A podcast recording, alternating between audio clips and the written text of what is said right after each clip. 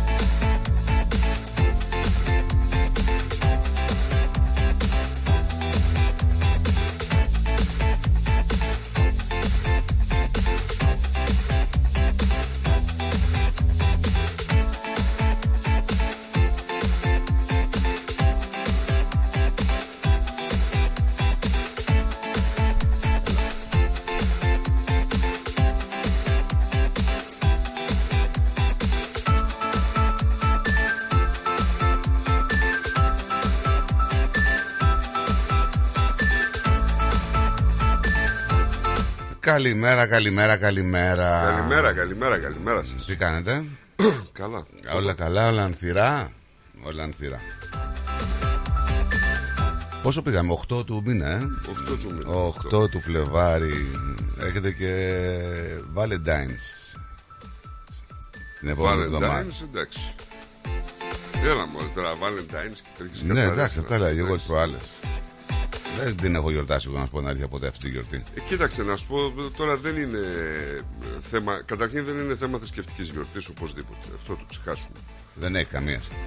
Εμπορική γιορτή είναι πλέον. Ε, Δεν είναι θέμα θρησκευτικής γιορτής. Είναι κάτι, εντάξει, α, να ρίξω καμιά γκόμενα, να κάνω τον καλό, αυτά, ξέρω εγώ. Ναι, οι γήπες είναι οι τιμητικοί που. Ε, δεν τον- είναι, που δεν έχουν είναι γήπες. μόνο οι γήπες, δεν είναι μόνο οι Καλά, υπάρχουν και γήπες. πολλοί άνθρωποι που την περιμένουν τη μέρα, μην το λέμε τώρα Ναι, αυτό εντάξει. και αισθα- αισθάνονται κάπως και κάνουν πράγματα όμορφα για τις ε, συντρόφους τους. Είναι υποκριτικό αυτό. Ναι. Αυτό είναι υποκριτικό. Τώρα περιμένω εγώ του Αγίου Βαλεντίνου να δείξω την αγάπη και την Εντάξει, εκτίμησή δεν μου θέλω στον τώρα. σύντροφό ε, μου. Εγώ λέω και για- είναι... Τώρα δεν θέλω να κρίνω τους άλλους. Εγώ μιλάω για μένα. Ε, οκ, εγώ τη βλέπω έτσι, κάποιοι τη βλέπουν αλλιώς. Δεν ε, έχει να λέει. Δεν θέλω να κρίνω δηλαδή αυτόν που κάνει Δεν κάτι. κρίνω ρε φίλε. Ε, Για μένα Δεν μιλάω. σημαίνει δηλαδή ότι αυτός που κάνει είναι υποκριτής. Για μένα μιλάω.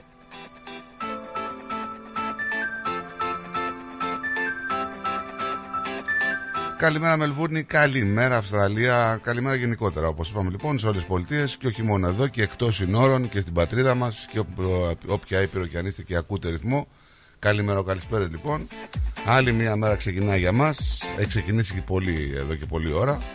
Διπυρωτική δηλαδή. 8, ε, μόνο 8 Φεβρουαρίου λοιπόν του 2024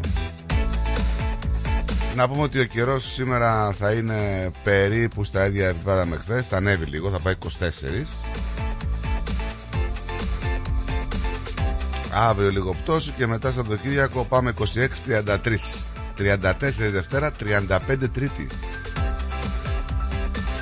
Τώρα υψηλές θερμοκρασίες. Αν και βλέπω την Τρίτη που λέει 35 θα έχει καταιγίδες. Ε. Φαντάσου τι ωραία θα είναι με καταιγίδες και 35 βαθμούς. Ωραία. Μια χαρά.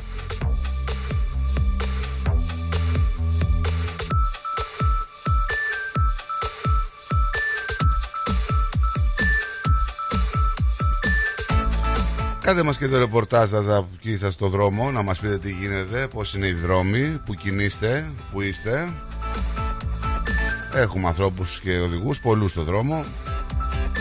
Κάντε μας μια ενημέρωση.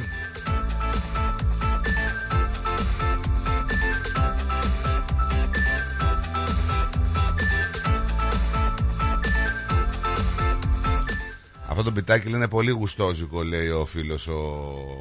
εδώ ο Δημήτρης. Έχω λέει τι λέει Έχω ξεβιδωθεί Χορεύεις Δημήτρη Ωραία ο Δημήτρης. Έχουμε κι άλλα μην νομίζεις. Δεν είναι μόνο αυτά. Άμα θες μπορεί να σου παίξει και το Born to be alive. Ό,τι θέλεις πες μου. Καλημέρα και στην Αδελαίδα. Μια Αδελαίδα σήμερα που θα έχει 29 βαθμούς με πολύ ήλιο. Καλημέρα και στο Brisbane. Brisbane ε, βροχούλες 30 Καλημέρα στην πρωτεύουσα στην Καμπέρα Συνεφάγια και 24 Στον Τάργουν 31 Καλημέρα στο Χόμπαρτ 25 Καλημέρα στο Πέρσους 39 το Πέρσι σήμερα Πολύ υψηλές θερμοκρασίες εκεί Καλημέρα και ο Σίδνη που θα έχει ίδια θερμοκρασία με εμάς 25 βαθμούς περίπου Καλημέρα γενικά Γιορτούλες έχουμε γενέθλια γιορτάζει σήμερα κάνει Ε, γενέθλια. όλο και κάτι θα έχουμε. Δεν βγάζει ο Ρουφιάνος τίποτα Πώς δεν Α, έχουμε τον Μπονζάι σήμερα, η γενέθλια Μπονζάι. Ο Καρανί, ο bus driver. Καταρχήν λέει ότι γιορτάζουν ο Θόδωρος και η Θοδόρα. Γιατί είναι τα Αγίου Θοδόρου σήμερα. Είναι μεγαλομάρτυρος Θεοδόρου του στρατιλάτου. Άρα μπορεί να γιορτάζουν οι Θόδωροι ή οι Παρθένοι. Δεν ξέρω. Δεν ξέρω. Θόδωρος και Θοδόρα. Ε, ναι, Θόδωρος και Θοδόρα. Αφού γιορτάζει Θόδωρος θα γιορτάζει Θοδόρα. Ε, Πώς το κάνουμε δηλαδή. Αγίου Προφήτου Ζαχαρίου. Άμα ήταν το Αγίου Ζαχαρία θα γιορτάζει και Ζαχαρούλα. Αντίθετα τώρα, όταν είναι Αγίων Μαρτύρων Μάρθας, δεν υπάρχει Μάρθος, Τι; Μάρθας και Μαρίας είναι. Ο Σιωμάρτυρος Δεν ξέρω, δεν Λεκαρίων. υπάρχει Μάρθος δηλαδή. Ε, δεν υπάρχει Μάρθος. Πού το ξέρεις εσύ; Ξέρεις κανένα Μάρθος εσύ. Ε, Το πολλά έχεις ονόματα ακούσει έχω ποτέ; ακούσει που δεν έχω ακούσει ποτέ. Έχεις ακούσει ποτέ Μάρθος; Όχι. Ε, λοιπόν, Μάνθο έχω ακούσει. Μάρθο δεν έχω. ε, Μάνθος είναι άλλος. Δεν μου λες, δεν σου έχει τύχει ποτέ να βλέπεις να πούμε έναν άνθρωπο και να του ταιριάζει σε ένα όνομα; Ναι. Νόντας. Ε, εσένα δηλαδή, εγώ όταν σε είδα, ας πούμε, Τι, τι, τι όνομα μου έδωσες; τρίφωνα. Εγώ Άνετα, μόλις σε χαλαρά. είδα, ε, ε, ήθελα να. Λέω, αυτό με να το λένε Ζιζί. Κάπως έτσι. Ζυζί. Ωραίο. Ωραίο και το τρίφωνα. Έλα ρε τρίφωνα. Μην νομίζεις. Ωραίο, ωραίο είναι. Το, το τρίφωνα σου πάει. Δεν μ' άρεσε. Δεν είναι να μας αρέσει εσένα, ρε Δεν μ' φίλε. αρέσει. Το θέμα είναι τι σου πάει. Έχουμε έτσι, ένα όνομα το φυσιογνωμικά. οποίο δεν είναι και. ε, Φυσιογνωμικά σου πάει. Είναι σπάνιο. Α ας το δούμε αλλιώς. Βλέπεις την Έλλη στον Πώς το δρόμο. δούμε; Πώς θα μπορούσες να την πεις; Την Έλλη, Ναι, τη βλέπεις στον δρόμο; ναι. Θα μπορού. Κοίτα, το Τι Έλλη- όνομα, ας πούμε, θα φανταζόσουν ότι θα είχε; Δεν είναι Έλλη όμως το όνομα. Όποιο κι αν είναι. Έτσι. Της ταιριάζει το όνομα αυτό. Όχι. Εντάξει. Εγώ άμα την έβλεπα θα την έκοβα ότι τη λένε Μαρίνα. Δηλαδή βλέπει το φίλο μας εκεί, τι όνομα θα του δίνει. Κάτσε ρε φίλε, σου λέω για την Έλλη. Μαρίνα. Ναι, Μαρίνα. Γιατί Μαρίνα; Δεν ξέρω, έτσι μου Είσαι κάνεις σαν επηρεασμένος Μαρίνα. από σασμό. Ακόμα βλέπεις σασμό; Όχι, όχι, δεν πάει το μυαλό μου εκεί. Δεν πάει, ναι. Να σου πω ότι. Ποιο φίλο λες εσύ; Πώς Ένα το βλέπεις; φίλο που έχουμε. κοινό. Εκείνον. Ναι. Ε, Τι, τι σκέφτεσαι; Γιάννη. Γιάννη. ναι. Μίτσο. Μη- όχι Μίτσο, όχι. Όχι, δεν, Μίτσο. δεν, Μίτσο, όχι. Για Γιάννη όμως τον... Και Θοδωρή μπορεί του ταιριάζει. Και Θοδωρής θα του πήγαινε, ναι. Να σου πω ότι Θοδωρής. τώρα που για Θοδωρίδες τώρα γιορτάζουν κοντά κι αυτοί. 17, Τον Αγίο Θεοδόρο 17 γιορτάζει. Φεβρουαρίου. Δεν ξέρω. 17 Φεβρουαρίου. Δεν ξέρω exactly. Είναι πριν, ε, έξι μέρες πριν τον Άγιο Ροντνέι. Ναι. Ναι. Νικηφόρου και Στεφάνου, Περγέτου, Αγαθαγγέλου, Φιλαδέλφου και Πολυκάρπου, Σάβα Αρχιεπισκόπου Σε, Σερβίας, Μακαρίου και Επισκόπου Πάφου. Η Καθολική Εκκλησία γιορτάζει τον Άγιο Ιερώνυμο τον Εμιλιάνη, προστάτης των ορφανών Ο και, Μιλιάνη, εγκατελει- ναι, ρε, ο και Μιλιάνη. εγκατελειμμένων παιδιών, του Αγίου Γιουβεντίου, δεν έχει καμία σχέση με τη Γιουβέντους, νομίζω δηλαδή, Αγίου Μεγκόλδου, είναι προστάτης των Βέλγων αρτοπιών Μπράβο το παιδί. και Αγίου Στεφάνου από την Μπράβο, Γαλλία. μπράβο το παιδί.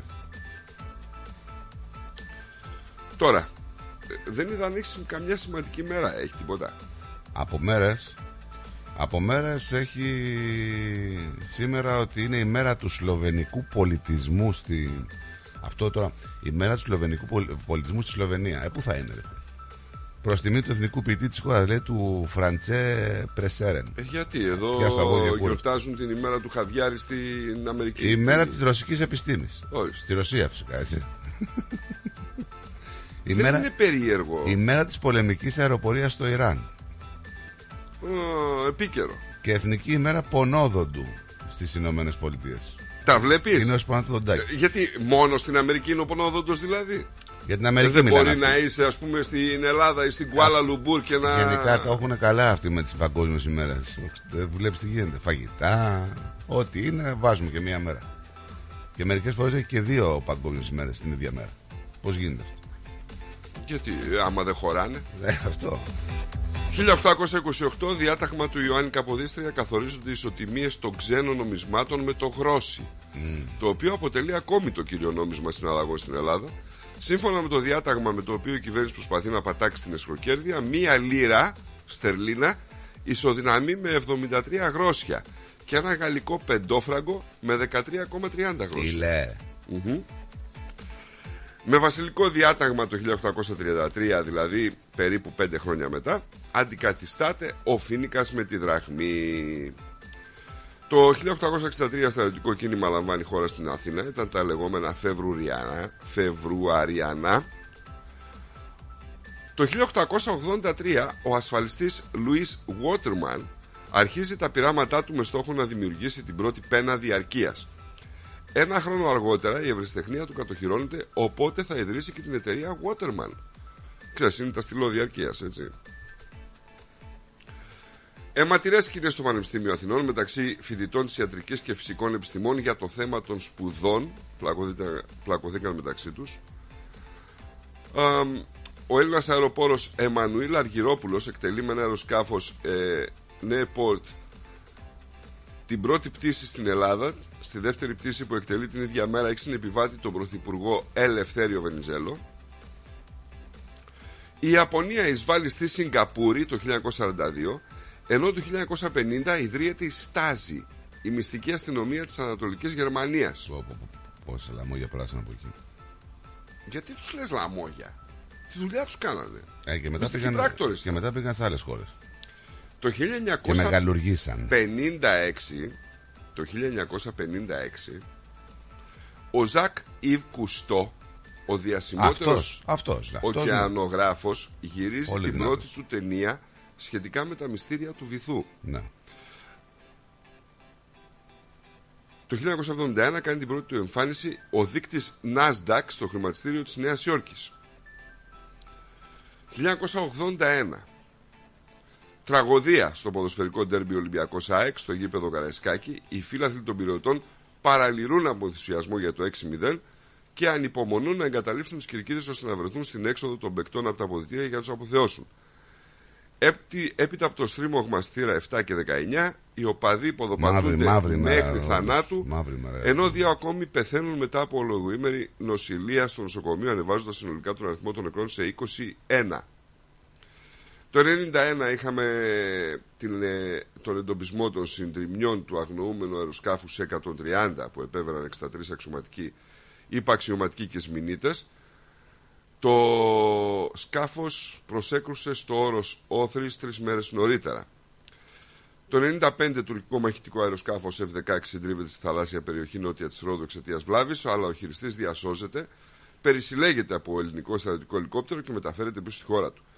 Το τουρκικό αεροσκάφος μετήχε σε σμήνο 4 F-16 που παραβίασαν τον ελληνικό εναέριο χώρο και αναχαιτίστηκαν από ελληνικά μαχητικά αεροσκάφη.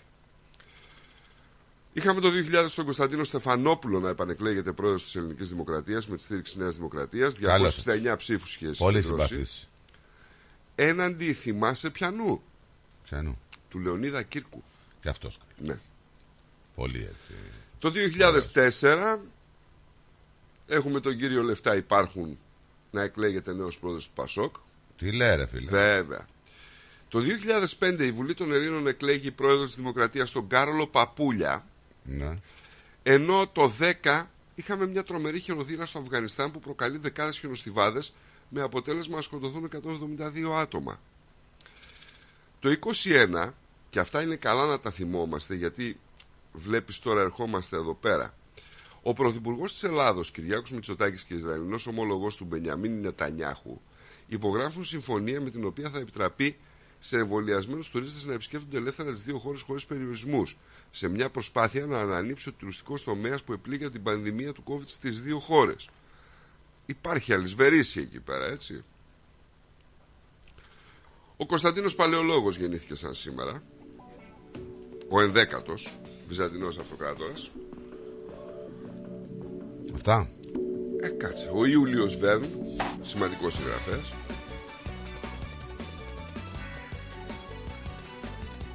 Ε, του, του. Ο Τζακ Λέμον, τι ηθοποιάρα ρε φίλε Τζακ Ναι, Λέμον. βέβαια.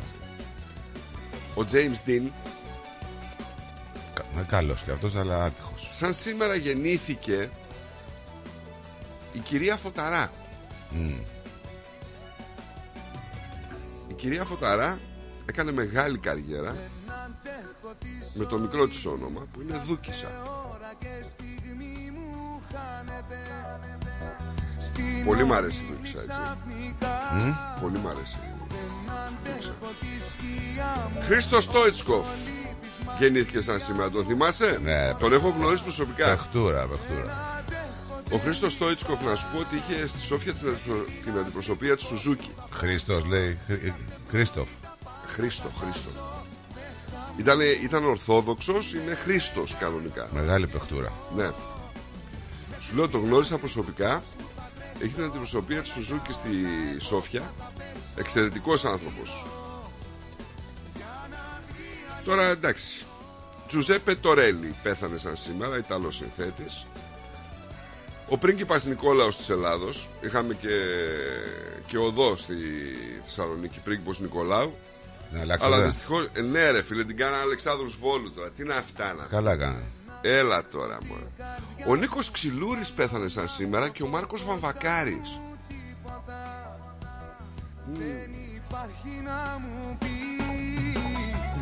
Ο Γιάννης Πατιακάκης. Και αυτός κρίμα, πραγματικά πολύ φίλος. Κρίμα. Έφυγε πολύ άδικα και πολύ νέος. Και η Μέρι Βίλσον το 2021. Αυτά. Καλημέρα, Παολίνα. Καλημέρα, καλημέρα, καλημέρα σας. Καλημέρα. Καλά είμαστε, εσύ τι κάνεις; Ο Νίκος όλα τα ξέρει. όλες Εννοείται, τις ρε, εσύ, γιορτές. τι, τι λες τώρα; Ναι, είναι γνωστό Και αυτό. ότι δεν Εμένα ξέρουμε τι το όνομα διαβάζουμε. θα μου δίνατε άμα... Δεν σε έχω δει φυσιογνωμικά, ρε Παολίνα. Δεν ξέρω πώς Από τη είσαι. φωνή, από τη φωνή, Λουκία. Όχι, όχι, όχι. Μαρία, Μαρία. Όχι, ρε Μαρία. Μαρία. Μαρία. Ωραίο όνομα. Ε, κάτσε ρε φίλε, Μαρία, τα, τα όχι, δικά δεν- μου μάτια Μαρία τη βλέπουν. Τι Αφού θες δεν την τώρα; έχεις δει, λες, πώς τη βλέπουν τα δικά Τι σου μάτια; φαντάζομαι. Σε Ε, φαντάζομαι. είδες, Η φαντασία. Η Λουκία δεν μ' αρέσει. Ευλαμπία. Όχι, όχι, Μαρία, Μαρία. Μαρία. Μαρία, Μαρία. Μαρία είναι όμορφο όνομα. Ε, Ε, όλα τα καλά, ονόματα είστε- είναι όμορφα. Κασιανή. μωρέ. Όχι, ρε. Όχι. Εσύ. Κασιανή, ήξερα Ο- μια ο- Κασιανή, ο τη φωνάζαν Στράτος- Κάση. Ο Στράτος που τα βρίσκει όλα αυτά. Ε, είναι. ε, Εντάξει, μην. Κασ- Κασιανή. Κασιανή. Σαν το τροπάρι. Not bad, not bad Κασιανή. Ναι, καλό. Θα σε Ευλαβία. φωνάζανε Κάση εδώ. Ναι, μισό όνομα.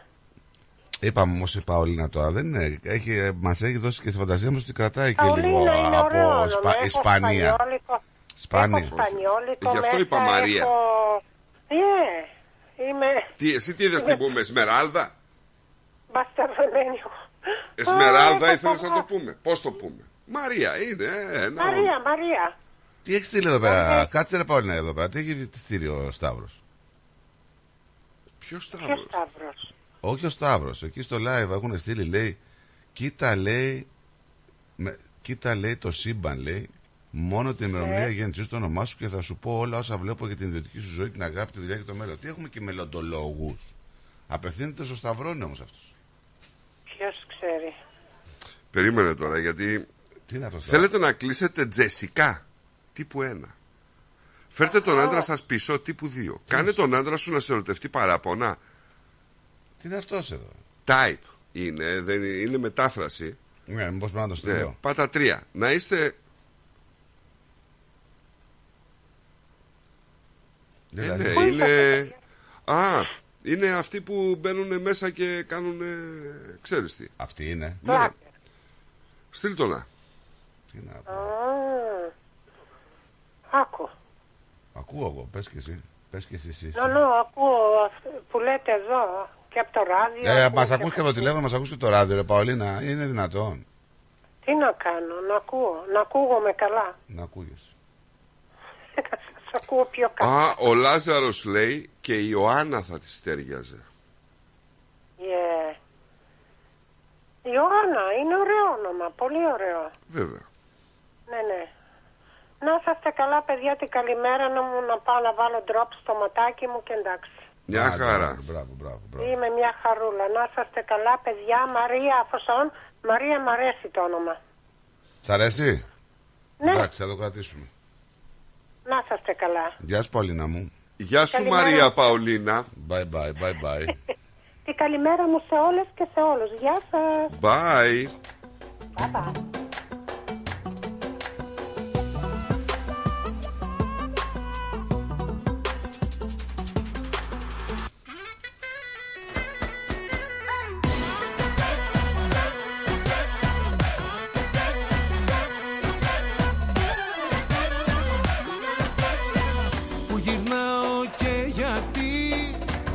Και τι ώρα θα με πίσω Για τα πάντα μια ζωή Ψάχνεις αφορμή Με πιέζεις Ορίστε, τη Μαρία. συνεχώς. Τι Τη μπράβο. Μαρία. Τη μάνα του Χριστάρα και τη Μούλας. Ο παλιός μου Τι, Πώς θα τη φώναζες; Δεν μπορεί πώς να θα το- φανταστώ αλλιώς. Πώς. Μάρθα. όχι, Μαρία, μπο- δεν μπορεί να φανταστώ. Μάρθα. Μάρθα. Σπάει Πάει. το Μάρθα. ίσως είναι Ε, της πάει γενικά με το μα. έτσι έλεγα για σένα Γιατί της πάει με το μα τώρα; Ε, Μάρθα την είπες και εσύ, Μαρία ξεκινάει με κάτι Ή από το μα. ίδιο. Μαρίνα, ψυχολογικά Κι άμα Το σου έχεις ψυχολογικά. Μαντό, Μαντό. θα Τη Μαρία Μαντό. Όχι ρε φίλε. Μανταλίνα. Όχι. Μανταλένα. τρέχεις ψυχολογικά Έχεις Ας το ψυχολογικά. λύσουμε εδώ Υποφέρουμε κι οι δυο Μάρθα θα της στέριαζε. Μάρθα.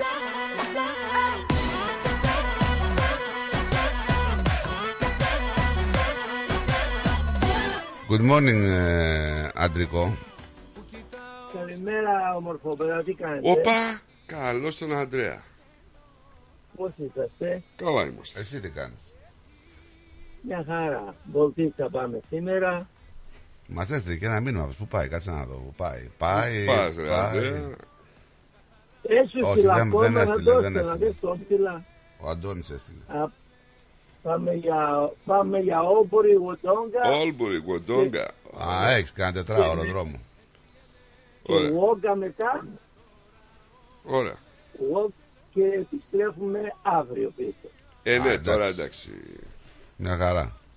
Γκρομούλα. Γοντόγκα να δώσει χαιρετισμούς εκεί στο Primary Connect Okay. και όλα Μετά καλά. Θα, ξε- θα ξεκουραστούμε λίγο στο Βόγκα και θα γυρίσουμε αύριο. Θα φάμε λίγο τεπελόπιτα το βράδυ. Τι, τι, τι; Τεμπελόπιτα. Τεμπελόπιτα. Τεμπελόπιτα. Ναι. Σκετή.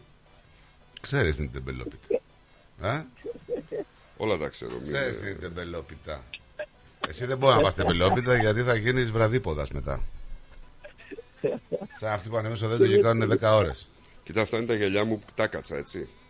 Πρέπει να πάω στην κυρία Σβετλάνα σήμερα να μου τα φτιάξει. Τα γυαλιά μου που τα κάτσα. Άντε, βγάλε άκρη τώρα εδώ. Τα γυαλιά μου που τα κάτσα. Τα κάτσες. Τα κάτσες τα γυαλιά σου. Ε, Τα κάτσε. Έχετε παιδιά καλό πρόγραμμα. Γεια σου, ρε Αντρέα. μας τα Γεια λέμε. σου, ρε Αντρέα. Και τα λέμε Bye, άντε, καλό δρόμο να προσέχεις. Τον Αντρέα πώς θα τον έλεγες; Τον Αντρέα. Τον Αντρέα, ε. Πώς να σε πούμε, ρε Αντρέα. Παναγιώτη. Πανα... Όλο με το Μαρία και το Παναγιώτη. Γιατί 15 Αύγουστο όλοι να γιορτάζουν. Δηλαδή, τι να το σε πιάσει σήμερα; Ρε φίλε, φυσιογνωμικά λέω. Πώς, πώς τον φαντάζεσαι. Παναγιώτη τον Όχι, φαντάζομαι. όχι, όχι. Φώτη τον φαντάζομαι. Όχι, όχι. Φώτη. Μενέλαο τον φαντάζομαι. Τι έχουμε πάει τώρα; Θα κάθε κοραδίστο μήνυμα θα, θα το φαντάζεται αυτό. Να... μου. Τι, τι έπαθε ο Νίκος. Ξέρω εγώ τι έγινε. Θε να γίνει νονός, αγόρι μου. Έχει αποθυμένο. Δεν, Δεν έχεις- είναι ρε παιδί μου ένα. Είναι ένα ωραίο. Τι είναι ωραίο; τέτοιο, Challenge. Τι- Κοίτα Νικολάκη, ρώτα, τη- ρώτα την ουνά μου να σου βαφτίσει όνομα. Εσύ όπως με είδες, αν δεν ήξερες ότι με λένε Νίκο, πώς θα φανταζόσουν ότι με λένε; Λουκία. Ε, η Αγιάννη. Αγιάννη. Γιάννη. Γιάννη, ε, Γιάννης Γιάννης. Αγιάννης, ναι. Είδες, Γιάννη. Με φαντάζεται και Γιάννη. Τι να πω, ρε παιδιά. Με ξεπερνάει τώρα. αυτό. Εντάξει. Γεια σου Καλό ρε Αντρέα, το γεια κόρη σου, γεια σου. Γεια χαρά. Λοιπόν, πριν πάμε στο διάλειμμα, να πούμε ότι 90-18-52-18 τηλεφωνάκι παίρνετε εδώ, λέτε καλημέρες. Ακόμα δεν έχουμε ξεκινήσει να λέμε τα νέα για να σχολιάσετε κιόλας κι εσείς, να πάρετε θέση. Αν και έχω μια έτσι ωραία είδηση να ξεκινήσουμε, εδώ τα παρικιακά μας. Ε, στέλνετε μηνυματάκια αριθμός.com.au ή στο app. Αν δεν το έχετε, κατεβάστε το μέσα από το Apple Store ή το Play Store. Πάρα πολύ εύκολο. Πατάτε αριθμός Radio, κάνετε download και έχετε το αγαπημένο σας app και το αγαπημένο σας ραδιόφωνο παντού, όπου και να βρίσκεστε σε οποιαδήποτε ε, γωνία του πλανήτη. Λοιπόν, πάμε σε break και γυρνάμε γρήγορα. The Greek Breakfast Show. Γιαούρτι, αν θέλεις Κρεμόδες και απολαυστικό. Ρόγαν μόνο Είναι τετρεπτικό. Έχει γεύση ελληνική Έχει για πάλι υφή. Πόσο μ' αρέσει Το γιαούρτι προκάλ Τα γλέντια είναι υπόθεση ελληνική. Γι' αυτό και έρχονται οι καλύτεροι από την Ελλάδα για να μας διασκεδάσουν.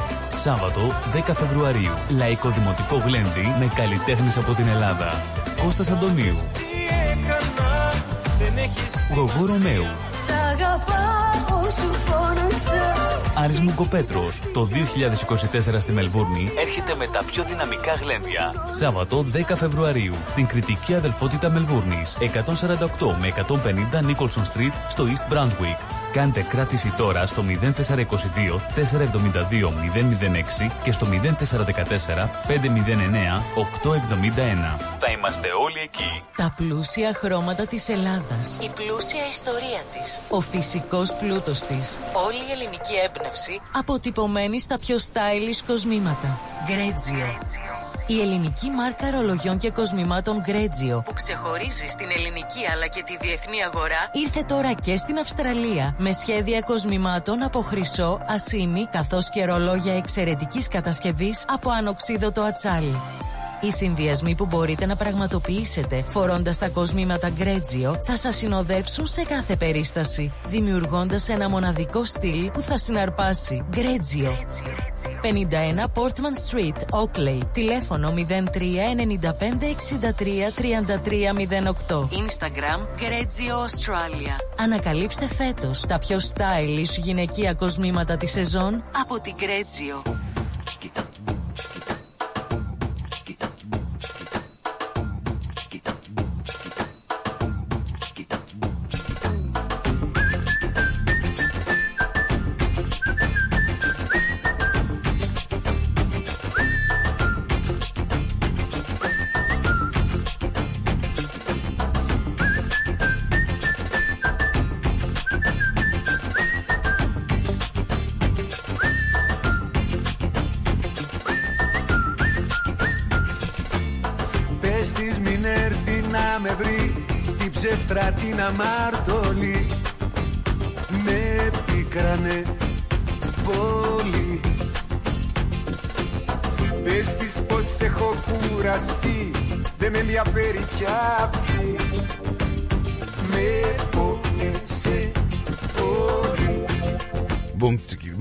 Εδώ είμαστε. Λίγο μετά τι 19 λεπτά για την ακρίβεια. Συντονισμένοι εδώ στην αγαπημένη σας παρέα το ρυθμό. Greek Breakfast Show με Στράτο Ταλίδη και Νίκο Σαρέ μέχρι τι 1. Έλα μέσα, ρε τελείωνε με το που πάμε σε break. Πα για τσιγάρο. Άιντε. Δουλειά κάνει. Βύχει, κάνει, ράνει εκεί να βγει κάθε πέντε λεπτά να. Κάποια πίεση παίρνει, βύχει, κάνει, ράνει, να, ε, ε, εκεί, να βγει να κάνει τη φούμα. Η κοπέλα σου για τον καφέ. Άντε, Ανάστα. Με ζάχαρη, ναι. Ε; Με ζάχαρη είναι ο καφέ. Με τι ήθελες να είναι, με στέβια. Δεν σου είχε απαγορεύσει να πίνεις ζάχαρη γιατρό. Τσικιτάμ, τσικιτσίμ, τσιμ, τσικιτάμ. Μέχρι τις μία λοιπόν θα πάμε στα μικρόφωνα, όπως είπα, Στράτος Ταλίδης και Νίκος Σαρής.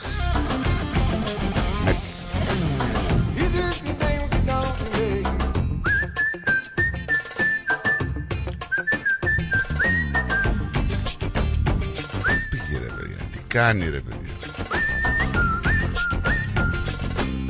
Πες της μην έρθει να με βρει Για την αχάριστη τρελή Βρήκε και τα παξιμαδάκια. Είσαι Τα Για το πούλες. μνημόσυνο, Θεός χωρίς. πολύ Λοιπόν, ε, είχαμε υπόμνημα. Υπόμνημα από την ελληνική κοινότητα εδώ της Μελβούρνης που ζητά από την Ελλάδα να αυξήσει το προσωπικό του ελληνικού προξενείου. Λέει ότι υπάρχουν μόνο τέσσερις υπάλληλοι για να εξυπηρετήσουν την ομογένεια της Μελβούρνη και για την απόκτηση λέει, ελληνικής υπηκότητας ή άλλα θέματα χρειάζονται πάνω από δύο χρόνια για ραντεβού. Χωρίς εκείνη δεν μπορώ Έτσι έγραψε ο κύριος Παπαστεργιάδης, ο Βασίλης. Κύριε Ον Γιώργο Γεραπετρίτη, λέει Υπουργό Εξωτερικών. Αξιότιμη κύριε Υπουργέ, με την παρούσα επιστολή επιθυμούμε να σα ενημερώσουμε για ένα σημαντικό θέμα το οποίο απασχολεί τον ελληνισμό της Μελβούνης. Σε σχέση με τις προσφερόμενες υπηρεσίες και εξυπηρέτηση από το Γενικό Προξενείο της Ελλάδας. στιγμή Κι αν θα τη χάσω ένα Να πούμε, λέει, ότι θεωρείται ως τρίτη μεγαλύτερη λιόφωνη πόλη στον κόσμο, αντιμετωπίζει σοβαρά προβλήματα όσον αφορά την ταχεία εξυπηρέτηση του Γενικού Προξενείου. Και έχει ανησυχούμε, λέει, γιατί έχει επιδεινωθεί αυτή η μείωση του προσωπικού και υπάρχουν μόνο τέσσερις υπάλληλοι για να εξυπηρετήσουν την ελληνική ομογένεια. Είναι πολύς ο κόσμος που απασχολεί το προξενείο, παιδιά. Δεν, ε, δεν είμαστε μόνο οι Έλληνες. Υπάρχουν άνθρωποι από άλλες εθνικότητες που χρειάζονται βίζα για να πάνε στην Ελλάδα. Είναι πάρα πολύς ο κόσμος. Ε, τώρα παίρνεις να κλείσει ραντεβού και σου λέει μετά από ένα-δύο χρόνια. και το, η πλάκα είναι ότι υπάρχουν και κάποια πράγματα που πρέπει να γίνουν άμεσα, ρε παιδί μου. Να γίνουν σε ένα μήνα, ενάμιση. Δηλαδή υπάρχουν κάποιες αναβολές παιδιών που είναι φαντάρι, δεν μπορούν να ταξιδέψουν. Πρέπει να δοθούν κάποια έγγραφα. Ε, και υπάρχει πρόβλημα. Καλά έκανε η ελληνική κοινότητα και ο Βασίλης Πασογιάδης και στείλανε το... Λοιπόν, να πούμε ότι, ότι λέει, σημειώνουμε, σημειώνουμε λέει χαρακτηριστικά ότι και τα μίντια, οι μεγάλες εφημερίδες, Νέος Κόσμος, τα Νέα, ο Ελληνικός Κυρικάς και ο Ελληνικός και ο ραδιοσταθμός, λέει, Ρυθμός, έχουν ασχοληθεί επανειλημμένα με το θέμα αυτό. Το τονίζει στην ε, επιστολή στον Υπουργό ο πρόεδρος της κοινότητας. Ε, και η κοινότητα έχουν δεχτεί τα τελευταία χρόνια πάρα πολλά τηλεφωνήματα από ομογενείς. Όντως, έχουμε δεχτεί πάρα πολλά τηλεφωνήματα από ομογενείς και θυμάστε τι είχε γίνει, ε, δεν ήταν νομίζω ο Νίκος τότε, τι είχε γίνει, η παρεξήγηση που είχε γίνει όταν ήμουν με το θέμα εδώ, με τον πρόξο μου τον είχαν πάρει τηλέφωνο, δεν ήθελε να μιλήσει και είχε δημιουργήσει ένα ολόκληρο θέμα. Τότε πάλι για αυτό το λόγο γινόταν και νομίζω κάνουμε 3-4 χρόνια εμείς μαζί. Πέντε, στον πέμπτο. Πέμπτο χρόνο, δηλαδή πριν 7 χρόνια αυτή η κατάσταση που λέω τώρα. Καλημέρα, ρε τι. Καλημέρα, παιδιά, τι κάνετε; Ω, καλημέρα, ρε. Καλημέρα. τι, Και σε ήθελα. Τι με ήθελε; όχι, όχι, τίποτα, εντάξει. Τι δεν, τι θες, είναι, δηλαδή; δεν, δεν είναι. Δεν είναι. Τι- τι θες την αρέτη; Σκεφτόμουν, παιδί μου, αυτό λέω. Τι μπορεί να θες εσύ από την αρετή, αγόρι μου; Μου έφερε ένα καταπληκτικό Πολύ να- μέλι Πρέπει να και μια θέλω να μάτια πάω να κάτω. πάρω κανένα δυο βαζάκια. Γιατί Πότε ήταν στο έφερε εξαιρετικό. το μέλι; Δεν μπορώ να σου πω. Αυτό που μας είχε φέρει. Ναι. Και η ρίγα είναι πολύ καλή. Εξαιρετικό το μέλι και θέλω να πάω να πάρω τώρα. Να πάω να πάρεις. Ε, θα πάω πάρω, αυτό σκεφτόμουν. Τελείωσε. Ο τσάμπας πέθανε, δεν φέρνει άλλα Δεν πράγματα. θέλω, Χριστιανέ μου τσάμπα, θέλω να πάω να πάρω. Αυτό σκεφτόμουν. Σκεφτόμουν να πάω στην αμε. Πόρε. Μην το τυραννάς, ρε στράτο. μην το Πόρε, τυραννάς, παιδί παιδί μου. Βρε, ο Σιωμάρτυρας Νικόλαος ο ρυθμίτης θα βγω από εδώ πέρα. Τι είναι αυτό ρε. Λοιπόν, αφού λέτε για ονόματα, Ναι. ο Νίκος με την κορμοστασιά και με το στυλ που έχει, Κωνσταντίνος Παλαιολόγος. Α, λοιπόν, θα σου κλείσω το τηλέφωνο. Θα στο κλείσω τώρα, αλήθεια σου λέω. Μου το συγκίνησε τον Κωνσταντίνο Άντε Παλαιολόγο. γεια ρε. Τον Κωνσταντίνο Παλαιολόγο. Να μην το κλείσεις γιατί εγώ σ' αγαπάω. Ναι, και εγώ σ' αγαπάω. ναι. τηλέφωνο. Κωνσταντίνο Παλαιολόγο λέει. Άσε με ρε αρέτη με τον Κωνσταντίνο Παλαιολόγο. Θα είναι Α, χαμηλός. εννοείς, εννοείς ότι είναι μαρμαρωμένος. Γιατί δεν το κάνεις αυτό ρε στον άνθρωπο; Τι άνθρωπος ρε. Τι άνθρωπος ρε. Ναι, ότι είναι μαρμαρωμένος συμφωνώ. Τέτοια πράγματα που του κάνεις, στο τέλος θα γιάσει ο Νίκος ρε. Ναι, ναι. Αλήθεια. Κοντά είμαι άρετη, κοντά είμαι. Του κάνει τη ζωή αβίωτικα. Ναι. Με φάει την ψυχή μου έχει φάει. Ο μαρμαρωμένος, ναι, ο Νίκος ο μαρμαρωμένος. Πολύ καλό αυτό. Μπράβο, ρε. Πω, Τον πω. τρολάρεις, το κάνεις επίτηδες τώρα αυτό, έτσι. Δεν τρέπεσαι. Πω, πω. Λυπάμαι Γιατί για το κάνετε σένα. αυτό τα ονόματα. Εγώ αυτό τον έχει πιάσει Τι- σήμερα. Την αρετή άμα θα την έβλεπες έξω πώς θα την έλεγες ας πούμε; Την αρετή; Ναι. Έτσι τι θα Μ' φανταζόσουν. αρέσει, μ' αρέσει το όνομα της που έχει όμως. Της πάει. Ναι, της πάει, Όντως γιατί έχει της και πάει. αρετέ. Εγώ κανονικά, παιδιά, επειδή είμαι γεννημένη 26 Ματρι- Μαρτίου, πρέπει να με, να με είχαν βάλει Γαβριέλα. Όχι, Αρχαγγέλου Γαβριήλ. Γαβριέ... αυτό το ξέχνα. Αυτά τα ονόματα δεν υπάρχουν. Γαβριέλες και. Πώς του Γαβριήλ είναι ρε φίλε. Ναι, εντάξει, εμένα μου θυμίζει το Ολυμπιακό. Γι' αυτό κατάλαβες. Έτσι λέμε τους Ολυμπιακούς, Γαβριέλες. Α, καλά, εσύ είσαι πορωμένος με το ποδόσφαιρο. 26 Μαρτίου είσαι γεννημένη. Ναι, Ναι, είναι μόλι. το Αρχαγγέλου Μετά, την Γαβριήλ. επα... μετά την Επανάσταση. Η αδερφή μου Ναι, έχει γενέθλια είναι 26 Αναστάτρια. Μαρτίου. Η αδερφή σου; Η αδερφή μου έχει Είστε γενέθλια από, 26 από την Μαρτίου. ίδια μάνα. Και από τον ίδιο πατέρα. Εντάξει. Το, ο Αλέξανδρος, παιδιά, ήταν να γεννηθεί 26 Μαρτίου στα γενέθλιά μου. Αλλά της προκάλεσαν πόνους γιατί δεν χτυπούσε καλά η καρδούλα του. Τεχνητούς, Φοβήθηκαν ναι. από τα- Ορίστε. Τεχνητούς εννοείς. Ναι. Εγώ, και εγώ έτσι το γιο μου το γέννησα. Γιατί ο Τεμπέλος ε, δεν ήθελε να βγει, ήθελε... Ήταν μια εβδομάδα overkill και δεν ε, με πιάναν πόνοι. Θα, θα σκάγει το παιδί. 11, 11 έχω εγώ γενέθλια. 15 έχει ο γιος μου και 26 έχει η αδερφή μου. Ο παππούς σου; Ε, δεν θυμάμαι. Ε, τι μας λες τώρα, θα μας πει το γενετικό δέντρο. Ότι πότε είμαστε γίνεται. το Μάρτιο όλοι, είμαστε μαρτιάτικοι. Οι καλοί άνθρωποι είναι το Μάρτιο. Πότε έχεις γενέθλια εσύ; 11 είπαμε, μωρέ, 25 φορές το είπαμε, 11. Δεν πες το κι άλλη μία, δεν τρέχει τίποτα. Σαββάτο από κρυάς. Α, Εντάξει. μασκαράς, μασκαράς, κατάλαβες. Μαρμαρωμένος μασκαράς, όχι βασιλιάς. γιατί τον κάνεις ρε έτσι τον άνθρωπο, θα πας τίποτα στο τέλος. Ε, γιατί τι Ε, υπονοείς, Θε να τον κάνεις και τον Κωνσταντίνο Παλαιολόγο, έτσι θα πάμε μπροστά. Αυτό θα, θα, ξα, ξαφνικά θα βγει και θα Μα πάει. έχει αγέροφος που είναι. Ναι, ο Αγέροφος. κολοκοτρόνη. Ναι. Έχει κάτι αρχοντικό πάνω του ο Νίκος. Ε, το όνομα της μάνας μου, Αρχοντόγλου. Αρετή έχουμε τα ίδια γενέθλια, λέει και η Έλλη. Και η Έλλη έχει 26. Ναι, ναι. Η αδερφή Άντε. μου, η Έλλη και η. Πω, και η αρετή. Πω, ρε φίλε, κοίτα να δεις. Πω, πω. Θα, θα παίρνεις τηλέφωνο σε τρεις ανθρώπους να λες χρόνια πολλά. Οπότε να σημείωσε το 26 Μαρτίου έχουμε πολύ κόσμο. Ναι, ναι, ναι, ναι, ναι. Δεν μου λες, Νικό, ποιο φλέβα μέλι θέλεις, γιατί έχουμε, Τσίπουρο. το ξέρω εγώ, ε, Τι; Τσι- Τσίπουρο. έχουμε αστόμελο, έχουμε, Καλέ, θα περάσω από εκεί τώρα. Τώρα από καλέ. εδώ θα τα πούμε. έχουμε διάφορα... Το ξέρω. Ότι διάφορα- εμένα, εγώ είμαι οπτικός αρώματα. τύπος. Ό,τι δω εκεί θα το πάρω. Ναι. Με Ε, στεναχωριές. αυτά είναι από την ε, Χαλκιδική τα μέλια, παιδιά. Ε, Είναι γιατί ωραίο. μ' άρεσε νομίζεις; Σαν τη Ε, Χαλκιδική Χαλκιδική. δεν έχει. Τι... Η Μακεδονία είναι αγιασμένη. Μία και Μπορεί να ελληνική. Είναι όλη η Ελλάδα, αλλά η Μακεδονία είναι ακόμα πιο αγιασμένη. Ναι, Γι' ναι. αυτό βγαίνει πολύ ωραία. Μην φάτε, έχουμε.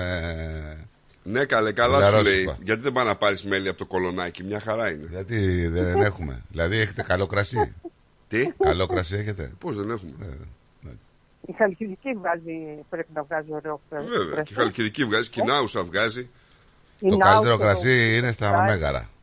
Στα Μεσόγεια, συγγνώμη. Ρετσίνε δεν έχει εκεί. Στα Μεσόγεια. Ρετσίνε δεν έχει. Από αρχαία χρόνια. Ε, εντάξει, καλά. Τα αρχαία τα δικά σας, γιατί είχαμε και εμείς αρχαία και εμείς πίναμε κρασί εκεί, δεν πίναμε φραπέ μεγάλα. Φραπέ μεγάλα εσείς. Από τό- Τότε ξεκινήσατε. Ο παππούς μου, πάνος μου ο πατέρας, πέθανε πολύ νέος, αλλά έφτιαχνε κρασιά, έκανε τσίπουρα και θυμάμαι η γιαγιά είχε Και τα κρατήσει πουλούσε στην ένα Αθήνα. τσίπουρο. Είχε, είχε κρατήσει ένα τσίπουρο από τον παππού ο παππούς πέθανε όταν ήμουν 4 χρονών, δεν το θυμάμαι καθόλου.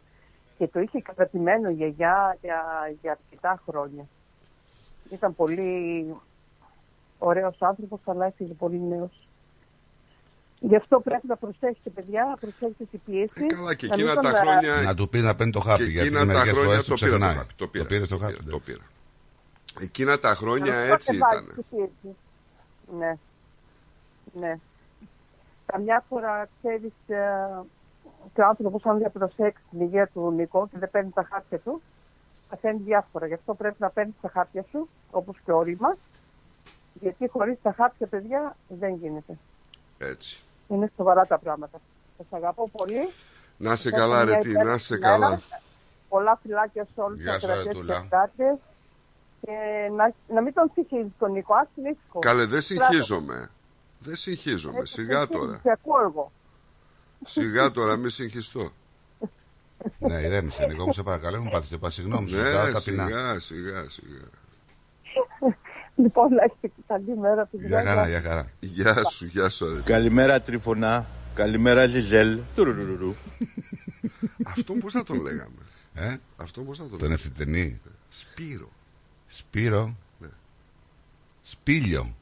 Σπύρο. Έλα μωρέ και εσύ σπήλιο τώρα. Τι σπήλιο να πούμε. Άμα τον έβλεπα έξω να πούμε θα νόμιζα ότι το λένε Σπύρο. Τις παραμυθιάσει εδώ όλου. Έτσι λέει ο Γεωργάκης, έτσι λέει εδώ ο Γεωργάκης. Ήρωας λέει, είσαι ήρωας. Το ξέρω ρε φίλε. Τι είναι ήρωας. Αυτά τα, λέει, τα έλεγε πριν 5 χρόνια. Σε λίγο καιρό το πάρει καμπάρι και εσύ μετά από 4-5 χρόνια και θα γελάς. Το δεντράκι έλεγε παλιά που το πετροβολούνε. Ο, ο- τα ίδια παντελάκι μου, τα ίδια παντελή μου. Μην ε, τρελαίνεστε. Έτσι είναι το Πάμε παλικάρι. να διαβάσουμε κανένα μήνυμα. Γιατί; Γιατί είναι 452.728. Είμαστε υποχρεωμένοι. Καλημέρα στη Μερούλα στο Τάλαμαρί. Hello. Καλημέρα στο Μαράκι. Καλημέρα. Θα μπορούσε να τη λένε Μάρθα. Στη μάνα του Χριστάρα και της Ρυθμούλας. Καλημέρα, καλημέρα. Καλημέρα στο Τζόρτζ στο Ντεμάρι που Γεια λέει σου, ε. καλημέρα Λεβέντες. Γεια σου, Τζόρτζι. Ο Γιώργος Παντελιάδης φυσικά λέει ότι είμαι ήρωας, εντάξει. Ναι.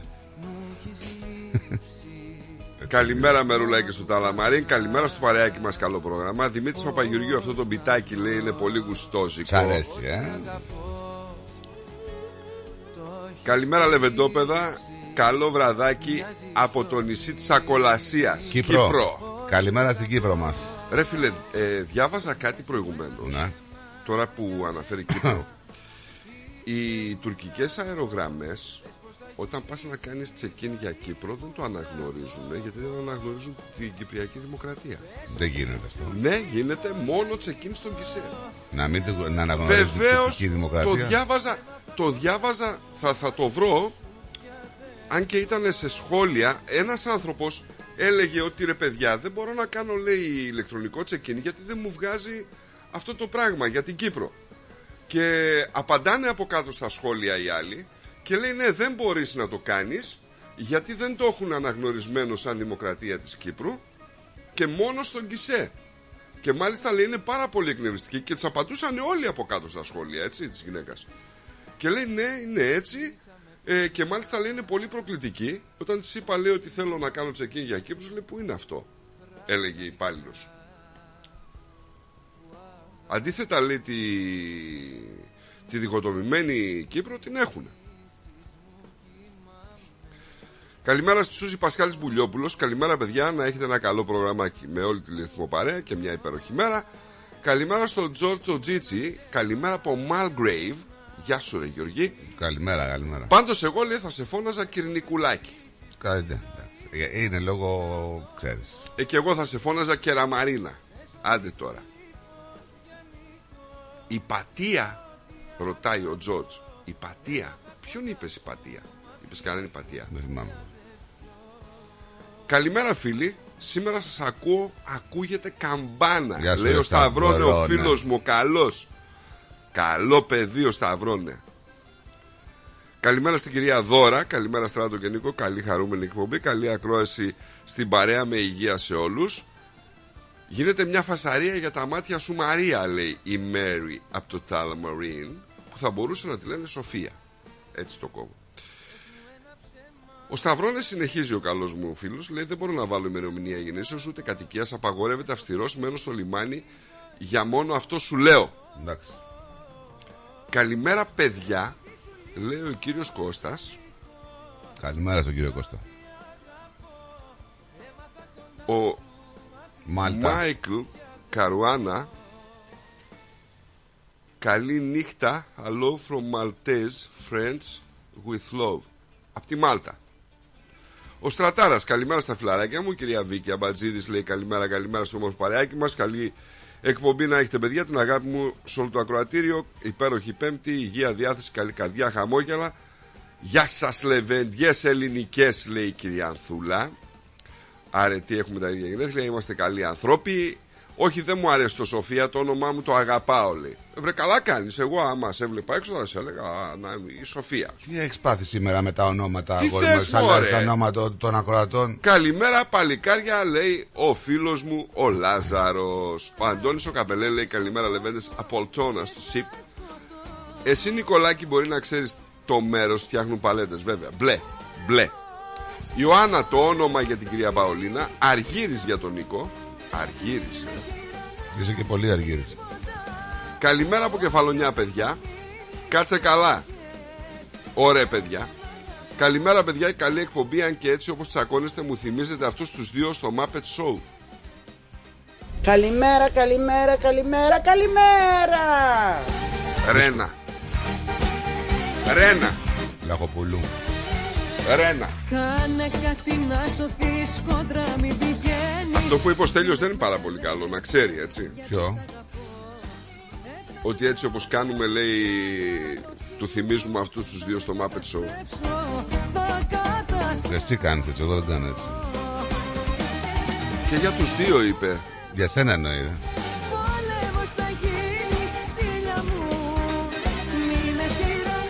Και για τους δύο είπε, εσένα εννοεί. Άιντε, καλά.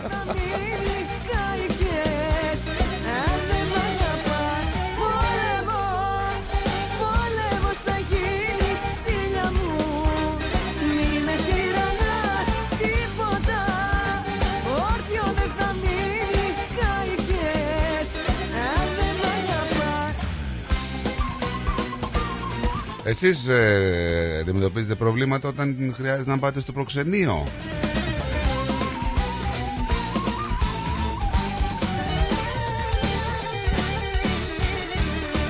Πόλεμος Πόλεμος θα γίνει Σίλια μου Λοιπόν, έχουμε την κυβέρνηση που θα προτείνει κάποιους νόμους που θα δίνουν στους εργαζόμενους το δικαίωμα να αγνοούν τις παράλογες κλήσεις και μηνύματα από τους προϊστάμενους εκτός εργασιακού ωραρίου χωρίς να απειλούνται με απολύσεις και κυρώσεις γενικότερα.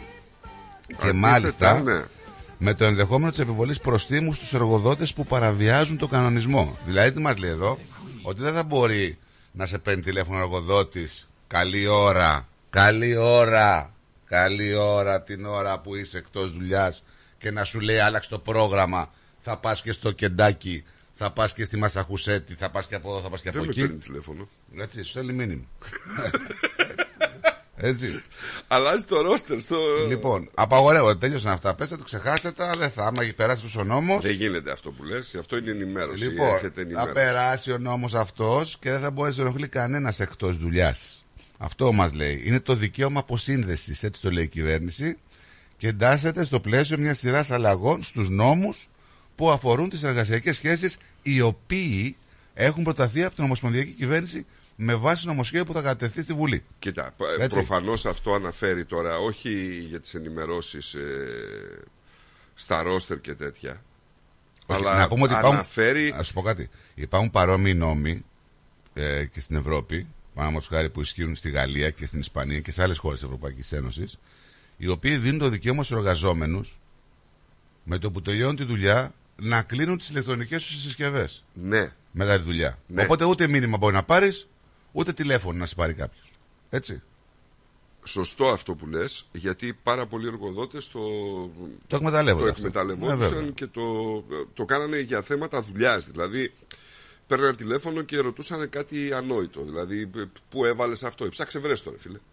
Φυσικά υπάρχει και το φιλότιμο, ξέρεις του ανθρώπου που λέει, ξέρω εγώ, εντάξει, τώρα δεν μπορώ να το Ε, κλείσω. δεν είναι όλοι, δεν είναι όλοι. Εντάξει, τώρα δεν ξέρω. Τώρα να πούμε ότι η πρόταση αυτή θα αποτρέπει τους υπαλλήλους από το να εργάζονται προοριακά και αμυστοί μέσω του δικαιώματος αποσύνδεσης από παράλογη επικοινωνία εκτός του ωραρίου εργασίας. Το παράλογη κράτα. Έτσι. Αυτό που λέμε απλώς είναι ότι κάποιος ο οποίος δεν αμείβεται για 24 ώρες το 24ωρο δεν θα πρέπει να εφίσταται κυρώσεις αν δεν είναι συνδεδεμένος και διαθέσιμος σε 24 ώρη βάση. Το νομοσχέδιο λοιπόν που αναμένεται να κατατεθεί στη Βουλή αργότερα αυτήν την εβδομάδα, δηλαδή μέχρι την Παρασκευή, πώς θα πάει, Σαββάτο, ε, περιλαμβάνει ακόμα άλλες προβλέψεις όπως μια σαφέστερη μετάβαση από τη μερική στην πλήρη απασχόληση. Κάποιοι πολιτικοί, εργοδοτικές οργανώσεις και επικεφαλής επιχειρήσεων προειδοποίησαν ότι το δικαίωμα της αποσύνδεσης είναι υπερβολικό Ναι. και θα υπονομεύσει λέει, την κίνηση προς την ευέλικτη εργασία. Γιατί κάποιοι δεν θα το καταλάβουν και θα το κάνουν ε, ε, πώς να το πω, σε υπερθετικό βαθμό. Ενώ θα έχει και αντίκτυπο πολύ στην ανταγωνιστικότητα. Ακριβώς. Ακριβώς. Τώρα δηλαδή να σε πάρει κάποιος να σε ενημερώσει ή να μιλήσετε για δουλειά ε, δεν είναι και οτιδήποτε τώρα. Εντάξει. Ε, όλοι νομίζω ότι έχουν μια διακριτικότητα σχετική ούτως ώστε να μην σε πάρουν αργά ή οτιδήποτε. Ή Ε, να σου όχι, στείλουν ένα δεν είναι διακριτικό όλοι. Για να έχετε νομοσχέδιο συμβαίνει, Νικό. Εντάξει, συμβαίνει νομίζω Για να ότι έχετε νομοσχέδιο συμβαίνει. Και δεν- δεν ξέρω. κατά πάσα πιθανότητα έχει να κάνει, ξεκινάει με τις μεγάλες επιχειρήσεις γιατί στον κόσμο ας πούμε το, τον καθημερινό αυτό που δεν δουλεύει σε μια μεγάλη επιχείρηση ειδικά γραφειοκρατική και τέτοια δεν, δεν ξέρω δηλαδή που θα Να χρησιμοποιήσει. πούμε ότι στο συγκεκριμένο νομοσχέδιο, όπως έγραψε και στο έξω αρχηγός των Πρασίνων, ο Άνταμ Μπαντ, είπε ότι κάναμε συμφωνία ανάμεσα στους εργατικούς και σε άλλα μικρότερα κόμματα και σε ανεξάρτητους για τη στήριξη του νομοσχεδίου. Δηλαδή φε- συμφωνούν πολύ έτσι μέσα στο κοινοβούλιο γι' αυτό. Να σου πω ότι οι Αυστραλοί εργάζονται κάθε χρόνο 6 εβδομάδες απλήρωτης υπεροριακής εργασίας κατά μέσο όρο. Ε, και αυτό σχετικό. Αυτό αναλογεί σε περισσότερο από 55,7 εκατομμύρια σε απλήρωτους μισθούς σε όλο το εύρος της οικονομίας. Και ο χρόνος αυτός λέει είναι δικός σας, δεν είναι του εργοδότη. Κοίτα, δηλαδή τι- ότι ό,τι- κάνουν τι ας πούμε απαντάνε στο τηλέφωνο. Ρε φίλε, δεν θέλω να με ενοχλείς όταν τελειώνει τη δουλειά μου. Μπορεί να μην θέλω να με ενοχλείς. Μπορεί να μην αισθάνομαι. Τελειώνει τη δουλειά μου, πάω σπίτι μου, θέλω να πάω στο, στον παράδεισό μου, να χαλαρώσω, να δω τα παιδάκια μου. Δεν θέλω να με πάρει τηλέφωνο. Σύμφωνοι. Δεν θέλω Αλλά να με μπορεί να έχεις απασχολήσεις. αφήσει εκκρεμότητες. Έτσι. Εγώ δεν σου λέω να το κάνεις κάτι υπέρβαση αυτό. Τέλος Αλλά πάντων, όχι ό,τι έτσι. έχει να, να, ε, πάντα, να- Ωραία, τώρα δεν ξέρω ακριβώς πώς και πώς θα γίνει αυτό στην πράξη. Αλλά ό,τι έχει να κάνει με εργασιακά δικαιώματα είμαστε υπέρ. Δεν το συζητάμε. Έτσι. Εννο, εννοείται.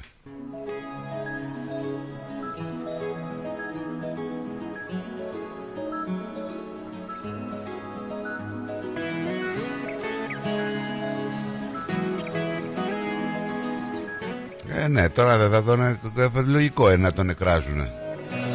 Τελευταία φορά Περνάς και για Αγαμέμνον, λέει. πόρτα πίσω μου κλείνω Γεια σου Νικόλα. Περνάς και Αγαμέμνον. Γεια σου Νικόλα και εγώ σε αγαπάω. Να σε Περνάει καλά. Τον και- Νικόλα πώς θα τον λέω; Αντρέα. Ωραία, τι έχουμε πάθει. Αντρέα. Ε, τι έχει πάθει; Θα σε πάρω να πάμε μαζί Μου θυμίζει κάτι ανθρώπους που παθαίνουν κεφαλικό και παθαίνουν κάποιες αιμονές. πιο καλό Με ονόματα. Ο άλλος έπαθε.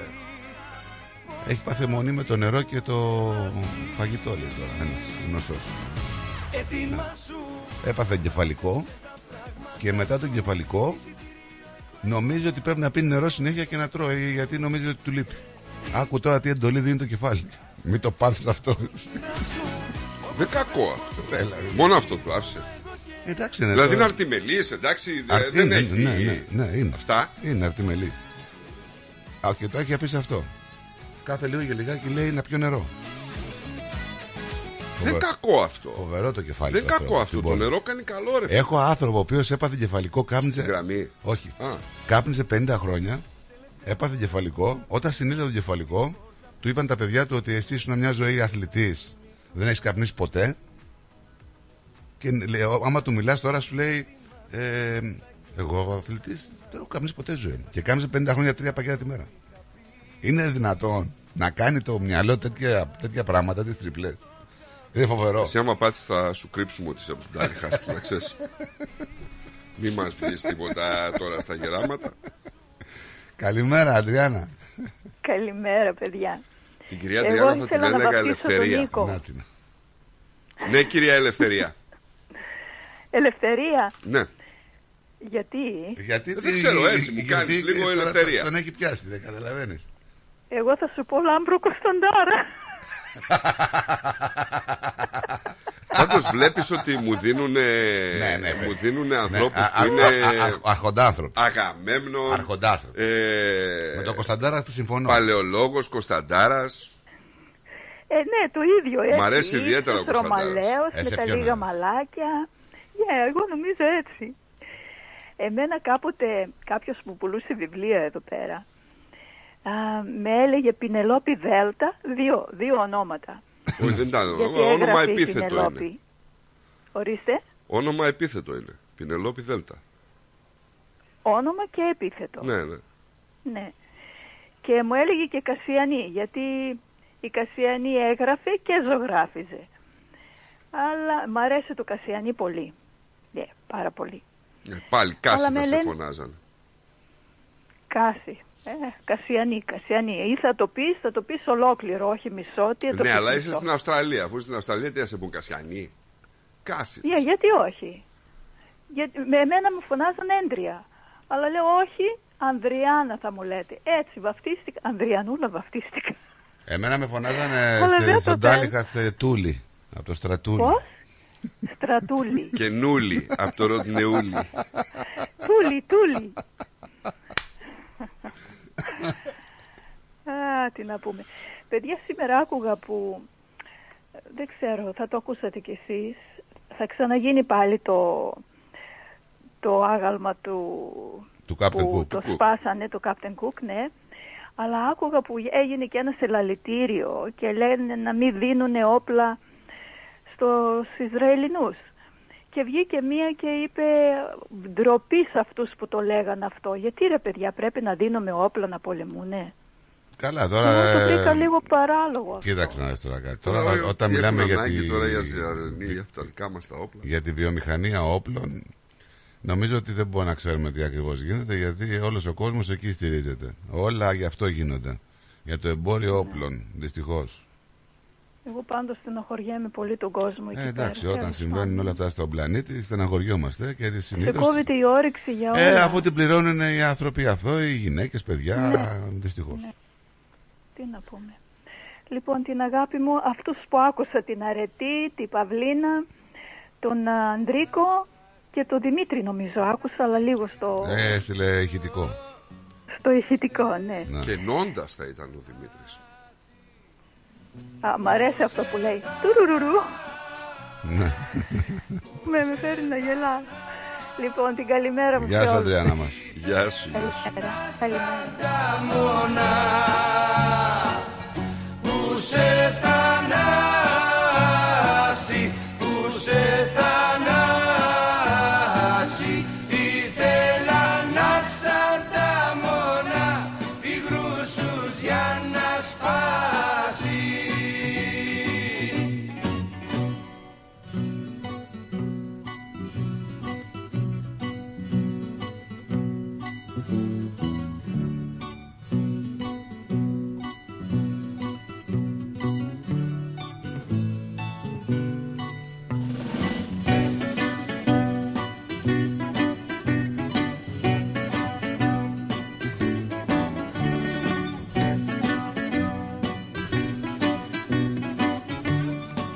Έχουμε αντιδράσει για το φόρο υγείας. Ε, Πραγματικά μ, ανησυχία ότι θα αυξηθούν περαιτέρω τα χρήματα σε ραντεβού σε GP και α, είναι κάτι που αντιμετωπίζει η κυβέρνηση Βικτόριας σε αυτές τις αντιδράσεις σχετικά με το αμφιλεγόμενο φόρο υγείας. Ε, εν μέσω και ανησυχία ότι η φορολογία μισοδοσίας ανεξάρτητων έτσι, γενικών ιατρών θα έχει ως συνέπεια την επιπλέον αύξηση του κόστους και μαζί θα το χτύπημα εισαγωγικά, όπως λέει και ο νέος κόσμος, εκτιμάται μάλιστα ότι δεν θα είναι μόνο στην τσέπη των πολιτών σε μια περίοδο που το κόστος ζωής είναι στα ύψη. Με πάρα πολλούς να συμβάλλουν ή να ακυρώνουν τις εξετάσεις τους. Ήθελα Καλημέρα να στείλω στο Λούι. Όλες καλημέρα. Γεια σου ρε Λούι. Καλημέρα, λέει προπόνηση απόψε 7.30. Ωραία. Λοιπόν, να πούμε ότι δεκάδες κλινικές έχουν υπερδοποιήσει ότι θα αναγκαστούν να κλείσουν λόγω του απαγορευτικού κόστους λειτουργίας αν εφαρμοστούν οι αλλαγές στο φόρο μισθοδοσίας ε, κατόπιν απόφασης της Πολυιακής Υπηρεσίας Εσόδων οι κλινικές να σημειώσουμε ότι πληρώνουν φόρο μισθοδοσία για το προσωπικό υποδοχής τους νοσηλευτές και τους σταθερά εργαζόμενους εκεί γιατρούς ε, ή θα κλείσουν, που δεν νομίζω να κλείσουν, ή θα μεταβιβάσουν ουσιαστικά αυτό το κόστος ε, στον ασθενή. Κάπως έτσι θα γίνει. Θα γίνει μετακύληση. Mm. Κάπως έτσι το, το βλέπω το ρεδάκι. Δεν ξέρω.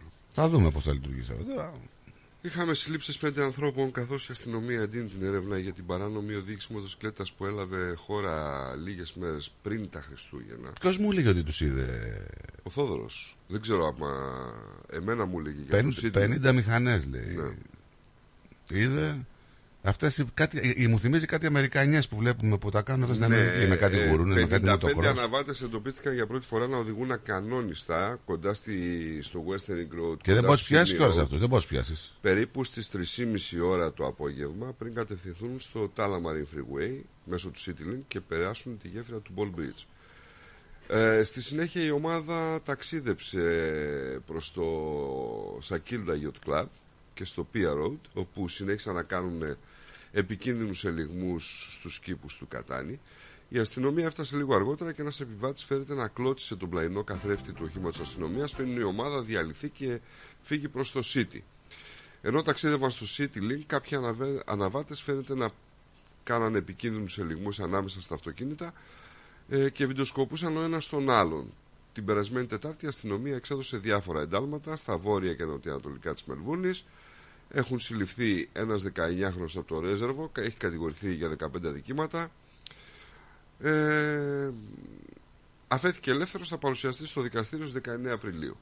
Επίσης ε, ένας 20χρονος άντρας από το Κράκεμπεργκ, ένα 17χρονο αγόρι από τον Ντάλλας, ένα 16χρονο από το Σπρίγβαλ, συνελήφθησαν και αφέθηκαν ελεύθεροι, αλλά η αστυνομία αναμένεται ότι θα τους κατηγορηθ- απαγγελθούν κατηγορίες για πολλαπλά αδικήματα συμπεριλαμβανομένες και της απερίσκεπτης συμπεριφοράς που θέτει σε κίνδυνο τη ζωή.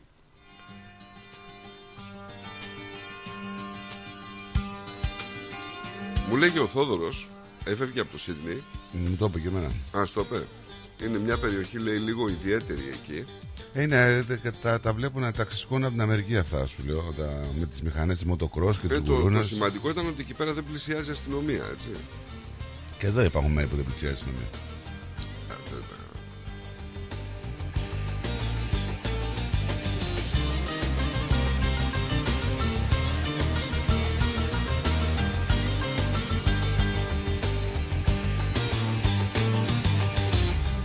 Θέλεις τώρα η Καμίλα να πούμε και ανεκατεύεται εκεί πέρα. Η Καμίλα τι θέλει; Ε, τώρα θα αναλάβει κάποια από τα καθήκοντα του Η Καμίλα. βασιλιά. Ναι. θα τα, θα τα αναλάβει ο μικρός. Και όχι, κάποια θα αναλάβει και η Καμίλα. Τι καθήκοντα δηλαδή έχει; Να συναντιέται κάθε Τετάρτη με τον Πρωθυπουργό, θα συναντιέται η Καμίλα; Αλήθεια, θα συναντιέται γκόμενα με τον Πρωθυπουργό; Δεν είναι γκόμενα. Ε, τι Την είναι παντρεύτηκε. τώρα, γκόμενα Την ήταν. παντρεύτηκε. Την παντρεύτηκε. Τώρα γκόμενα ήταν. Σαν γκόμενα έχει μείνει. Βασίλη, σαν γκόμενα είναι αυτή. Τι Δεν είναι έγινε; η γκόμενα, είναι το Είδα τρίτο χθες- πρόσωπο. Έβλεπα χθες τους διαλόγους της Νταϊάννας, της συγχωρεμένη. Ξέρεις τι λέγανε, Της έτσι. είπε, συγγνώμη, λέει. Ξέρεις τι λένε Κάτσε, τώρα. της είπε η Νταϊάννα, την έπιασε και της λέει. Γιατί δεν το παραδέχεσαι, της λέει. Αφού βλέπω τι γίνεται. Μα γιατί το κάνετε, λέει αυτό σε μένα; Θέλω τον άντρα μου, της λέει. Έτσι της είπε, της Καμίλα; Λέει, Η θέλεις, Καμίλα τι είπε; θέλεις τον άντρα σου, λέει, δεν μπορώ να κάνω κάτι σε αυτό. Σαν να της λέει, θα τον πάρω, ρε παιδί μου. Σαν σασμός μου Και κάνει. από τότε έπεσε σε κατάθλιψη η Νταϊάννα. Και μόλις βρήκε και τον άλλο, να. Τέλος πάντων, να μην πούμε τι έγινε. Ξέρεις τι λένε πολλοί, έτσι; Ότι είναι η κατάρα της Νταϊάνας αυτή. Η κατάρα της Νταϊάννας. Ε. Υπάρχει ολόκληρο κίνημα. Με βλέπανε, λέει, στο σούπερ μάρκετ μου πετάγανε, λέει, τυριά και ψωμιά, λέει η Καμίλα. Και, και λίγα τις κάνανε. Όταν έγινε αυτό με την Και Νταϊάννα. λίγα τις κάνανε. Όλες οι πληγές είναι ανοιχτές Για πες. Δεν πάω να μιλήσει γιατί είναι μπουκωμένο. Τι να πω. Είναι μπουκωμένο.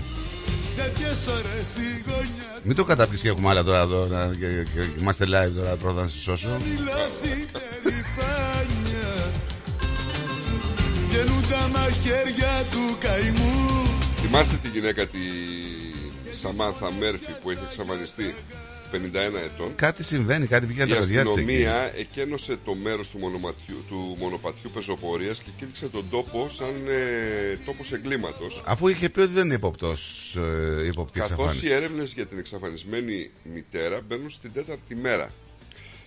Ε, εθελοντής, εθελοντές, μέλη της κοινότητας και υπηρεσίες έκτακτης ανάγκης απεγνωσμένα έχουν ενώσει τις προσπάθειές τους για να βρουν τη Σαμάνθα Μέρφη αφού ένα άγνωστο αντικείμενο ανακαλύφθηκε σε θάμνο κατά τη διάρκεια της έρευνας για, τον, α- για την αγνοούμενη. Ε, παιδί μου, τώρα, ε, προχθές έλεγε η αστυνομία ότι δεν αντιμετωπίζεται σαν ύποπτη εξαφάνιση. Ε, τώρα γύρισαν τα αντιμετωπίζεται πράγματα. σαν κάτι βρήκαν αυτοί προφανώς, γι' αυτό δεν γίνεται αυτό.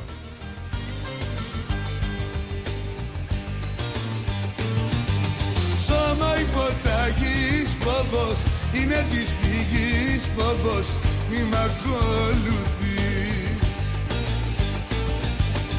Μια για Τι έγινε μια τώρα, έχουμε 12 βουλευτές λέει της Βικτόριας να βρίσκονται στη γραμμή πυρός, ξοδεύοντας σχεδόν μισό εκατομμύριο δολάρια σε ταξίδια που χρηματοδοτούνταν από τους φορολογούμενους.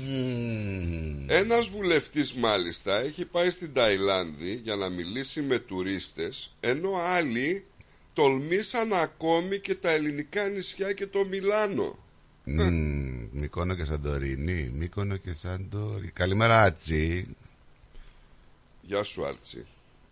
Και; Ε, γίνεται έρευνα εδώ πέρα τώρα. Θα πρέπει να πάρουν δρόμο, δεν γίνεται. Τι κάνανε, φα- λεφτά από τα δικά μας; Από πιανού τα δικά Για τους. ξανά πω δηλαδή τι κάνανε. Τι κάνανε, ε; παίρναν τα χρήματα των φορολογουμένων και την κοπανούσαν. Χρηματοδούσαν ταξίδια δίθεν για πολιτικούς σκοπούς. Ποιοι είναι αυτοί, ε; Τώρα υπάρχουν ε, κάποια ονόματα που ερευνώνται. Είναι σίγουρο αυτό δηλαδή ότι τα, τα γκουρλώνανε από τα δικά Ε, μας δεν τα ήμουν χρήματα. παρόν, το λέει η δισογραφία, ρε φίλε. Τι να Έχουν σου πω τώρα. υποψίες ή έχουν αποδείξεις. Όχι, αφού σου λέει 12, Είδατε, συμβαίνει και στι καλύτερες λέει οικογένειες. Bill Tilley, Τι Bev MacArthur, David Hodgett. Πήγανε στη South Korea. David Davis, 10.000 δολάρια. Πήγε στην Ελλάδα, στην Ιταλία, στην Γαλλία. 10.000 δολάρια προφανώς κανένα στήριο θα είναι αυτό. Brigitte Valens, 10.000 δολάρια. Ε, Εισιτηριάκια είναι αυτά. Δεν τα πλήρωσαν την τσέπη τους. Πρέπει να τα Να τα περάσουν. πληρώναν από τη θέση τους. Να τα περάσουν αβαβά. Ο άλλος πήγε στην Ταϊλάνδη, ο Wayne, ο Ρίτσαρτ ε, Ράιορνταν. Στην Ινδία και στη Σρι Λάγκα. Τι κάνανε εκεί τα παιδιά; 8 χιλιάρικα. Πώς για; Και τελικά. Η Τζόρτζια Παρσέλ Τι θα γίνει; Μας πήγε λέει. στις Ηνωμένες Πολιτείες. Μας λέει τι θα γίνει Θα τελικά. τιμωρηθούν, προφανώς θα τιμωρηθούν. Τι να, τι να λέμε τώρα. Για να δούμε. Λοιπόν, τι άλλο έχουμε; Έχουμε αρκετά. Έτσι. Έχουν εξοδέψει λέει πάνω από 282.000 δολάρια σε interstate ταξίδια και σε international πάνω από 210.000 δολάρια. Ποτέ δεν θα σου πω πως αγαπάω. Ποτέ δεν θα σου πω πως πεθαίνω. Όταν όμως σε φυλάω θα καταλάβεις από τον τρόπο που ανασένω Πόσο σε θέλω, πόσο σε θέλω Όταν τα χείλη σου στα χείλη μου θα φέρνω Τα πιο μεγάλα στα αγαπώ τα λένε οι ψεύτες. Αυτοί που τάζουνε και φεύγουνε σαν κλέφτες. Τόσα αγαπώ δεν θα τα ακούς από εμένα. Αυτό ανήκει στις καρδιάς τα δεδομένα Τα πιο μεγάλα σ' αγαπώ τα λένε οι ψεύτες. Αυτοί που τάζουνε και φεύγουνε σαν κλέφτες. Τόσα αγαπώ δεν θα τα ακούς από εμένα. Όμως να ξέρεις τώρα πια είμαστε ένα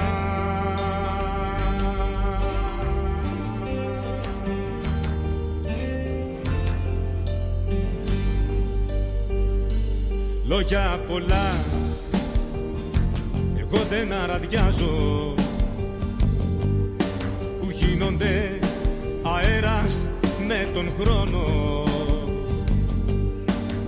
Όταν όμως αγκαλιάζω θα καταλάβεις ότι ζω για ένα λόγο. Για σένα μόνο. Για σένα. Εχθέ είχαμε κάτι, παράμενο, κάτι παρόμοιο με την Optus, αλλά αυτή τη φορά με την Vodafone χθες το απόγευμα. Ε, οι πελάτες της Vodafone στην Αυστραλία αντιμετώπισαν ορισμένα προβλήματα με τις υπηρεσίες τους εχθέ το απόγευμα. Ε, οι αναφορές μιλάνε και λένε ότι περίπου στις 4.30 ώρα το μεσημέρι, το απόγευμα, είχαν χιλιάδες αναφορές ότι είναι εκτός λειτουργίας η Vodafone. Ε, οι πελάτες σε όλη τη χώρα και στις μεγάλες πόλεις όπως ο Σίδνεϊ και η Μελβούνι και το Brisbane και το Perth δήλωσαν ότι αντιμετωπίζουν τεράστια προβλήματα με τις υπηρεσίες τους. Βγήκε εκεί ένας εκπρόσωπος της Vodafone, το επιβεβαίωσε. Είναι λέει, ένα σύντομο τεχνικό ζήτημα. Προσπαθούμε να το επιλύσουμε. Τέλος πάντων, ζητούμε συγγνώμη τους πελάτες. Βλέπουμε όλο και περισσότερες διακοπές λειτουργίας. Και εμένα αυτό που με, με ψηλιάζει λίγο. Με ψηλιάζει αν υπάρχουν κάποια προβλήματα ασφαλείας που τα προλαβαίνουν και αναγκαστικά ρίχνουν το σύστημα. Ναι. Εντάξει, στην εποχή της ηλεκτρονικής απάτης τώρα δεν. Δεν μπορούμε να τα αποφύγουμε αυτό. να Έβλεπα λέμε- χθες σε μια σειρά, ένα ντοκιμαντέρ που λέει αυτό θα συμβαίνει συνέχεια. Πάντα θα είναι ένα βήμα μπροστά αυτοί που θέλουν να κάνουν ε, τη μαϊμουδιά. Οπότε προσοχή στους κωδικούς σας, ε, γενικότερα στα social media, τι κάνετε, που μπαίνετε, τι πατάτε. Τώρα χθες μου ήρθε. Ρε παιδί μου πλέον, με, αυτά τις, με, αυτα- με αυτές τις ε, υποκλοπές ε, των δεδομένων που έχουμε από τους hacker που το λέγαμε εδώ σαν είδηση για κανένα μήνα μετά σταματήσαμε να το λέμε τώρα μου ήρθε ένα μήνυμα χθες από τετραψήφιο νούμερο 5678 το οποίο μου λέει ότι έχω κερδίσει Γεια σας λέει Χάι Στράτο το όνομά μου ε. ε Όπτους χία Είμαστε λέει Θέλουμε λέει να σας ακούσουμε την, ε, την εμπειρία σας και τις υπηρεσίες μας και έχετε κερδίσει λέει και ένα gift card χιλίων δολαρίων Απλά λέει συμπληρώστε το, σα- το, Που να σας βάλουμε τα λεφτά. όχι και καλά σου είχε σαν δημοσκόπηση κάτι να πατήσεις Σαν γκάλοπ Για να και... και πο- Πολλοί άνθρωποι το πατάνε αυτό Έτσι και σου ζητάει ημερομηνίες γέννησης, στοιχεία Τα οποία αυτοί μετά τα διασταυρώνουν Και μπορούν πολύ εύκολα να σπάσουν κωδικούς email Κοίτα, το, το κυριότερο είναι το email Άμα σπάσουν το email σας γιατί στα SMS δύσκολα να ανακλωνοποιήσουν ένα τηλέφωνο και μια κάρτα SIM. Αλλά άμα σπάσουν το email σας είναι πολύ εύκολο να αλλάξουν τους κωδικούς σας. Κάπως έτσι λειτουργεί το θέμα του χακαρίσματος. Στους λογαριασμούς μιλάμε. Έτσι. Τώρα οι περισσότερες ατράπες και αυτά έχουν δικλείδα ασφαλείας σε τα SMS, τα μηνύματα, για να είναι σίγουροι. Ε, προσοχή, γιατί έχουν ξεφύγει τελείως αυτοί. Να θυμίσω μόνο τα τελευταία δύο χρόνια τα, το νούμερο είναι τεράστιο. Μιλάω για τα νούμερα τα οποία κλάπηκαν από λογαριασμούς που χακάρανε κάποιοι. Ε, είναι ένα δισεκατομμύριο. Το έλεγα προχθές που δεν ήσουν εδώ.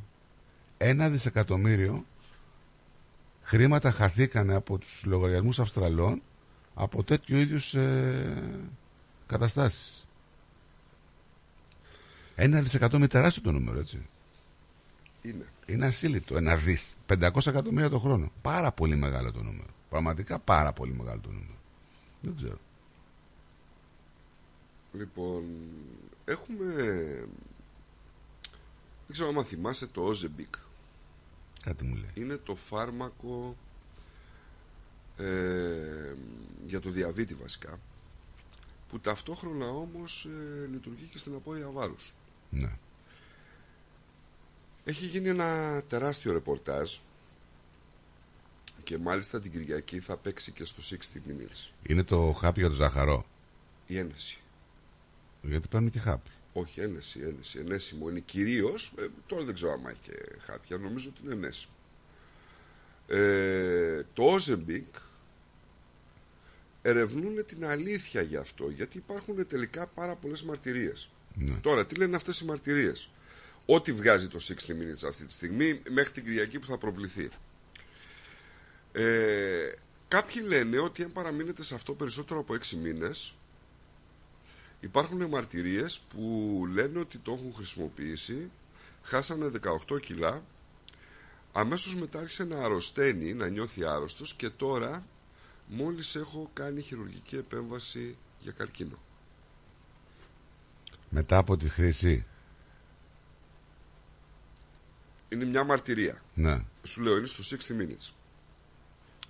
Άλλος λέει ότι είμαι σε αυτό για 7 μήνες, είμαι διαβητικός τύπου 1 και μου σώζει τη ζωή. Τα επίπεδα γλυκόζης μου είναι σταθερά και έχω χάσει 22 κιλά. Αυτό είναι το καλύτερο που έχω νιώσει από τη διάγνωσή μου εδώ και 10 χρόνια. Ναι. Ε, υπάρχουν και άλλες μαρτυρίες που λέει ότι ε, κοιτάξτε εγώ το έκανα αλλά τελικά ξέρετε είναι πολύ καλύτερα να ακολουθήσετε έναν υγιεινό τρόπο διατροφής παρά να κάνετε μια ηλίθια ένεση. Βέβαια αυτό που λένε οι περισσότεροι είναι ότι καλά θα, εφόσον αυτό το φάρμακο βοηθάει κάποιους ανθρώπους οι οποίοι είναι παχυσάρκοι να χάσουν βάρος κλπ και μάλιστα με έναν σωστό τρόπο τότε καλά θα είναι να το δούνε και ιατρικά δηλαδή να κάνουν τις εξετάσεις και ανάλογα να τους το προτείνει ο ίδιος ο γιατρός και Ναι. φυσικά ζητούν από το από την κατασκευάστρια εταιρεία να εντείνει τις προσπάθειές της προκειμένου το φάρμακο αυτό να είναι, να είναι στην ευρεία κατανάλωση και να φτάνει για τους διαβητικούς τελικά να μην υπάρχουν αυτές οι ελλείψεις Και ποιο αυτό, ε, το νομίζω δεν Ozempic είναι αυτό σωστό, να σου πω φίλε. τώρα είναι ενέσιμο πραγματικά είναι σαν ε, τις ενέσεις αδρεναλίνης δηλαδή είναι ξέρεις αυτό το στυλό πακ Ναι. Και τέλος. Αυτό δείχνει και το ρεπορτάζ. Ε, Έχει, να, υπάρχουν, κάνει με, υπάρχουν ε, πάρα έχει να κάνει με το μεταβολισμό κάτι αυτό. Το Δεν ξέρω επηρεάζει τι το έχει να μεταβολισμό. κάνει. Δεν ξέρω τι έχει να κάνει. Υπάρχουν ε, και παρενέργειες, εγώ διάβαζα με το συγκεκριμένο θέμα. Διάβαζα από ελληνικό άρθρο, γιατί το είναι παγκόσμιο το φαινόμενο. Σου λέω την Κυριακή θα έχεις τους 60 minutes. Λέει ότι όσοι σταματούν καταρχήν να παίρνουν το, το συγκεκριμένο σκεύασμα που λέγεται σε μαγλουτίδι, ε, αναχτούν το μεγαλύτερο μέρος του βάρους που έχασαν. Δεν είναι δηλαδή ότι, ότι το πήρες, τα χάσες και μετά με το που το σταματήσεις. Ε, υπάρχει πρόβλημα και τα ξαναπαίρνει. Την όπρα την έχεις δει πώς έχει γίνει. Την; Την όπρα. Όχι. Δεν την έχεις δει; Όχι. Θα σου στείλω φωτογραφία, πας πλάκα. Μοντέλο.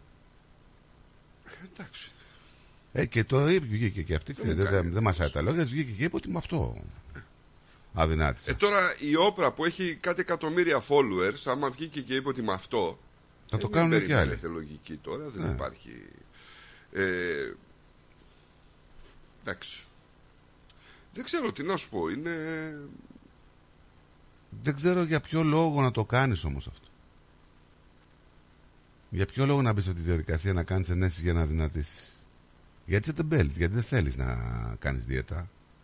Ρε Δεν- φίλε, δεν είναι θέμα, ξέρεις τι, αυτό μην το λες σε τεμπέλες. Ε, υπάρχουν άνθρωποι... Θα το και- έκανες. Να κάνω δίαιτα. Άμα έπαιρνες. Δεν θα έκανα, θα όχι, έκανα. όχι. Άμα έπαιρνες 50 κιλά θα κάνεις αυτό Ναι, με την ναι, άλλη. ναι, το και ενέσιμο. τώρα θα έκανα. Το ενέσιμο. Και τώρα θα Το έκανα. ενέσιμο. Και τώρα θα έκανα. Α, θα το έκανες. Ναι, και τώρα. Θα έμπαινε, δηλαδή θα έκανες δυνατό πειραματόζωο δηλαδή. Και τώρα θα το έκανα. Εντάξει. Εγώ δεν θα το. Και τώρα θα το έκανα.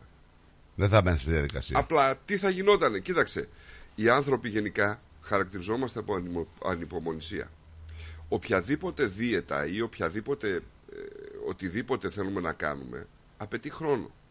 Μην ξεχνάς ότι ο υγιεινός τρόπος είναι να ασκείσαι, Ρε να φίλε, τρως τώρα, Ε, τώρα δεν σου, προσεκτικά. μιλάω, δεν σου μιλάω για τον, υγιεινό, για τον υγιεινό τρόπο. Σου μιλάω για αυτό το συγκεκριμένο πράγμα που κάνουν. Σε αυτό, μιλά- αυτό μιλάμε τώρα. Ναι, αυτό σου λέω ότι ο άνθρωπος γενικά από τη φύση του είναι ανυπόμονος. Ωραία. Χωρίς να ξέρεις δηλαδή. Στην τι μπο- ανυπομονησία τι λοιπόν. μπορεί να σου παρουσιάσει. Ε, μα αφού το βλέπεις τώρα, τι, τι να δεις.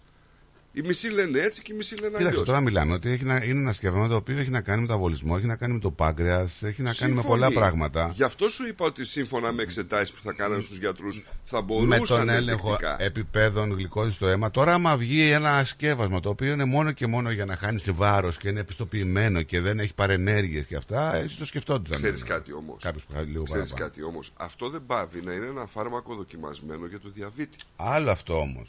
Μισό λεπτό.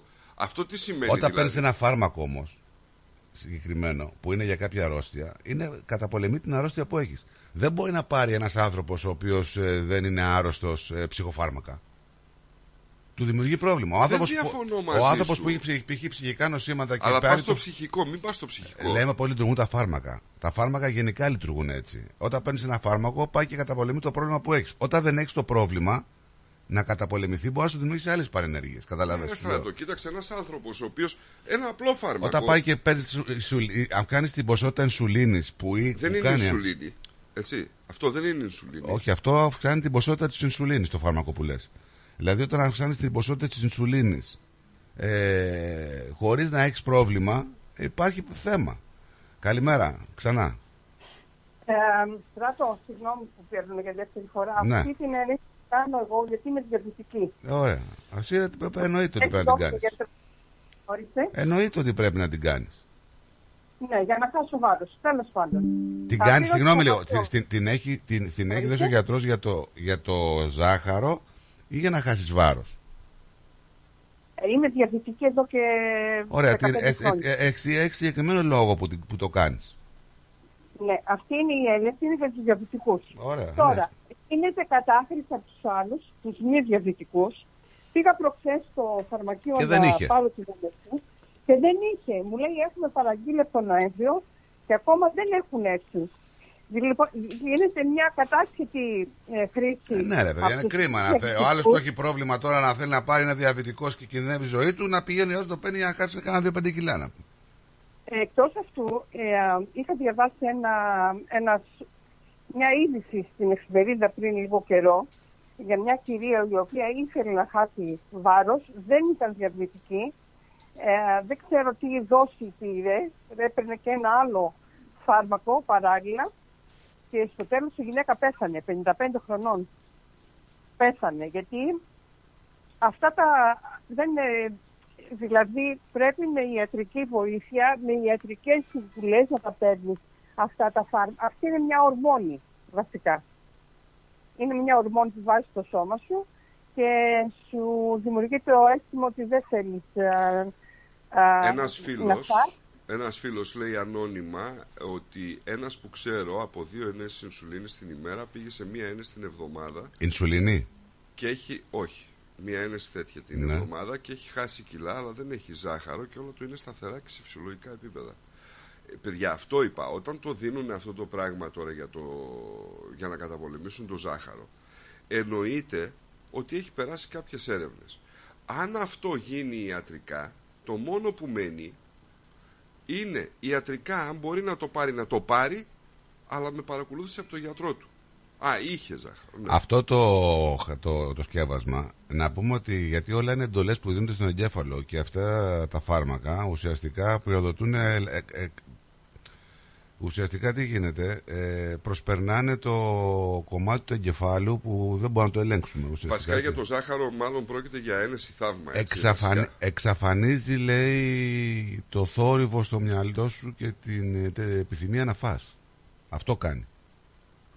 Εγώ πριν κάνω τη τελευταία εγχείρηση, παιδιά, ε, το είχα σταματήσει για ένα μήνα την ένεση. Γιατί, άμα έχεις σταματήσει αυτή την ένεση και πας στο χειρουργείο, μπορεί να πάθεις και πνευμονικό είδημα.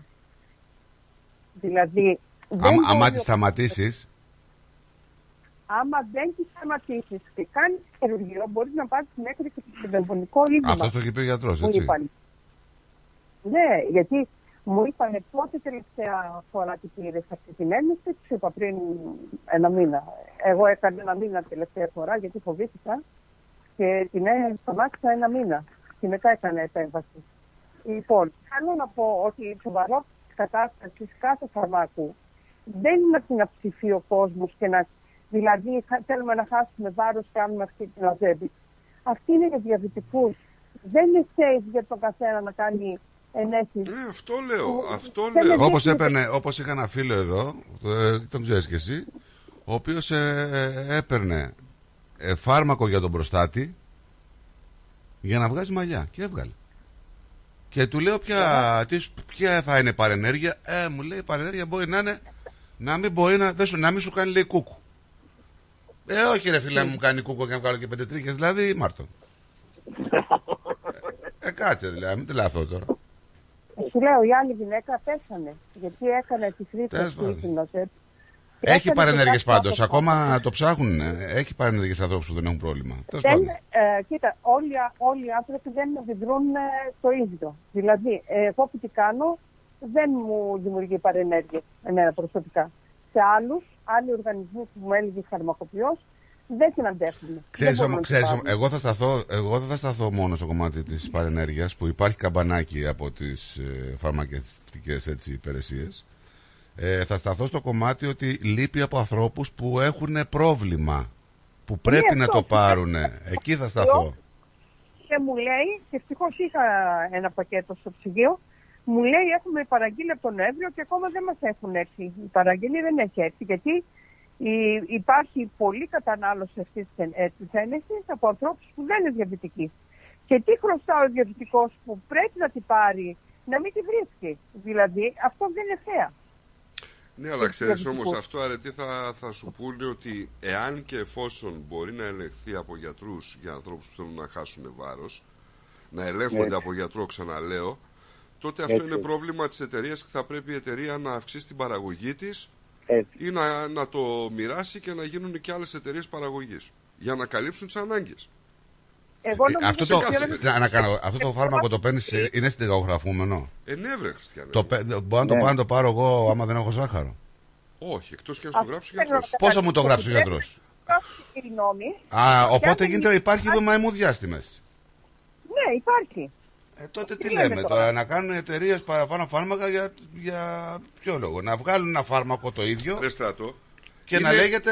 Ξέρεις τι, αυτό το φάρμακο θα μπορούσε να φτιάχνει τον πονοκέφαλο. Ρε παιδί μου, να, το- Έτσι. να βγάλει ένα παρόμοιο φάρμακο εταιρεία αφού έχει δει και έχει αυτές τις ιδιότητες και να το βγάλει αντιλίπ. Ξέρω εγώ. Αντι...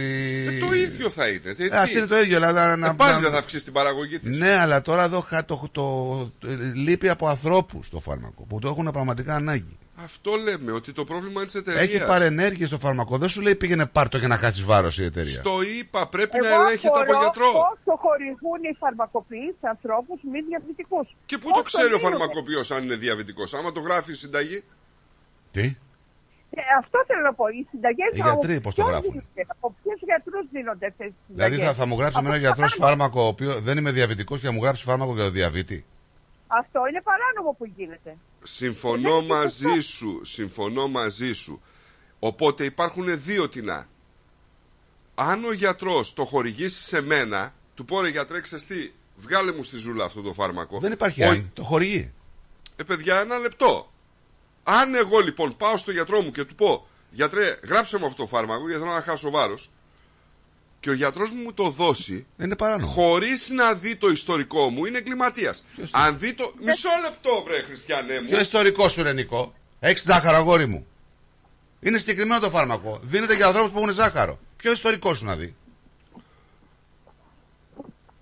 Ποιο ιστορικό σου να δει; Θα σου δώσει ο γιατρό ένα φάρμακο το οποίο είναι για διαβητικούς. Δέχομαι τη γνώμη σου, ρε Στράτο. Τι να σου πω να πούμε, να μην, να μην ολοκληρώσω. Τι να ολοκληρώσεις. Ε, τι τι να να ολοκληρώσει. Μα, μα, μας, μας Ο λέει τώρα την γιατρός άλλη. μου είναι παπάρας. Α, Θέλει εντάξει. να μου κάνει χάρη. Ωραία, πας στον Να σου το παπάρα- πω έτσι. πας στον Πάω, παπάρα του λοιπόν, γιατρού. Οπότε πάμε Ο στην παρανομία. γιατρός μου Ναι. είναι δολοφόνος. Ωραία, τελείωσε. Λοιπόν, Τι να συζητήσουμε τώρα από εκεί; Πάει εκεί πέρα και ανοίγει το ιστορικό μου. Ναι. Βλέπει τα στοιχεία του φαρμάκου γιατί έχει κάνει φαρμακολογία. Δεν με ενδιαφέρουν. Και λέει ο άνθρωπος, δεν σε ενδιαφέρει αν έκανε φαρμακολογία. Ωραίος. Δεν με- δεν με ενδιαφέρει. Είναι παπάρας, το είπες, δεν με Τα ενδιαφέρει. συστατικά του δεν θα σε επηρεάσουν.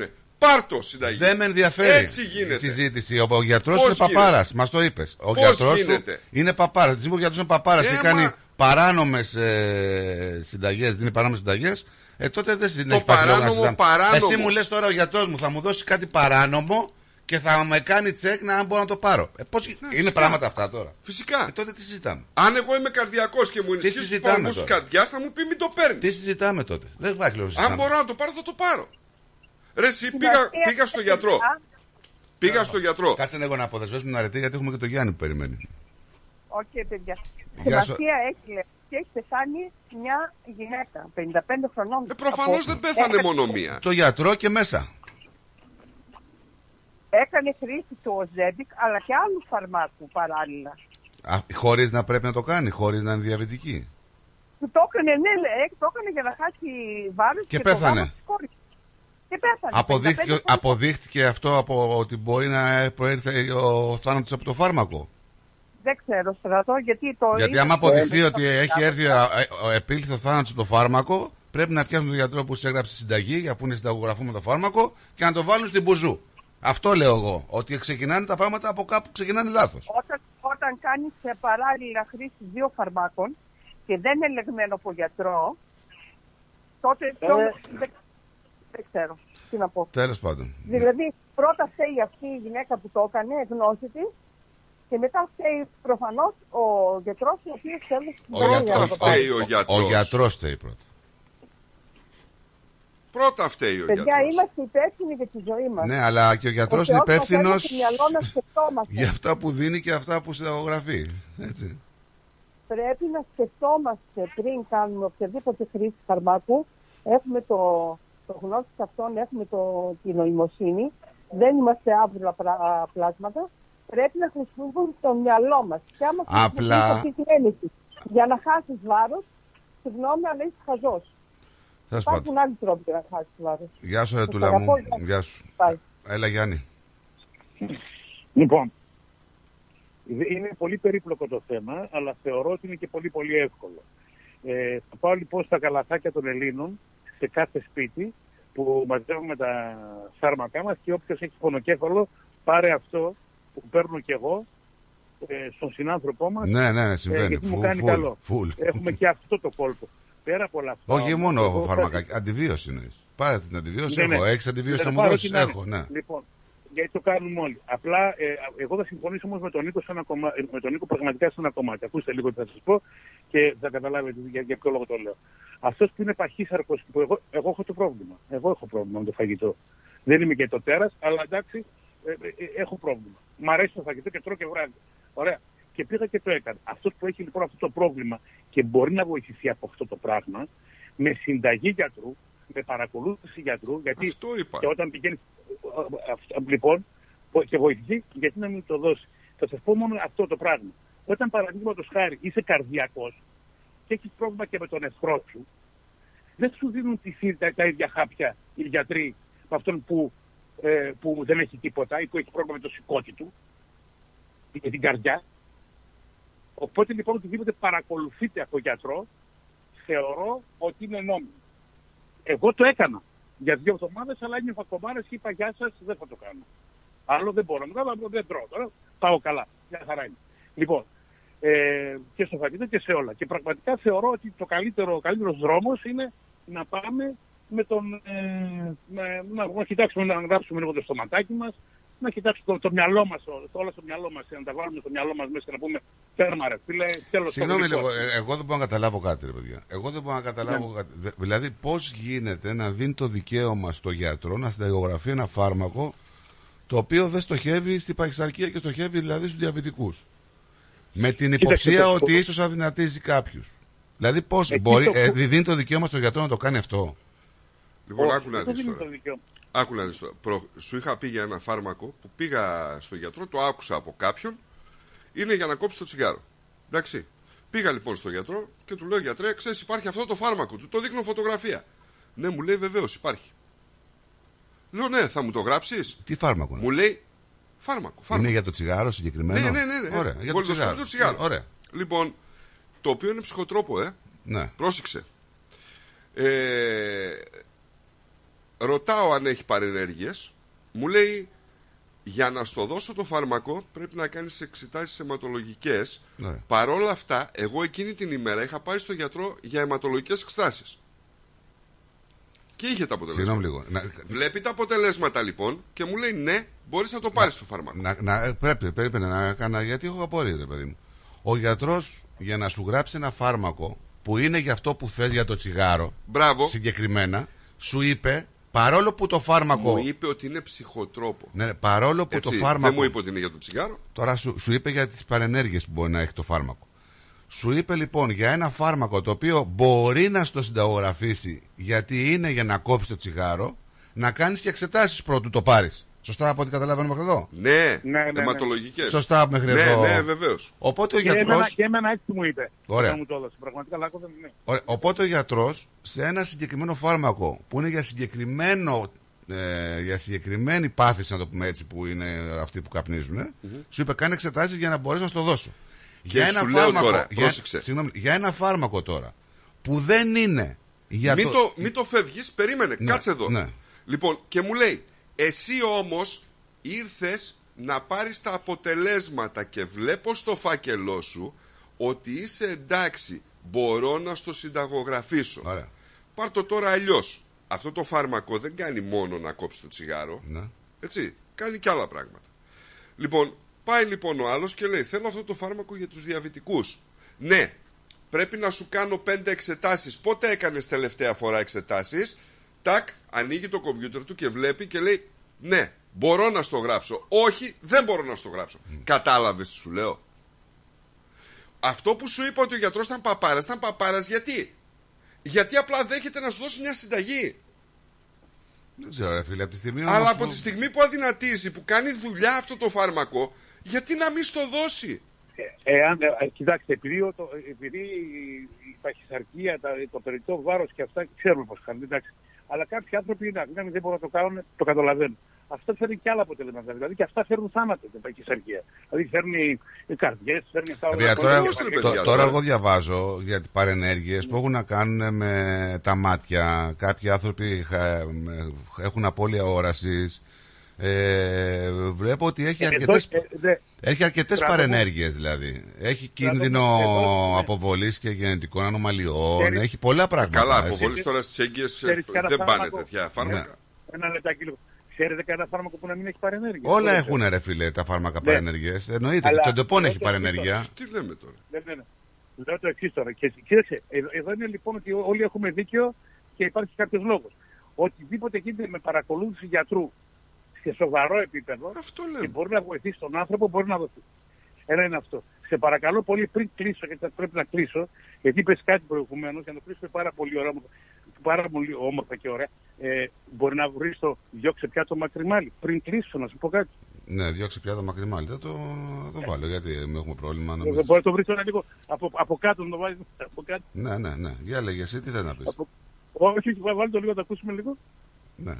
Δόξα πάτε μα ό,τι γουστάρει ο φίλος μας εδώ, Ναι. ο Ιάννης, ο συνονόματος που λέγει το Να κάνουμε τραγούδι. και λίγο εκπομπή, ναι, με να γίνω και διευθυντή εκπομπή. καταλάβες. Ναι, ναι, Το ναι. όνειρό μου. Για, έλα, έλα, πάμε. πάμε. για- Πάμε. Πάμε.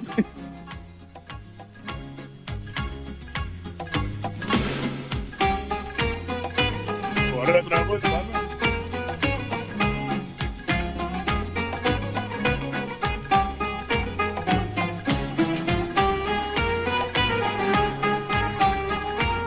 Γιατί τι θες όμως να το κάνεις αυτό; Πάλι για χατήρι φαλακρού Λοιπόν, πάμε. ε, Ας το πάμε από κάτω πράγμα. πάρε. Λοιπόν, με προστάτης, μαλλιά και νο κούκου. Να το.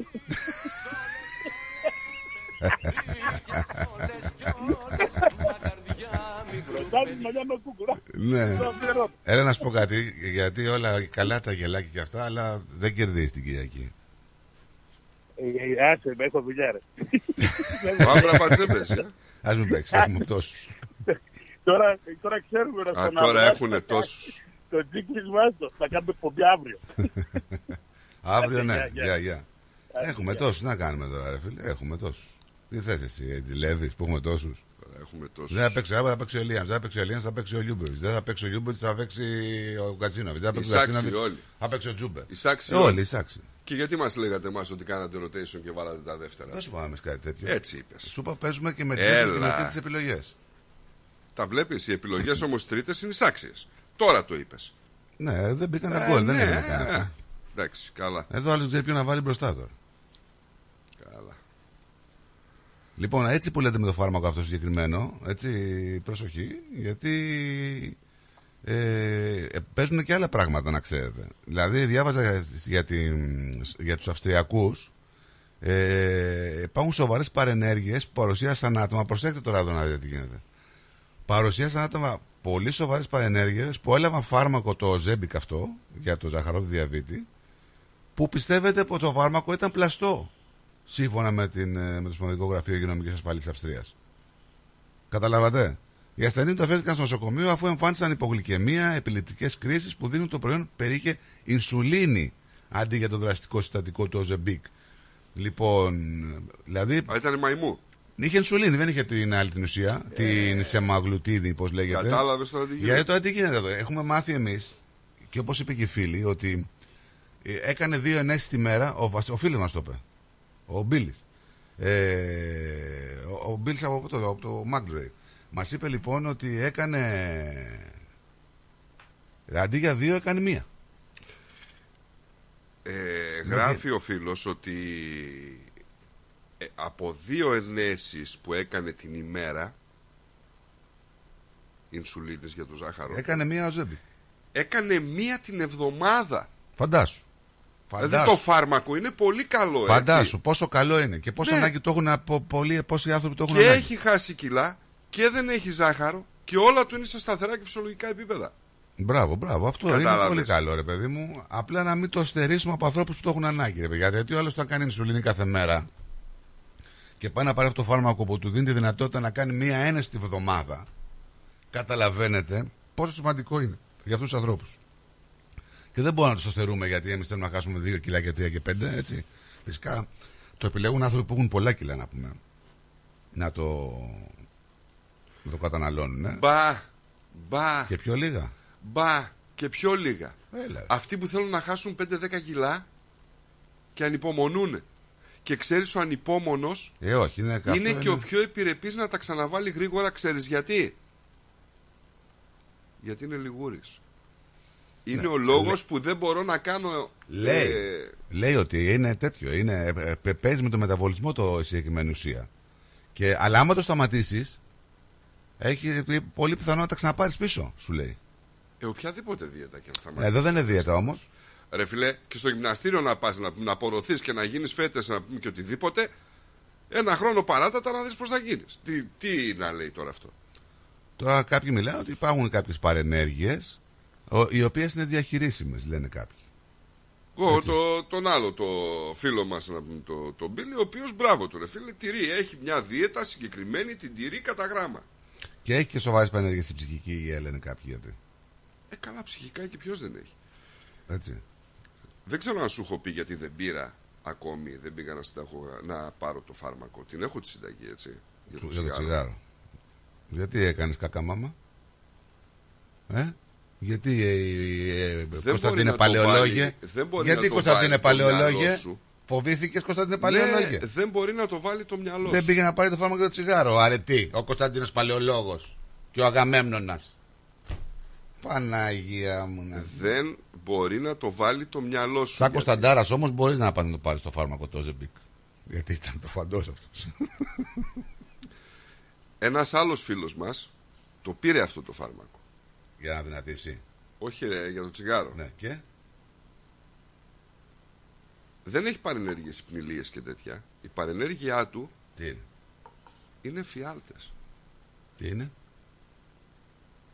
Παίρνει- Πήρε αυτό το φάρμακο για το τσιγάρο και έχει φιάλτες; Ναι. Τι βλέπει; Επικαλούμε τη μαρτυρία του αν μ' ακούει τώρα, σίγουρα μας ακούει. Δεν μας παίρνει. Να μας πάρει τηλέφωνο να το ξέρω. επιβεβαιώσει. Το ξέρεις πολύ καλά. Και μου λέει αδερφέ, δύο μέρες άντεξα. Καλύτερα λέει να πάω από τσιγάρο από αυτή την αγωνία λέει ο Τι Νινίκα. εφιάλτε όμως. Ε, τι εφιάλτε. Ξέρω εγώ. Μπορεί να έβλεπε ότι τον κυνηγάει ο Άρης θα του πάρει το πρωτάθλημα. Δεν ξέρω. Ναι, ναι, ναι, μα- να μας θέλει. Γιατί να είναι μας- και γάβρος. Ναι, μπο- μπορεί να μας πει τι εφιάλτη, γιατί παίζει ρόλο κιόλας. Σου λέω. Άμα είναι να βλέπω έναν εφιάλτη καλό, δηλαδή να με κυνηγάει. Η Μόνικα Μπελούτσι. Η Μόνικα Μπελούτσι. Αυτό δεν είναι ξέρω. εφιάλτη. Λέω ρε παιδί μου, άμα με κυνηγάει η Μόνικα Μπελούτσι, θα πάρω και δύο. ε, Μπορεί ο κάτι. εφιάλτης να είναι να κυνηγάς εσύ τη Μόνικα Μπελούτσι και από πίσω σε κυνηγάει η Σωστό Μπίμπη και να αυτό. πούμε με κάτι, με ένα Σωστό. μαχαίρι. Αυτό είναι εφιάλτης. Είναι εφιάλτης. Λίγο να πάμε Βλέπεις στα- πώς το όνειρο γίνεται εφιάλτη ξαφνικά; Ναι, η πραγματικότητα. Αλλά όχι, σου λέω, εγώ τον επικαλούμε αυτόν τον άνθρωπο. Αν Τι θέλει, είναι ας τον πάρει επικαλείσαι, τηλέφωνο. τι είναι τε- τε- και τον επικαλείσαι; Γιατί μπορεί να μην θέλει, ρε φίλε, να. Επικαλείται ένας Κωνσταντίνος Παλαιολόγος κάποιον, δεν γίνεται αυτό το Καλημέρα πράγμα. στο Γιάννη το Γιώγα. Γεια, σου ρε Γιάννη. Γιάννη. Γεια σου Γιάννη. Έχουμε κανένα άλλο μηνυματάκι; Ναι, ο Νίκος λέει μπορεί να λεγόταν Αλέξανδρος. Ο Great. The Great. ναι, ναι, ναι, τα λέμε και αυτά. Γιατί να μην τα λέμε; Δεν κατάλαβα. Λοιπόν, πάμε στο διαμεστικό διαλυματάκι. Κάτσε να δω αν έχουμε άλλο μήνυμα. Δεν ξέρω, μας δρώσει εδώ ο Στέλιος. Άκου τι μας είπε. Λοιπόν, Τέλος πάντων, πάμε. Τράβα, τράβα. Moss Property Consultants. Συμβουλευτική υπηρεσία διαχείρισης ακινήτων. Για να μην έχετε προβλήματα με την ενοικίαση και διαχείριση των ακινήτων σας, η πολυετής πείρα και ο επαγγελματισμός μας εξασφαλίζουν την αξιόπιστη και αποτελεσματική διαχείριση της ακίνητης περιουσίας σας. Αναλαμβάνουμε την επίβλεψη των ακινήτων σας, τη σύνταξη μισθωτικών συμβάσεων, την ίσπραξη των ενοικίων. Φροντίζουμε και διαφυλάσσουμε την ακίνητη περιουσία σας, διασφαλίζουμε τα συμφέροντά σας και διεκπεραιώνουμε με απόλυτη ασφάλεια τις συναλλαγές σας. Moss Property Consultants. Αναλαμβάνουμε εργοστάσια, γραφεία, καταστήματα, οικίες. Εξυπηρετούμε όλες τις περιοχές με υπευθυνότητα και επαγγελματισμό. Τηλέφωνο 9429 4800. 429 Bridge Road, Richmond. Moss Property Consultants. Αξιοπιστία Και ασφάλεια. Ό,τι παίζεις στην παροικία παίζεις στο κανάλι 31 κάθε Δευτέρα στις 6 το βράδυ. Καλησπέρα Μελβούρνη Extra Edition. Με τον Πλάτωνα Δενεζάκη. Μια τηλεοπτική εκπομπή γεμάτη ενημέρωση, συνεντεύξεις και δραστηριότητες γύρω από την ελληνική παροικία της Μελβούρνης και όχι μόνο. Καλησπέρα Μελβούρνη Extra Edition. Με τον Πλάτωνα Δενεζάκη. Κάθε Δευτέρα στις 6 το βράδυ στο κανάλι 31. Συχνότητα 44. Ωραία φέτα μας τώρα. Λες να μην το ξέρω. Έχει γεύση, πώς το λένε; Ε, είναι κομμάτι του τόπου μας, αγόρι μου. Έχει τη χάρη του, τα αγαθά του, τα ακούσματά μας. Τι γεύση θες να έχει και τι δεν έχεις. Και τι ήπειρος μας τώρα. Όχι δα και σκέτη, με λάδι και ρίγανη. Αυτή είναι η φέτα μας. Έχει παράδοση, έχει μεράκι, έχει γεύση από ήπειρο. Φέτα ήπειρος, από χέρι τυροκόμου. Η Ήπειρος κοντράρει και πάλι την ακρίβεια προσφέροντας τα προϊόντα της στις καλύτερες τιμές της αγοράς. Ζητήστε τα τώρα. Epiros is keeping prices down while maintaining its award-winning quality and unbeatable taste. Epiros Feta is suitable for vegetarians, is gluten-free and low in lactose. Find us in your local IGA supermarket and delis today. Το φεστιβάλ Αντίποδες ανοίγει τις πόρτες του στις 24 και 25 Φεβρουαρίου και μας περιμένει για να ζήσουμε και φέτος μοναδικές στιγμές. Αναπόσπαστο κομμάτι της ταυτότητας της πόλης μας, αλλά και των ανθρώπων της που το στηρίζουν με αγάπη τόσα χρόνια. Μαζί μας η πιο σπουδαία ερμηνεύτρια της γενιάς της, η Μελίνα Σλανίδου, που θα δώσει μοναδικό παλμό με τις επιτυχίες της. Και φέτος όλοι οι δρόμοι οδηγούν στο φεστιβάλ Αντίποδες. Σας περιμένουμε.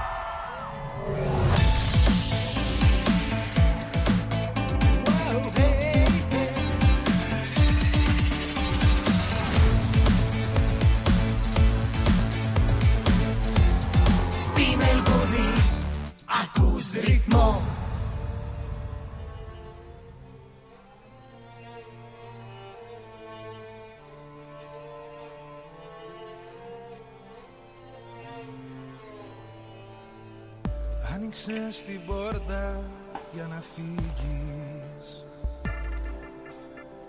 Πας να μ' αγκαλιάσεις, μα με πνίγεις. Πάω ένα δάκρυ να προλάβω.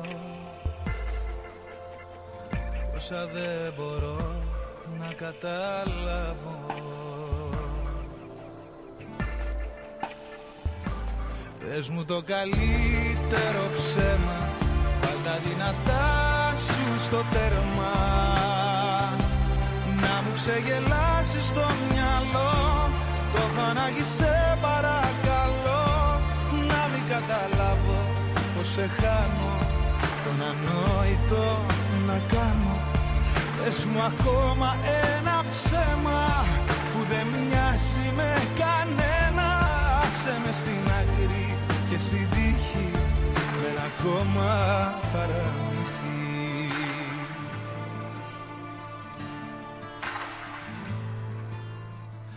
Δεν μπορώ να ακούσω τη φωνή μου. Δεν με υπακούει το κορμί μου. Πώς να ξεπεράσω τη συνήθεια Πώς να την πιστέψω την αλήθεια; Πες μου το καλύτερο ψέμα Βάλ τα δυνατά σου στο τέρμα. Να μου ξεγελάσεις το μυαλό Το έχω σε παρακαλώ. Να μην καταλάβω πως σε χάνω Τον ανόητο να κάνω. Πες μου ακόμα ένα ψέμα Που δεν μοιάζει με κανένα. Άσε με στην άκρη και στην τύχη με ένα ακόμα παραμύθι.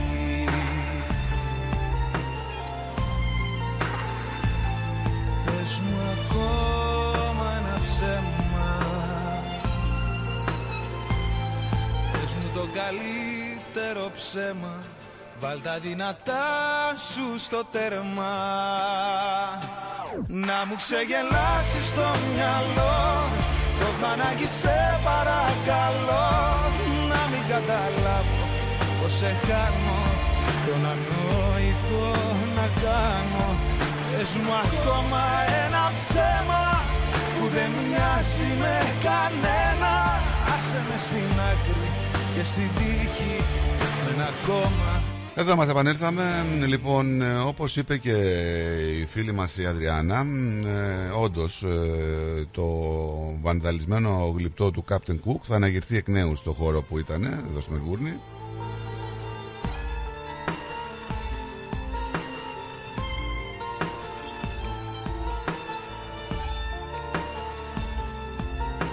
Τώρα έχουμε ένα φαινόμενο που μιλάνε οι ειδικοί μιλάνε ότι η θάλασσα στα ανοιχτά της αχτής της Νέας Νότιας Ουαλίας είναι λέει τόσο ζεστή που θα μπορούσε να υποστηρίξει ένα τροπικό κυκλώνα σύμφωνα με τους επιστήμονες.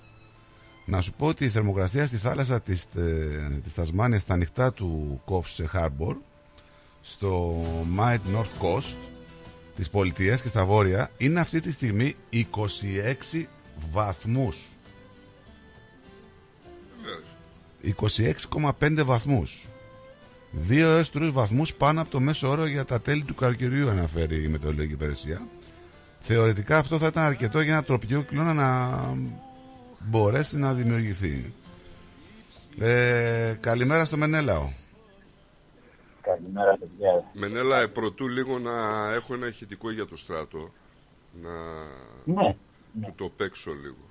Βάλε μου, στείλτε μου το παίξω να ακουστεί ωραία ε, λοιπόν, καλημέρα. Πες στο στράτο, ο μόνος του ευθυάρτης θα είναι για φέτος ο Μάτζιος. Καλά.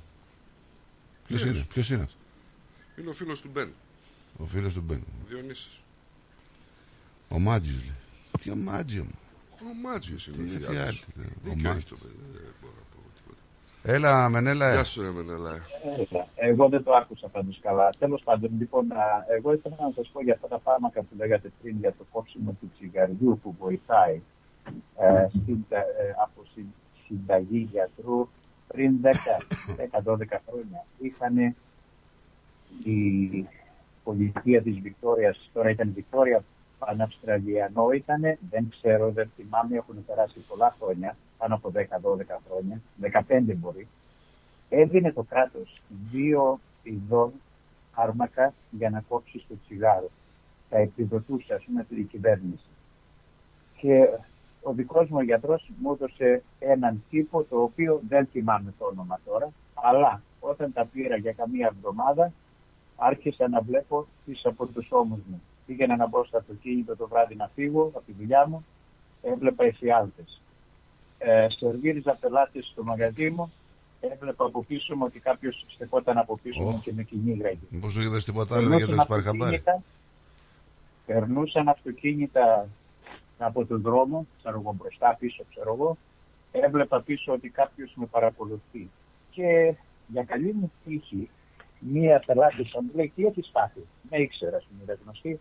Λέω, δεν ξέρω, λέω. Μου λέει, μην μου πεις ότι παίρνεις ε, αυτά τα, τα φάρμακα που έχουν δώσει για να κόψει το τσιγάρο. Ναι, της λέω, τα παίρνω αγόρι μου, λέει, πέταξε τα, λέει, αυτά, λέει, δεν είναι καλά. Και πραγματικά τα, τα πήρα, τα πέταξα και ησύχασα. Τώρα, δεν θυμάμαι τι ακριβώς χάπια ήταν. Πάντως ήταν δύο ειδών χάπια που δίνανε, δηλαδή φάρμακα που δίνανε η κυβέρνηση τα έκανε επιδότηση για να κόψουν το τσιγάρο. Πολλοί είχαν παρεστήσεις με αυτά. Εμένα Αυτό δεν μου ήθελα να μίλησαν για παρεστήσεις, εμένα μου... Ε, άλλο φάρμακο σου είπα πριν να- και δε- δε- αυτό είναι πιο εξελιγμένο Μπορεί να προφανώς. είναι πιο εξελιγμένο, αλλά οι φιάλτες είναι φιάλτες που είναι στον ύπνο. Αυτό Τώρα, τον τι έβλεπες να- στο ξύπνιο. Εγώ τους έβλεπα Νίκο στο ξύπνιο, έβλεπα ότι κάποιος με παρακολούθαγε, κάποιος πέρναγε ότι ήθελε να μπει μέσα, ξέρω εγώ κάτι, δηλαδή δεν είναι έτσι Ε, νομίζω ότι ήσουν σε πολύ σοβαρή κατάσταση άμα έβλεπες τέτοια πράγματα. Λοιπόν, αυτό ήθελα να σας πω για πριν και νομίζω κάτι άκουσα. Σαν σήμερα πέθανε ο Ξυλούρη το 80. Ναι, ναι, ναι. ναι. Δεν ξέρω αν το είπατε, δεν άκουσα Το πριν. είπα, το και εχθές το βράδυ πέθανε και ο Βαγγέλης, ο Ροχάνης. Ένα καλό Προχθές, παιδί. που προχθές, ήταν ναι. Προχθές, το... Εντάξει, καλό παιδί δεν ήταν, παραβατικός ήταν. Τώρα ίνδαλμα δεν μπορούμε να Ναι. τον κάνουμε, αλλά ήταν κάτι ο οποίος ήταν ένας αναρχικός άνθρωπος. Εντάξει, ο Με όλη Βαγγέλας, την έννοια, ε, έτσι. Κόντεψε να ρίξει την κυβέρνηση στο Μητσοτάκι τότε. Του έφυγε τους αστυνομικούς, να πήρε ένα ταξί και έφυγε από μπροστά τους. Και η πλάκα ποια είναι, να σημείο τους σε αυτή την υπόθεση. Καλό παιδί, Το με Βαγγέλη. χειροβομβίδε κυκλοφόρησε γι' αυτό. Εντάξει, είναι. παιδιά, τώρα δεν θα κάνουμε και ιδανικό τον άνθρωπο τώρα το ροχάμι. Όχι μόνο, έτσι, ούτε εντάξει, τώρα ίνδαλμα. το καλαμπούρι το λέμε. Εντάξει, έκλεβε ο άνθρωπος, δεν σκότωσε κανέναν, δεν έκανε τίποτα. Όλοι κλέβουν, όλοι. Με αυτή τη Κάτι λογική κλέβουν. κλέβει και η τράπεζα. Δηλαδή, Ε, εντάξει, ναι. Αυτό στην τράπεζα έκλεβε πάλι, δεν του κλέφτες έκλεβε. Αλλά είναι ένα αυτό, ας πούμε, εδώ πέρα που μετράει σε αυτή την υπόθεση, ότι το Βαγγέλη τον είχαν κρυψεί γυναίκες.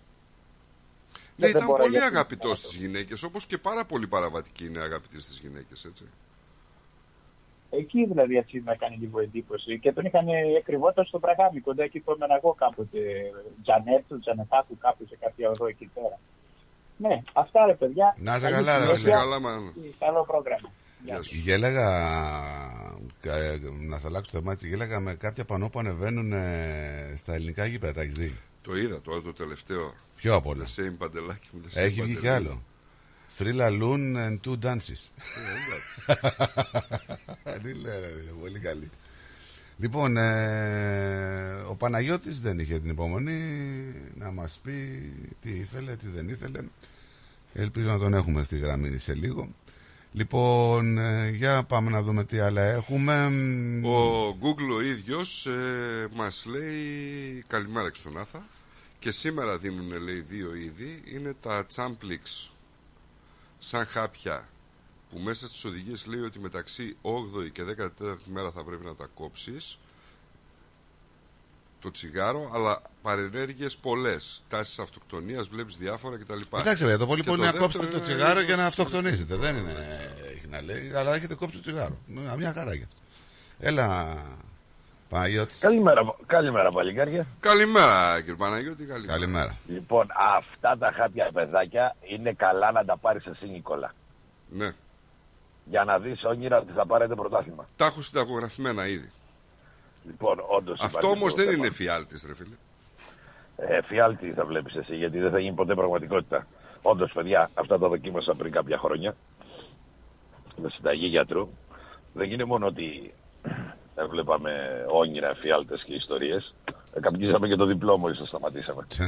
από, ό,τι, από ό,τι καπνίζαμε πριν. Καλά ξέρεις κάθε προσπάθεια που κάνεις να κόψεις το τσιγάρο Οποιαδήποτε προσπάθεια Καπνίζεις είναι παραπάνω. αυτή Όταν γυρίζεις πίσω μετά καπνίζεις παραπάνω έτσι Περισσότερο, ναι. Είναι όντως, όντως. Εγώ- αυτό εγώ δεν... το έχω κόψει τρεις, τρεις φορές και τι τρεις φορές καπνίζω διπλάσιο από ότι όταν. Δεν νομίζω προσπαθούσα ότι να αυτό σταματήσω. έχει να κάνει με το φάρμακο, αλλά για τις παρενέργειες τώρα, αν οι παρενέργειες έχουν φιάλτε και τέτοια, είναι ένα θέμα. Έχουν, έχουν παιδιά. Έχουν παιδιά. Μα όπως και είπε κάποιος κύριος πριν, ότι μέσα στη συνταγή το γράφει.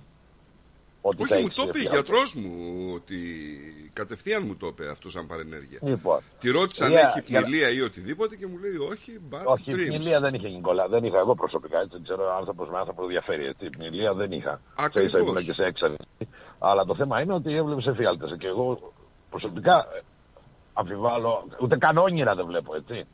Αν θα δω δύο φορές το χρόνο. Γι' αυτό και δεν σε χρειάζομαι στράτο για όνειρο κατάλαβες; Ναι, εντάξει, σίγουρα. Λοιπόν, ε, από εκεί και πέρα, όποιος θέλει να κόψει το τσιγάρο, κατ' με, θα το βάλει στο μυαλό του. Έχω κάνει και βελονισμού, έχω κάνει τα πάντα. Κοίταξε, επειδή Δεν το έχει πιάσει συζητήσαμε τίποτα. όταν Δεν πήγα έχει να... πιάσει τίποτα. Επειδή το συζητήσαμε όταν πήγα να πάρω τα χάπια, ε, Ναι. ανέφερα ότι ένας φίλος ε, μου είπε και μάλιστα με ρώτησε στο στρατό, λέει το ξέρω, λέω το ξέρεις, αλλά δεν θέλω να πω αν δεν θέλει να το πει ο ίδιος. Δεν ξέρω, δεν έχω θέμα, δεν κρύβω Γι' από αυτό σε κανένα. επικαλέστηκα, ας πούμε.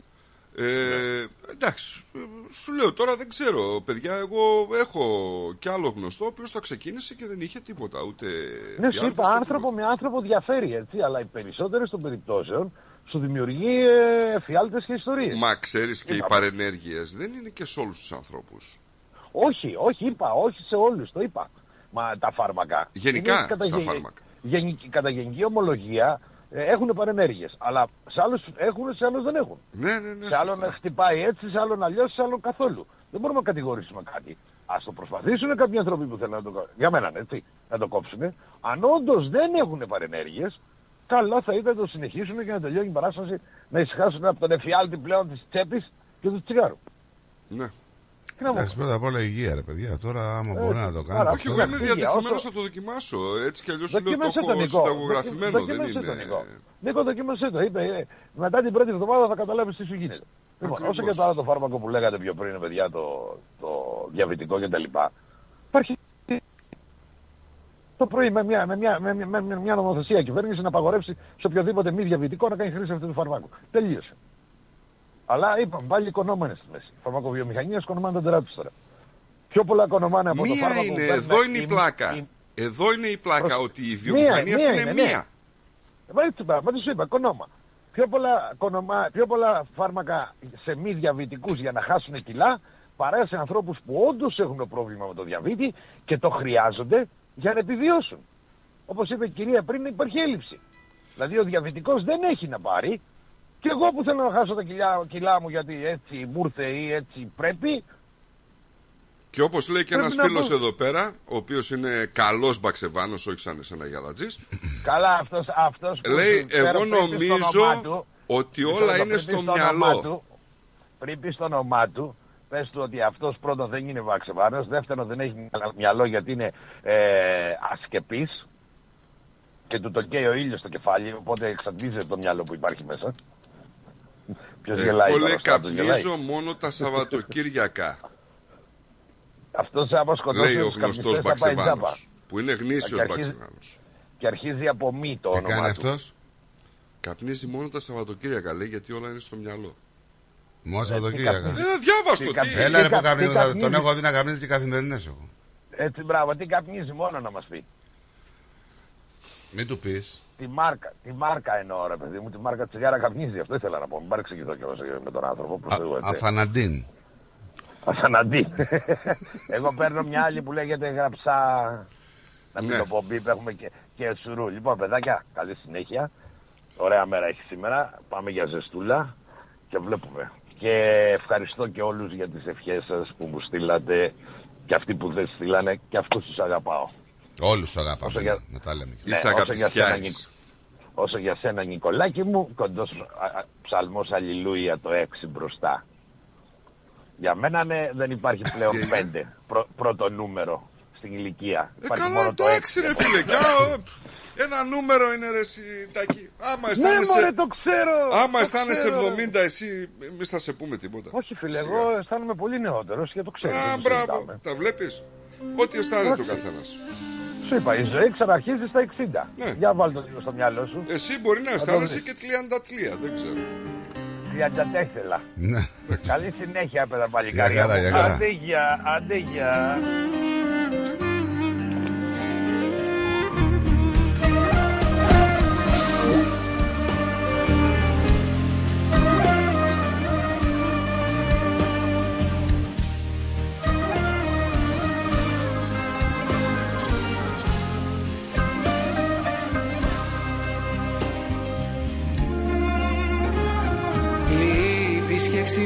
ξημέρωσα με άδειο ουρανό. Τίποτα άλλο πια δεν περιμένω. Κάπως τη φωνή σου προσπαθώ να θυμηθώ. Μα κλαίει η μοναξιά κι εγώ σωπαίνω. Καινούργιο Νίκος Βέρντης, πολύ ωραίο τραγούδι. Αργήσαμε καρδιά μου Αργήσαμε πολύ. Και πώς να συνεχίσω Χωρίς να είσαι εκεί. Πώς γίνεται συνήθεια Να παρηγορηθώ 90 18 52 18 το τηλέφωνό μας. πικρή αλήθεια Εγώ πως να δεχτώ.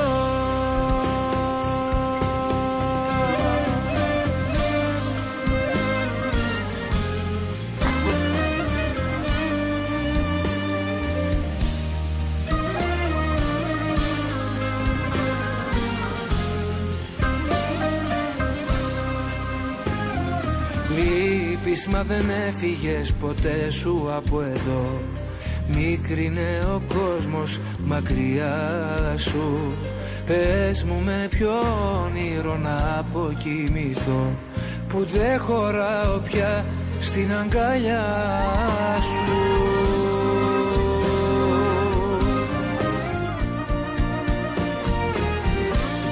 Αργήσαμε καρδιά μου. Αργήσαμε πολύ Και πώς να συνεχίσω Χωρίς να είσαι εκεί. Πώς γίνεται συνήθεια Να παρηγορηθώ Η πιο πικρή αλήθεια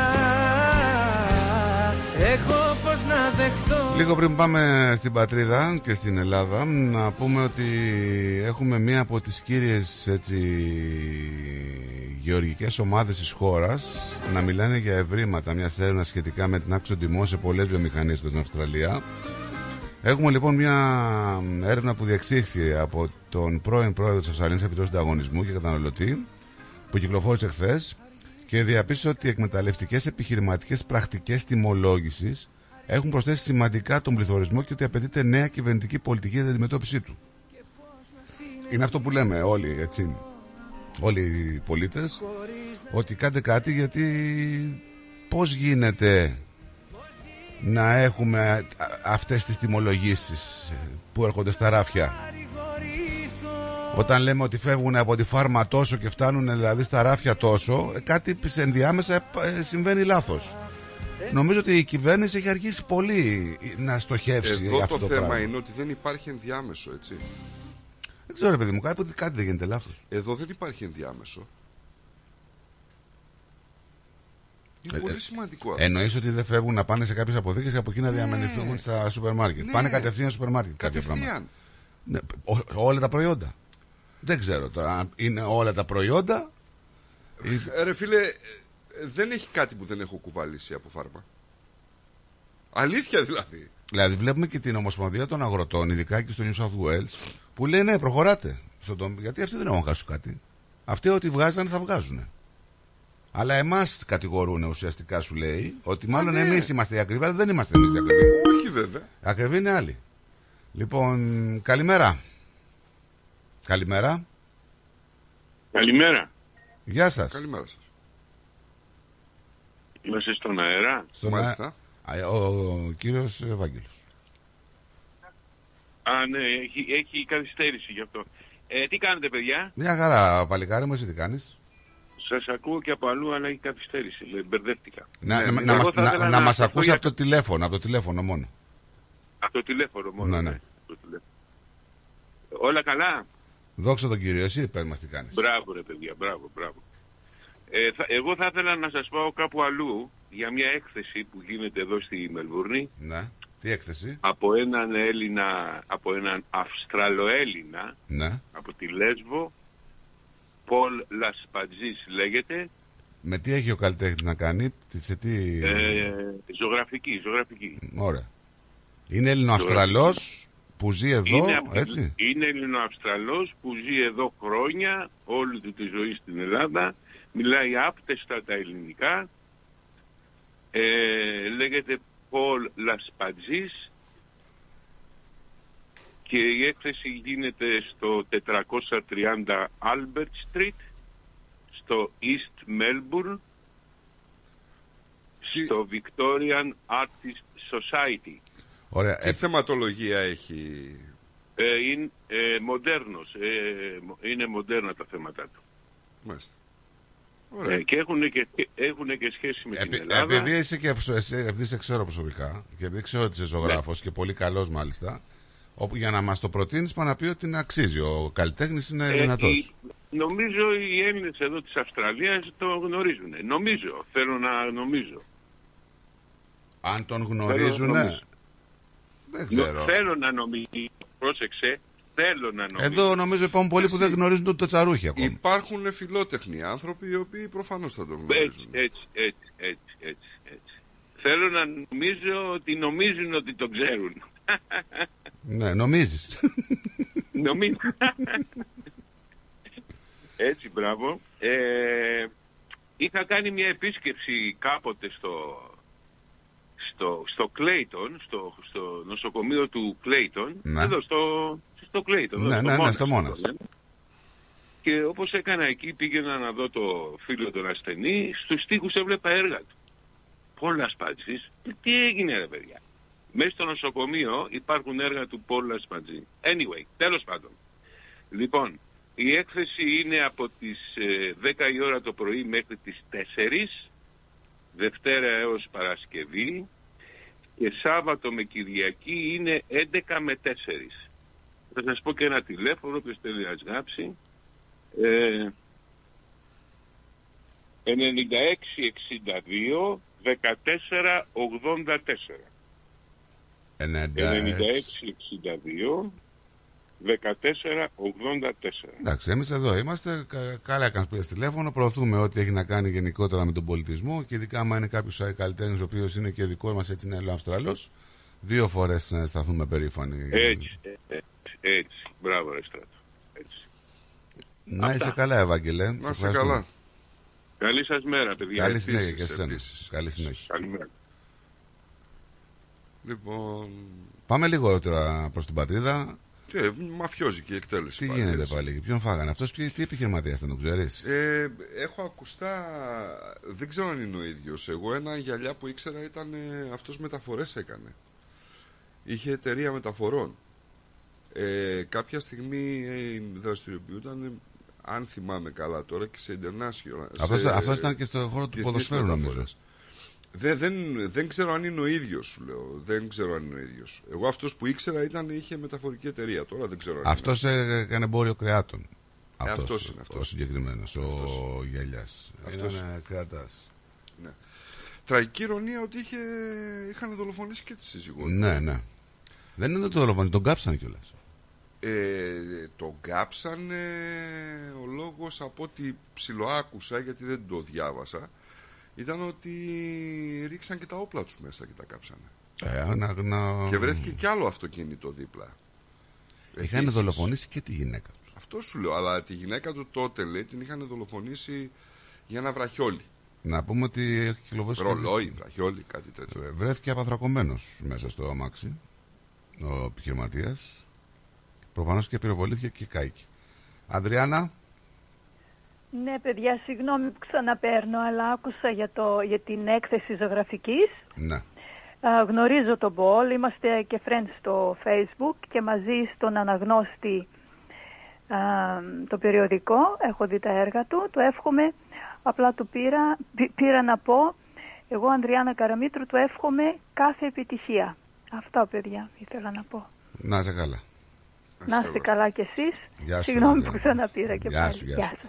σας. Γεια. Λοιπόν, έχουμε ένα ακόμα έτσι, μια κατασκευαστική εταιρεία, την DC Li- Li- Living, που καταραίει. Ε, μιλάμε ότι η συγκεκριμένη δραστηριοποιείται στη Βικτόρια και στο Queensland. Ε, σύμφωνα λοιπόν με έγγραφα που δημοσίευσε η ASIC, ε, έχει μπει σε διαχείριση. Οι διαχειριστές διορίστηκαν στις 31 Ιανουαρίου ε, έχει και άλλη συνδεδεμένη εταιρεία ε, που τέθηκε επίσης σε καθαρή την ίδια μέρα. Τώρα οι πιστωτές των εταιριών πρέπει να υποβάλουν απόδειξη χρέους και πληρεξούσιο έω 9 Φεβρουαρίου. Άλλη μια εταιρεία με, που έχει να Ως κάνει. 9 Φεβρουαρίου μέχρι αύριο. Ναι, που έχει να κάνει με κατασκευές. μικρή, μεγάλη, δεν έχει σημασία. Βάρεσε κανόνι. Αυτά είναι τα δύσκολα. Αυτά είναι τα δύσκολα γιατί ακούς μια κατασκευαστική εταιρεία, αλλά από πίσω είναι εργαζόμενοι, είναι υπεργολάβοι, είναι χίλιοι δύο άνθρωποι που δουλεύουν. Δυστυχώς. Δυστυχώς. Α, λέγαμε για το για την Ελλάδα λέγαμε για το, τη δολοφονική ενέργεια αυτή ε, έχουμε όμως και ένα χαστούκι από το Ευρωπαϊκό Κοινοβούλιο Ναι. Πέρασε το καταδικαστικό ψήφισμα του Ευρωπαϊκού Κοινοβουλίου για το κράτος δικαίου στην Ελλάδα και τις ανησυχητικές εξελίξεις που απειλούν τη δημοκρατία, καλώντας την Επιτροπή να αναλάβει δράση. Το ψήφισμα, και εδώ είναι που είναι το ενδιαφέρον, εγκρίθηκε με 330 ψήφους υπέρ και 26 αποχές. Ενώ οι ευρωβουλευτές εκφράζουν ναι, σημαντικές ανησυχίες για πολύ σοβαρές απειλές κατά της δημοκρα... Συγγνώμη, και 254 κατά. Κατά της δημοκρατίας, του κράτους, του δικαίου και της ελευθερίας του τύπου. Στο επίκεντρο βρέθηκε επίσης και το σκάνδαλο των παρακολουθήσεων, η αστυνομική βία, η κακομεταχείριση των μεταναστών και η έρευνα για την τραγωδία στα Τέμπη. Ε, ένα μεγάλο θέμα είναι η έντονη ανησυχία για το γεγονός ότι οι δημοσιογράφοι αντιμετωπίζουν σωματικές απειλές και λεκτικές επιθέσεις. Παραβιάσεις της ιδιωτικής ζωής. Όλοι. Κοίταξε τώρα. Αυτοί που αντιμετωπίζουν κάποια τέτοιου είδου πράγματα, κάτι δεν κάνουν σωστά, παιδιά. Δεν νομίζω να σηκώθει κάποιος Ε, ξαφνικά να πάει να- βασικά. σε ένα δημοσιογράφο που ενημερώνει κανονικά και όμορφα τους πολίτες να πάει να του πει για- και να τον ε, λιτζάρει. Βασικά ξεκινάει η, η σκέψη τους από την έλλειψη της προόδου στις έρευνες για δολοφονία του Γεώργιου Καραϊβάζ. Έτσι. Τώρα, αν κάποιοι άνθρωποι βγαίνουν και προκαλούν το κοινό αίσθημα, ε, με συγχωρείτε, αλλά πολύ καλά τους κάνουν. Με αυτό λέω και εγώ τώρα. Άμα βγαίνει ένας δημοσιογράφος και ενημερώνει και δεν προκαλεί και αυτά που λέει είναι σωστά προς όφελος του πολίτη, δεν νομίζω να σηκώθει αυτό ο πολίτη να πάει ξαφνικά στο σπίτι του και να αρχίσει να το λιδωρεί. Έτσι. Το Κοινοβούλιο τονίζει την υπερβολική χρήση βίας από την αστυνομία και την ανεπαρκή ποιότητα των επακόλουθων ερευνών και δικαστικών αποφάσεων, τις καταγγελίες για διαφθορά, τη διάρκεια των δικαστικών διαδικασιών, θυμάσαι χθες σου έλεγα ότι 11 Ναι. μήνες έχει ο εισαγγελέας και ακόμη, και τις πιθανές συγκρούσεις συμφερόντων συμπεριλαμβανομένης της διείσδυσης της- του οργανωμένου εγκλήματος στην αστυνομία. Το Κοινοβούλιο δηλώνει ότι η κοινοβουλευτική έρευνα για την τραγωδία στα Τέμπη του Φεβρουαρίου του 23 φαίνεται να στερείται πολιτικής αμεροληψίας, δηλαδή ότι η κυβέρνηση μεροληπτεί, και ανησυχεί για την άρνηση της κυβερνητικής κοινοβουλευτικής πλειοψηφίας να διεξάγει έρευνα για δύο πρώην υπουργούς μεταφορών, όπως ζητήθηκε από την Ευρωπαϊκή Εισαγγελία. Η μεταχείριση των μεταναστών και οι συστηματικές επαναπροωθήσεις ανησυχούν τους ευρωβουλευτές, όπως και οι επιθέσεις κατά της κοινωνίας των πολιτών, ιδίως οι εκστρατείες δυσφήμισης και η δικαστική παρενόχληση ακτιβιστών των ανθρωπίνων δικαιωμάτων. Καλά, αυτό είναι ε, κατακριτέο. Ελάτε εσείς να ζήσετε, μην τους προωθείτε τους μετανάστες ε, εκεί που πρέπει. Και τι να κάνουμε, δεν ξέρω. Να πούμε, εγώ έχω ένα σπίτι, ευχαρίστως να βγω να τους το δώσω να κάτσουν, άμα σας βολεύει αυτό το πράγμα. Έτσι, δικαστική παρενόχληση ακτιβιστών των ανθρωπίνων δικαιωμάτων. Έχεις δει, δει κανέναν ακτιβιστή ανθρωπίνων δικαιωμάτων; Όχι. Γιατί εγώ δεν είδα. Α, κοίτα, υπάρχουν άνθρωποι οι οποίοι είναι ακτίβιστες εδώ πέρα. Είναι λίγοι, μετρημένα στα δάχτυλα. Ναι, οι επειδή- πραγματικοί ακτιβιστές, όχι επειδή- οι επαγγελματίες. Επειδή οι αναρχικοί και οι ακτιβιστές τα τελευταία χρόνια έχουν γίνει σαν τους άθεους μέχρι να πέσει το αεροπλάνο και αυτοί είναι ακτιβιστές και αναρχικοί μέχρι να τους συλλάβει στη- η αστυνομία. Όταν τους συλλαμβάνει η αστυνομία λένε ότι είναι απλή περαστική. Δεν επομίζονται το βάρος του αναρχισμού τους και να πούνε ότι ναι εγώ είμαι ενάντια στο σύστημα. Έτσι. Λένε ότι εγώ είμαι απλά περαστικός από εκεί. Αποποιούνται την ιδιότητα του αναρχικού. Εγώ απλά αθώος ήμουν, να περνούσα από εκεί και έτυχε και με πιάσατε. Έτσι συμβαίνει τον τελευταίο καιρό. Οπότε δεν, ε, δεν νομίζω ότι υπάρχει κάτι. Ε, πληθωρισμός σοκ στο 64,7% στην Τουρκία ενώ ο πραγματικός λένε Πόσο οι θα είναι ο αναλυτές, πραγματικός; Λένε ότι φτάνει στο 130%. Απίστευτα πράγματα. Από την άλλη μεριά έχουμε επικείμενη συνάντηση του ε, Βλαντιμίρ Πούτιν την ώρα που η Τουρκία ετοιμάζεται να ανοίξει εργοστάσιο με drones στην Ουκρανία. Δεν ξέρω αν το είδες αυτό. Η Τουρκία, Ναι, γι' αυτό σου λέω αυτή τελικά σε λίγο δεν τους παίρνει κανείς σοβαρά αυτούς. ναι αλλά το ανοίγουν. Στα σοβαρά μπορεί να τους φέρουν ετοιμάζεται, να δεν κατασκευάσουν. ανοίγουν, ετοιμάζεται. Είναι λέει. σε συμφωνία, ετοιμάζεται η Ναι, συνάντηση. Πολλές συμφωνίες έχουν αυτοί. Και αυτό αφήνουν προς τα έξω, παραμυθιάζουν τον κόσμο μέχρι που δεν γίνεται τίποτα. Τώρα βέβαια όμως λένε οι αναλυτές Τι λέει το τηλέφωνο είναι ελληνικό, παιδιά; Η Έλλη. Τι εννοεί; Το τηλέφωνο είναι ελληνικό, παιδιά. το τηλέφωνο. Έτσι γράφει. Τι εννοείς, δεν έλεγα. Πες μας, μπερδεύτηκα τώρα. Κάπου αλλού χάνω. Ε, τώρα βέβαια οι αναλυτές λένε ότι ναι μεν οι πολίτες βλέπουν καθημερινά τις τιμές να αλλάζουν ο Τούρκος Υπουργός Οικονομικών ανακοίνωσε ότι τον επόμενο μήνα ο πληθωρισμός θα αρχίσει να υποχωρεί. Ναι καλά εντάξει. Ε, το περίεργο λέει με αυτή τη χώρα λένε οι αναλυτές ότι η τουρκική οικονομία ενώ παρουσιάζει αυτό το την εικόνα μέχρι στιγμής δεν έχει αλλάξει τίποτα όπως και πάρα πάρα πάρα πάρα πολλά χρόνια και δεν μπορούν λέει, να, να καταλάβουν πλέον και οι οικονομικοί αναλυτές αν αυτό είναι πραγματικό ή αν είναι κάτι fake δεν ξέρω ρε φίλε πραγματικά δηλαδή είναι μια χώρα Χάθηκα. μυστήρια Ναι, ναι, πραγματικά χάθηκα. ναι, γιατί σου λέει κάτσε ρε φίλε, έχεις 130% πληθωρισμό. Απ' την άλλη μου βγάζει κορβέτες με καλή να τις βλέπει. Ε, βγάζει drones, ετοιμάζεις να κάνεις εργοστάσια. Έχεις εργοστάσια εκεί δουλεύουν, κάνουν. Τι γίνεται δηλαδή, πώς είναι αυτός ο πληθωρισμός δηλαδή, πώς δεν, δεν έρχεται σε ισοζύγιο πληρωμών; Δεν έχετε ρε, αφού τα δίνει ώρες εξοπλιστικά και στο γιο του τα λεφτά.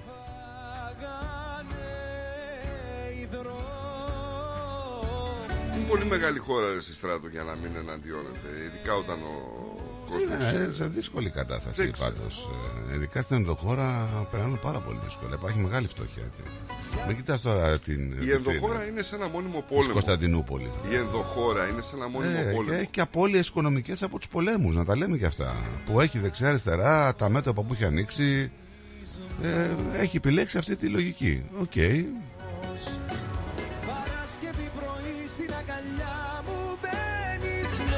φυλάς και ξαναβγαίνεις. Το Σάββατο βράδο.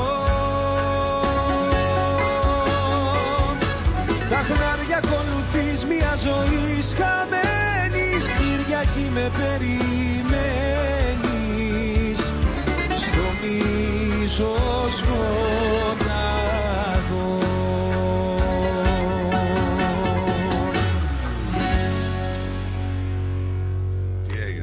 Θα τα πας, καθάρισματα. ε, σε Θα πάω, ειδήσεις. αλλά έχω πρόβλημα αυτή τη στιγμή. Περίμενε. Λοιπόν, έχεις πρόβλημα να Δώσ' μου, πάω δώσ' μου. να σου δώσω λίγο χρόνο να σου πω ότι οι αγρότες καταθέσανε τα αιτήματά τους ε, στον Πρωθυπουργό Ναι. με επιστολή μάλιστα την έχουν διαρρεύσει και στον τύπο ε, συγκεκριμένα αναφέρουν, κύριε Πρωθυπουργέ, την 3η 6 Φεβρουαρίου πραγματοποιήθηκε στην οίκια της Λάρισα Πανελλαδικής Σύσκεψη όλων των μπλόκων της χώρας. Στην οποία συζητήθηκαν και συναποφασίστηκαν τα αιτήματα που έχουμε προς την κυβέρνηση. Ναι. Το ένα είναι, το πρώτο είναι μείωση του κόστους παραγωγής με μέτρα όπως θεσμοθέτηση αγροτικού αφορολόγητου πετρελαίου. Αυτό εντάξει ρε παιδιά, ξέρεις, αυτό ρε είναι παλιότερα ίσχυε. Δεν καταλαβαίνω γιατί αφήσαν αφορολόγητο πετρέλαιο για τους εφοπλιστές για να κινούνται τα καράβια και τους αγρότες να μην τους φορολογούν το πετρέλαιο. Το οποίο σου λέω ίσχυε παλιά έτσι. Πλαφόν 7 λεπτά την κιλοβατόρα στο αγροτοκτηνοτροφικό ρεύμα. Επιδότηση μέσων εφοδίων και ζωοτροφών και κατάργηση του ΦΠΑ. Να μην εφαρμοστεί και να επαναδιαπραγματευτεί η νέα ΚΑΠ αναπλήρωση του χαμένου εισοδήματος σε καλλιέργειες που έχουν απώλεια παραγωγής η οποία δεν καλύπτεται από τον ΕΛΓΑ, καθώς και σε προϊόντα φυτικής και ζωικής παραγωγής που πουλήθηκαν κάτω από το κόστος παραγωγής, για όλες τις ζημιές και ενώσεις στο 100% της πραγματικής ζημιάς και όχι της ασφαλιζόμενης αξίας. Να πάρθουν μέτρα και να γίνονται έλεγχοι από την κυβέρνηση για να σταματήσουν οι ελληνοποιήσεις προϊόντων φυτικής ζωικής και μελισσοκομικής παραγωγής. Μικρή παρένθεση, στη μελισσοκομική παραγωγή έχουμε τεράστια εισαγωγή μελιού από την Κίνα, το οποίο είναι και αμφιβόλου ποιότητος, έτσι. Στην Αμφιβόλου- Ελλάδα Αμφιβόλου ποιότητος και το έλεγα προχθές. το αυτό. συλλαμβάνεις. Ναι, ναι. Στην Ελλάδα εισαγωγή μελιού από Κοίτα, την Κίνα. με, Ρε, έχ- φίλε. έχουμε πολλές καταστροφές από τη, τα, τις φωτιές και αυτά τα τελευταία χρόνια στα μελίσια και αυτά. Υπάρχει πρόβλημα στην παραγωγή, έτσι. Είναι να εισάγουμε από την Κίνα. Όχι, αλλά υπάρχει πρόβλημα. Από την Κίνα δεν είναι ότι εισάγεις. Να εισάγεις, αλλά δεν είναι μέλι. Δεν έχει μέλι μέσα. Και το ίδιο κακό κάνουν, ξέρεις και. Παίρνει άλλο το μέλι να το φάει για καλό και έχει ένα κάρο πράγματα που κάνουν κακό. δηλαδή. Συνήθως από την Κίνα, ξέρεις, παίρνουν οι Κινέζοι, αγοράζουν μεγάλες ποσότητες μελιού από την Ελλάδα, το επανασυσκευάζουν, το αραιώνουν, το, το νοθεύουν και το στέλνουν για ελληνικό σε άλλες χώρες. Ναι, όντως έτσι γίνεται. Τιμές που καλύπτουν το κόστος παραγωγής ώστε να έχουμε εισόδημα για τις βιοποριστικές και καλλιεργητικές μας ανάγκες. Έργα υποδομής για την αντιπλημμυρική θωράκιση της χώρας και υπάρχει και ειδικό παράρτημα για τις καταστροφές στη Θεσσαλία. Εντάξει, είναι μεγάλο, αλλά το διάβασα είναι πέρα για πέρα δίκαιο ρε παιδί μου αυτό το πράγμα. να πούμε τώρα. Δεν καταλαβαίνω. Δεν- Τα αυτονόητα ζητάνε οι άνθρωποι, έτσι. Ναι, σίγουρα. Δεν ζητάνε και κάτι. Και αν έχουμε μια πρωτογενή παραγωγή, αυτή τη στιγμή είναι η αγροτική. Γιατί να μην το έχεις να πούμε σε πρωτογενή μορφή; Δεν λοιπόν, ξέρω. πάμε σε δελτίο. Γρήγορο δελτίο ειδήσεων και γυρνάμε. Μην φύγετε, ερχόμαστε πάρα πάρα πολύ γρήγορα. Θα θέλατε να ζήσετε μια απίθανη περιπέτεια γύρω από την Πελοπόννησο; Ετοιμάστε τις βαλίτσες για καλοκαιρινές διακοπές. Και φύγαμε για Σπέτσες, Ναύπλαιο, Λεωνίδιο, Μονεβασιά, Γήθιο, Λιμένη, Αερούπολη, Καλαμάτα, Ολυμπία, Αρχαία Κιλίνη. Με αναπαυτικά πούλμαν και οι βαλίτσες απευθείας στο δωμάτιο του ξενοδοχείου σας. Με εξαιρετικά ξενοδοχεία, με όλες τις ανέσεις. Με φανταστικά τοπία, βουνά, κοιλάδες για να μαγευτούμε. Με αφάνταστες παραλίες για να χαλαρώσουμε. Με κλασικά χωριά και πολιτείες για να θυμηθούμε. Με αρχαιολογικές ανακαλύψεις για να θαυμάσουμε. Με γραφικά ταβερνάκια, με τέλειες γεύσεις. Το καλοκαίρι του 24 ελάτε μαζί μου να ζήσετε αξέχαστες περιπέτειες σε όλη την Πελοπόννησο. Πάρτε τηλέφωνο 0411 729 404. Τα αναλαμβάνουμε όλα εμείς. Φιλοπαύλαξενια.com.au Ταξιδεύουμε την Ελλάδα. Δημιουργούμε συναρπαστικές στιγμές.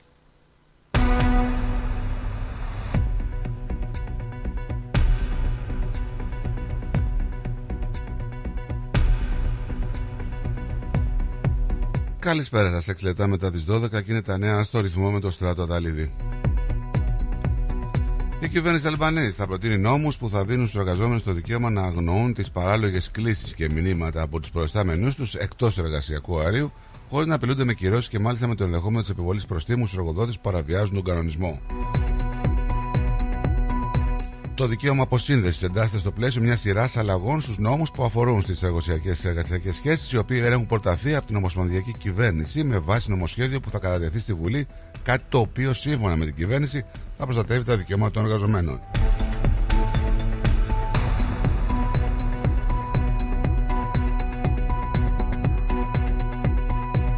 Έντονε αντιδράσει αντιμετωπίζει η κυβέρνηση της Βικτόριας σχετικά με τον αμφιλεγόμενο φόρο υγείας εν μέσω ισχυρισμών και ανησυχίας ότι η φορολογία μισθοδοσίας ανεξάρτητων γενικών ιατρών, τον λεγόμενο GP, θα έχει ως συνέπεια την επιπλέον αύξηση του κόστου στο ραντεβού και εν τέλει θα πληγούν περαιτέρω οι ίδιοι ασθενείς. Το χτύπημα εκτιμάται μάλιστα ότι δεν θα είναι μόνο στην τσέπη των πολιτών σε μια περίοδο που το κόστος ζωής βρίσκεται στα ύψη, με πάρα πολλούς να αναβάλουν ή να ακυρώνουν τις εξετάσεις τους αλλά και σε επίπεδο προσφοράς υπηρεσιών. Δεκάδες κλινικές προειδοποιούν ότι θα αναγκαστούν να κλείσουν λόγω του απογορευτικού κόστου λειτουργίας αν εφαρμοστούν οι αλλαγές στο φόρο μισθοδοσία. Οι οικονομικοί εμπειρογνώμονες επέκριναν εταιρείες που κατηγορούνται για αύξηση των τιμών σε μια νέα έκθεση που κατηγορεί τα σούπερ μάρκετ, τους παρόχους ενέργειας και ακόμα και τις αεροπορικές εταιρείες ότι αυξάνουν το κόστος για μεγαλύτερα κέρδη. Ο καθηγητής οικονομικών του Πανεπιστημίου της Μελβούνης, Άλαν Φέλτς, παρέδωσε μια έκθεση 80 σελίδων στην ειδική λέσχη τύπου της Αυστραλίας, συνιστώντας μια έρευνα για την εκμεταλλευτή τιμολόγηση των επιχειρήσεων. Να πάμε στην Ελλάδα. Ο Πρωθυπουργός Κυριάκο Μητσοτάκης σήμερα θα συναντηθεί με, τις με τους περιφερειάρχες στο Μέγαρο Μαξίμου. Στις 6 και 4 ο Πρωθυπουργός θα έχει συνάντηση με τον πρόεδρο του Ευρωπαϊκού Λαϊκού Κόμματος και επικεφαλή της κοινωνική ομάδας στο Ευρωπαϊκό Κοινοβούλιο Μάλφρετ Βέμπερ στο Μέγαρο Μαξίμου. Το καταδικαστικό ψήφισμα του Ευρωκοινοβουλίου για το κράτος δικαίου στην Ελλάδα είναι η πιο μαύρη σελίδα στην ευρωπαϊκή διαδρομή της χώρας μας μετά την ευρωπαϊκή καταδίκη της Χούντα το 1974. Η πρώτη είδηση της ημέρας αποκρύπτεται από το σύνολο σχεδόν των μέσων μαζικής ενημέρωσης. Ευτυχώς υπάρχουν ελάχιστες εξαιρέσεις. Ζουμοριακές στιγμές για την ποιότητα της δημοκρατίας και της ενημέρωσης στη χώρα, αναφέρει ο πρόεδρος ΣΥΡΙΖΑ Στέφανος Κασελάκης. Ευρύτατη πλειοψηφία εξασφάλισε το νομοσχέδιο για την ισότητα των πολιτικών γάμων στις επιτροπές της Βουλής. Εννέα στο νομοσχέδιο επί της αρχής δήλωσαν Νέα Δημοκρατία, ΣΥΡΙΖΑ, Πασόκ, Νέα Αριστερά, Πλέξη Ελευθερίας. Πάμε στο διεθνή χώρο. Οι Χούτι κάνουν λόγο για νέους βομβαρδισμούς των ΗΠΑ και της Βρετανία στην Ιεμένη. Ο Μπλίνκεν επιμένει πως υπάρχουν περιθώρια για την επίτευξη συμφωνίας του Ισραήλ με τη Χαμάς. Ο Ντελανιάχο επιδιώκει περιφερειακή σύγκρουση, λέει Χαμάς, μετά την απόρριψη κυρία από το Ισραήλ. Τουλάχιστον ένας νεκρός μετά από επίθεση ντρόν στη Βαγδάτη. Ο κόσμος εισέρχεται σε μια εποχή χάους, προειδοποιεί ο Γκουτιέρες. Συνεχίζονται οι γκάφες του Biden, αυτή τη φορά ξέχασε το όνομα της Χαμάς. Να περάσουμε και στον καιρό της Μελβούρνης. Ε, σύννεφα σήμερα με το θερμόμετρο να φτάνει τους 24 βαθμούς. Αυτά τα, τα νέα μέχρι στιγμής για περισσότερη ενημέρωση επισκεφτείτε το site μας ρυθμό.com.au. Μείνετε συντονισμένοι για το υπόλοιπο της πρωινής εκπομπής με τον Στράτο και τον Νίκο. Να έχετε ένα υπέροχο απόγευμα. Γεια σας.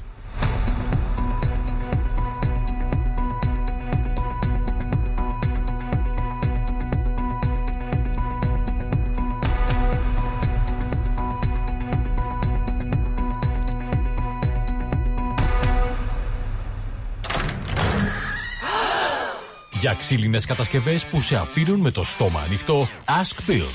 Ξυλουργικές κατασκευές, Ask Bill. Ο Bill Genos, με 25 ετή εμπειρία, ασχολείται με τις εφαρμογές ξύλου σε επίπεδο σχεδιασμού και κατασκευής υψηλής αισθητικής και ποιότητας. Αναλαμβάνουμε gazebos, pergolas, decking, landscaping, Ακολουθώντας το στυλ του χώρου και το χαρακτήρα του ιδιοκτήτη, κάθε προϊόν είναι χειροποίητο. Κατασκευασμένο με υψηλής ποιότητας και αντοχής υλικά και μοναδικό. Ξυλουργικές κατασκευές Ask Bill.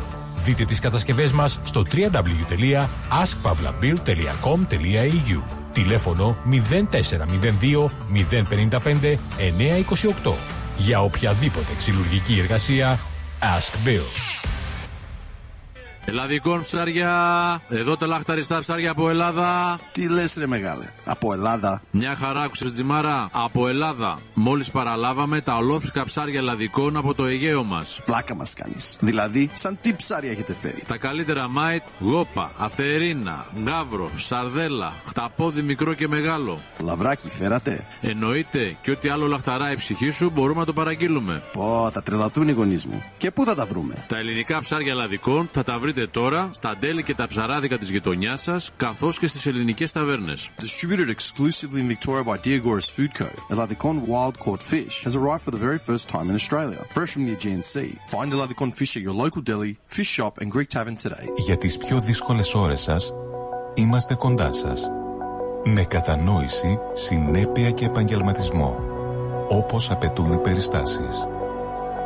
Παναγιώτης Τζιότσης. Orthodox Funeral Services. Τηλέφωνο 03 95 68 58 58. Moss Property Consultants. Συμβουλευτική υπηρεσία διαχείρισης ακινήτων. Για να μην έχετε προβλήματα με την ενοικίαση και διαχείριση των ακινήτων σας, η πολυετής πείρα και ο επαγγελματισμός μας εξασφαλίζουν την αξιόπιστη και αποτελεσματική διαχείριση της ακίνητης περιουσίας σας. Αναλαμβάνουμε την επίβλεψη των ακινήτων σας, τη σύνταξη μισθωτικών συμβάσεων, την ίσπραξη των ενοικίων. Φροντίζουμε και διαφυλάσσουμε την ακίνητη περιουσία σας, διασφαλίζουμε τα συμφέροντά σας και διεκπεραιώνουμε με απόλυτη ασφάλεια τις συναλλαγές σας. Moss Property Consultants. Αναλαμβάνουμε εργοστάσια, γραφεία, καταστήματα, οικίες. Εξυπηρετούμε όλες τις περιοχές με υπευθυνότητα και επαγγελματισμό. Τηλέφωνο 9429 4800. 429 Bridge Road, Richmond. Moss Property Consultants. Αξιοπιστία Και ασφάλεια. Γιαούρτι, αν θέλεις Κρεμόδες και απολαυστικό Ρόγαν μόνο Είναι τετρεπτικό Έχει γεύση ελληνική Έχει για πάλι υφή Πόσο μ' αρέσει Το γιαούρτι προκάλ.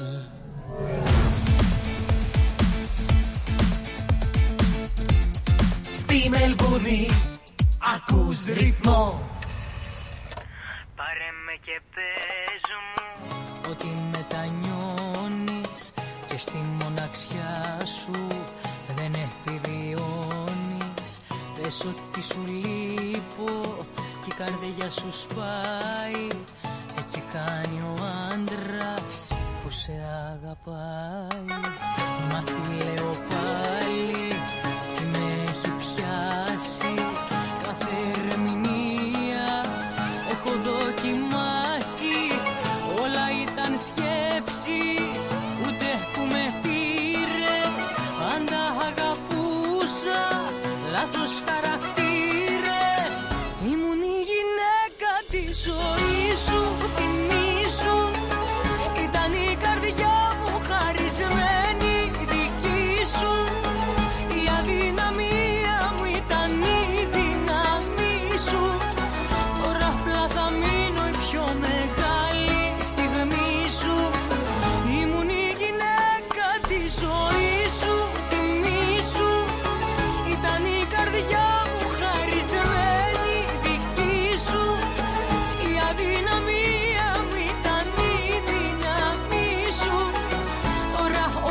όπως έστρωσες κοιμήσου μαζί σου.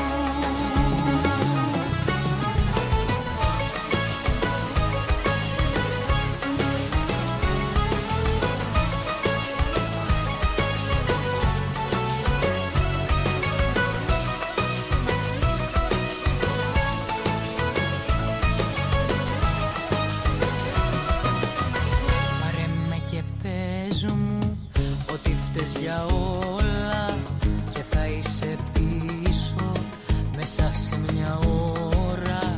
Πες ότι δικές σου είναι οι ευθύνες που μαζί δεν ζούμε.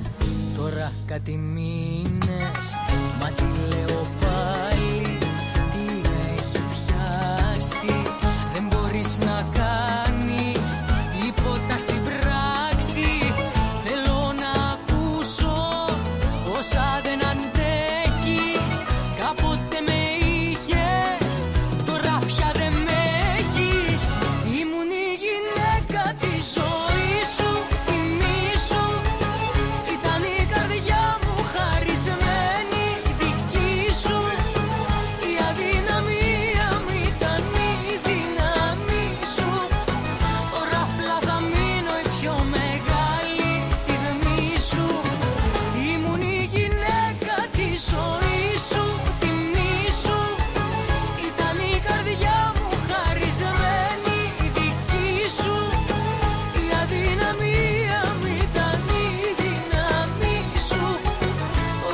πως έστρωσες σου μαζί σου Ακούς τα καλύτερα Ρυθμός Radio Μακριά σου δεν ζω ούτε ένα λεπτό Λοιπόν, εδώ είμαστε, επανήλθαμε αγαπημένοι.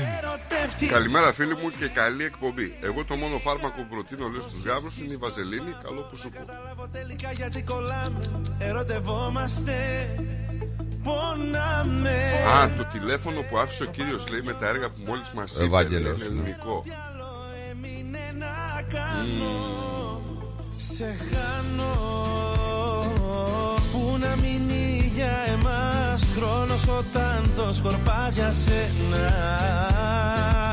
Πώς θα ζήσω πες μου πως Η μοναξιά είναι θάνατος Και δεν αντέχω. Λοιπόν, δεν ξέρω αν ε, έχει υποπέσει την αντίληψή σου, αλλά από 1η του Ιανουαρίου είχαμε πάρα πολύ μεγάλες αλλαγές ε, που ήρθανε σε διάφορα ε, πράγματα στη ζωή μας, όπως οι δημόσιες συγκοινωνίες, όπως οι δρόμοι και οι ιδιοκτησίες. Λοιπόν, έχουμε μεγάλους και πολύ αυξημένους φόρους γης, το land tax που λέμε, και οι επιβαρύσεις ε, έχουν να κάνουν όχι με αυτόν που έχουν μία κατοικία. Οι επιβαρύσεις έχουν να κάνουν με αυτούς που έχουν δεύτερη κατοικία ή έχουν επενδυτικά ακίνητα. Κυρίως ε, αυτό που λέγαμε τότε ότι είχαν οικόπεδα τα οποία δεν τα χτίσανε και απλά παραμένανε. Μιλάμε τώρα ότι θα αυξηθεί περίπου στα 1000 δολάρια για σπίτια αξίας από 100 έως 300 χιλιάδες ενώ ένα επιπλέον 0,1% της αξίας γης θα εφαρμοστεί σε ακίνητα αξίας άνω των 300.000.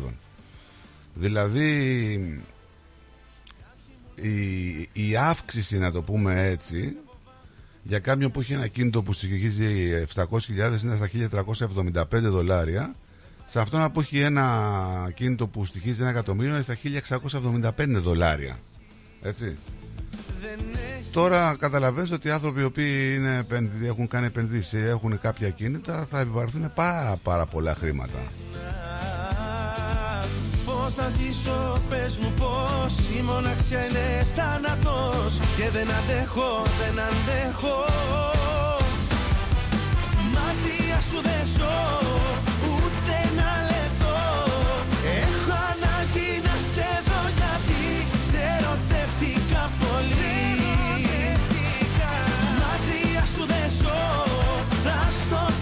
Να σας λέω καλημέρα και στην Όλγα, καλησπέρα μάλλον στην Όλγα μας. Πολλές πολλές καλησπέρες. Σε ερωτεύτηκα πολύ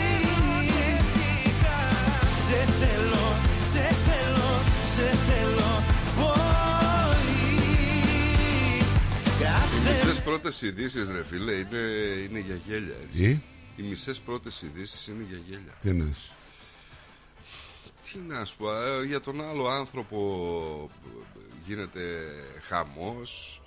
Ε, Με το YouTuber Τι γίνεται φάγανε ο Κασελάκης με τον Τάιλερ και η γκόμενα που φωτογραφήθηκε ανάμεσά τους η οποία εντάξει δεν ξέρω η κοπέλα να πούμε είπε να βγει μια φωτογραφία τώρα με τον Κασελάκη και με τον Τάιλερ και δεν ξέρω αν την είδες ε, στα social Ναι. Ποια φωτογραφία; Ε, Ρε φίλε, λες και βγήκε από το Σιρινάκι είναι. Ποιος; Είναι μια κοπελιά η οποία βγήκε φωτογραφία με τον ε, Κασελάκη και με τον ε, Τάιλερ. Ναι. Ε, δεν μιλάω για την καντίνα, μιλάω για εκεί που γευματίσανε. Λέγεται μετέωρα πανόραμα, κάπως έτσι λέγεται. Ναι.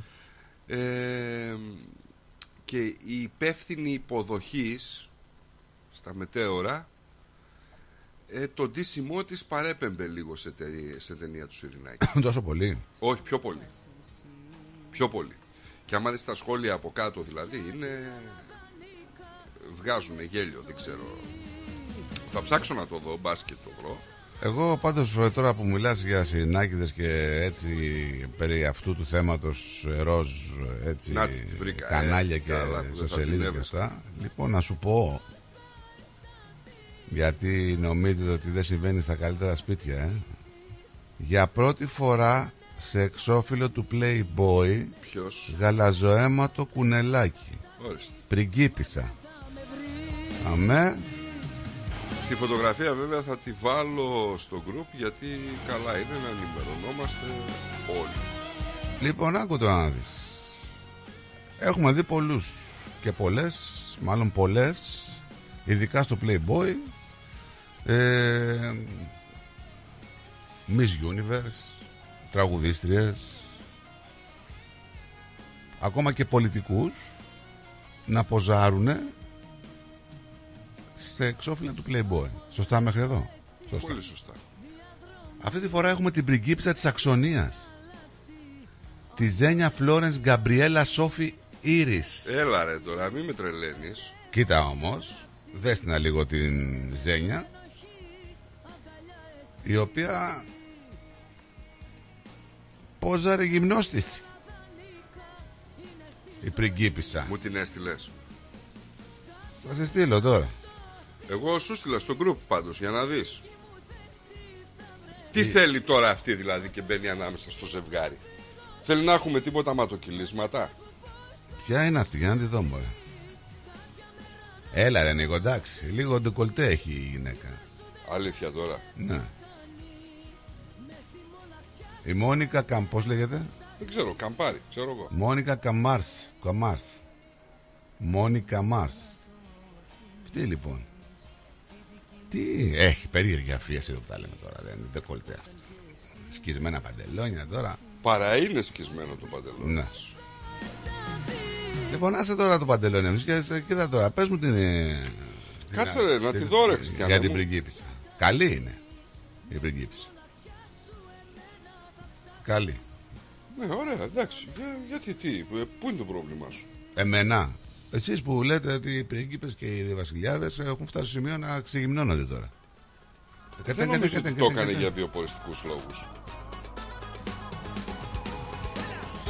Δεν νομίζω ότι το έκανε για βιοποριστικούς λόγους. Όπως και να έχει. Τώρα ξέρεις, είναι και πολλοί που γράφουν στα σχόλια, ξέρω εγώ, πόση αξία έχει αυτή η είδηση. Ενώ η καταδίκη λέει, της Ελλάδας στο Ευρωκοινοβούλιο λόγω της περιστολής των ελευθεριών δεν βρήκε χώρο σε κάποιο άρθρο. Το είπαμε, ρε φίλε. Ε, αυτό λένε οι άνθρωποι λέει, στα σχόλια. Άρα μετά τη Βασίλισσα που έφυγε και μετά τον Κάρολο που έχει καρκίνο και μετά τον Χάρη που έφυγε το παλάτι, τώρα έχουμε εξώφυλλο στο Playboy μιας γαλαζοαίματης.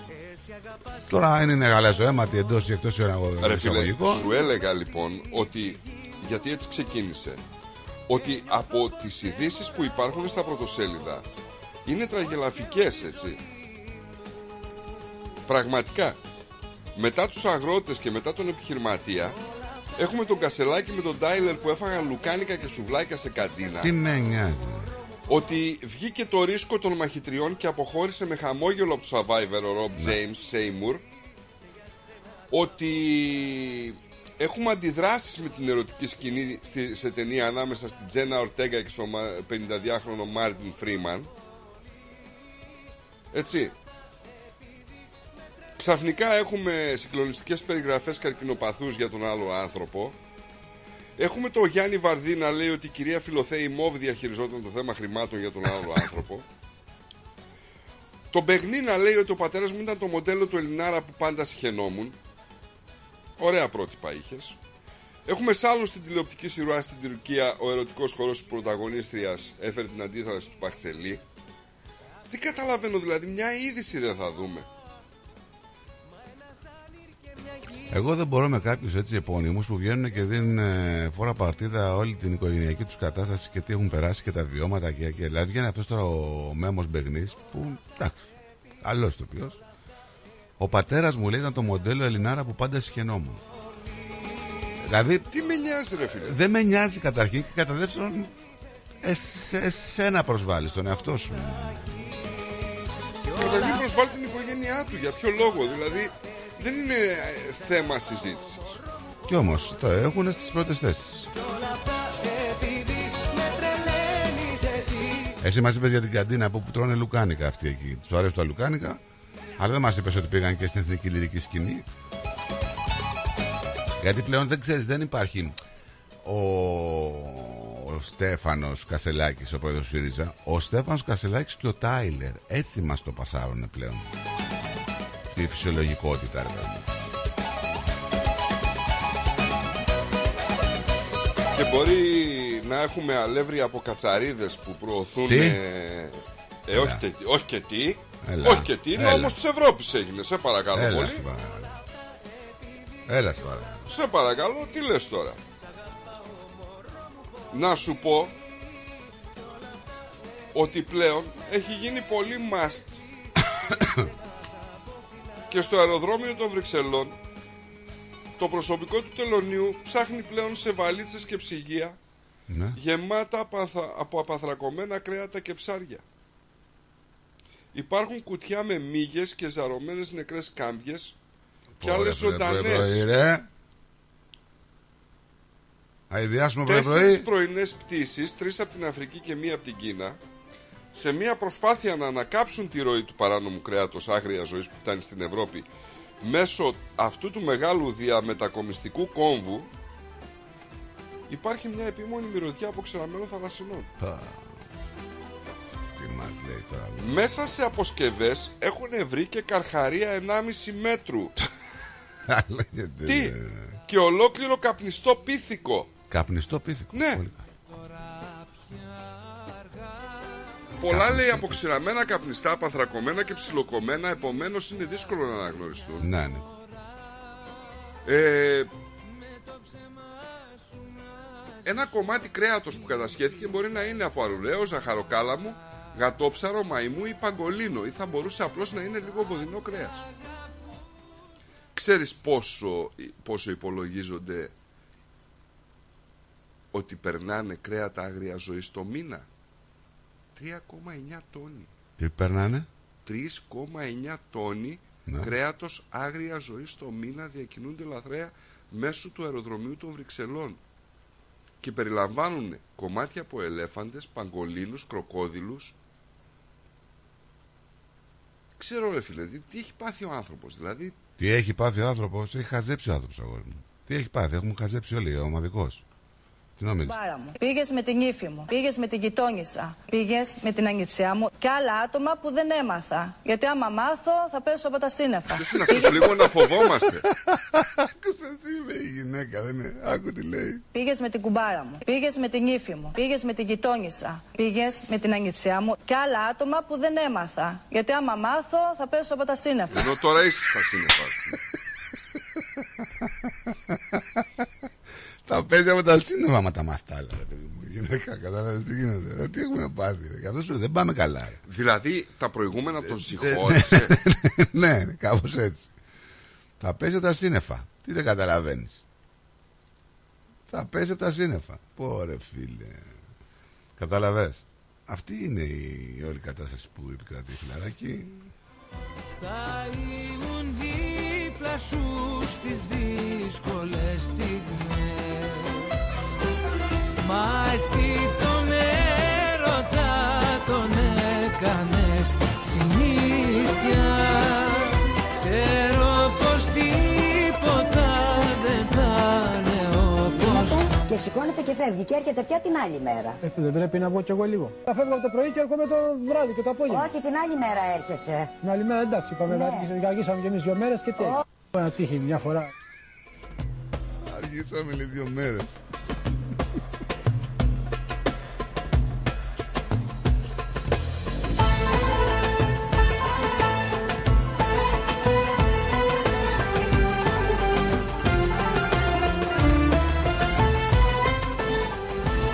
Τι νομίζεις εσύ ότι η γραφειοκρατία έχει εξαλειφθεί όσο να πεις στην Ελλάδα;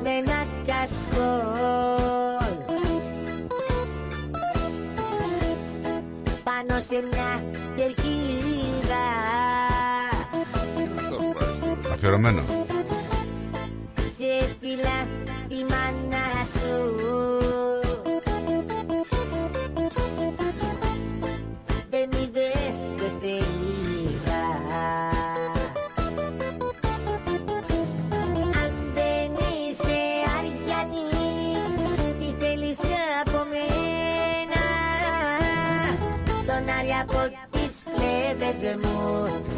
βγάζω εγώ για σένα Αν δεν, είσαι αριανή και άμα δεν κόβεις φλέβα Έτσι λέει ο τραγούδι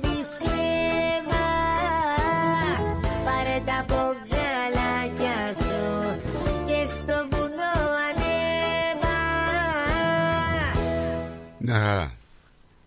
Έτσι είσαστε εσείς Ιριανοί. Πάτε πακέτο.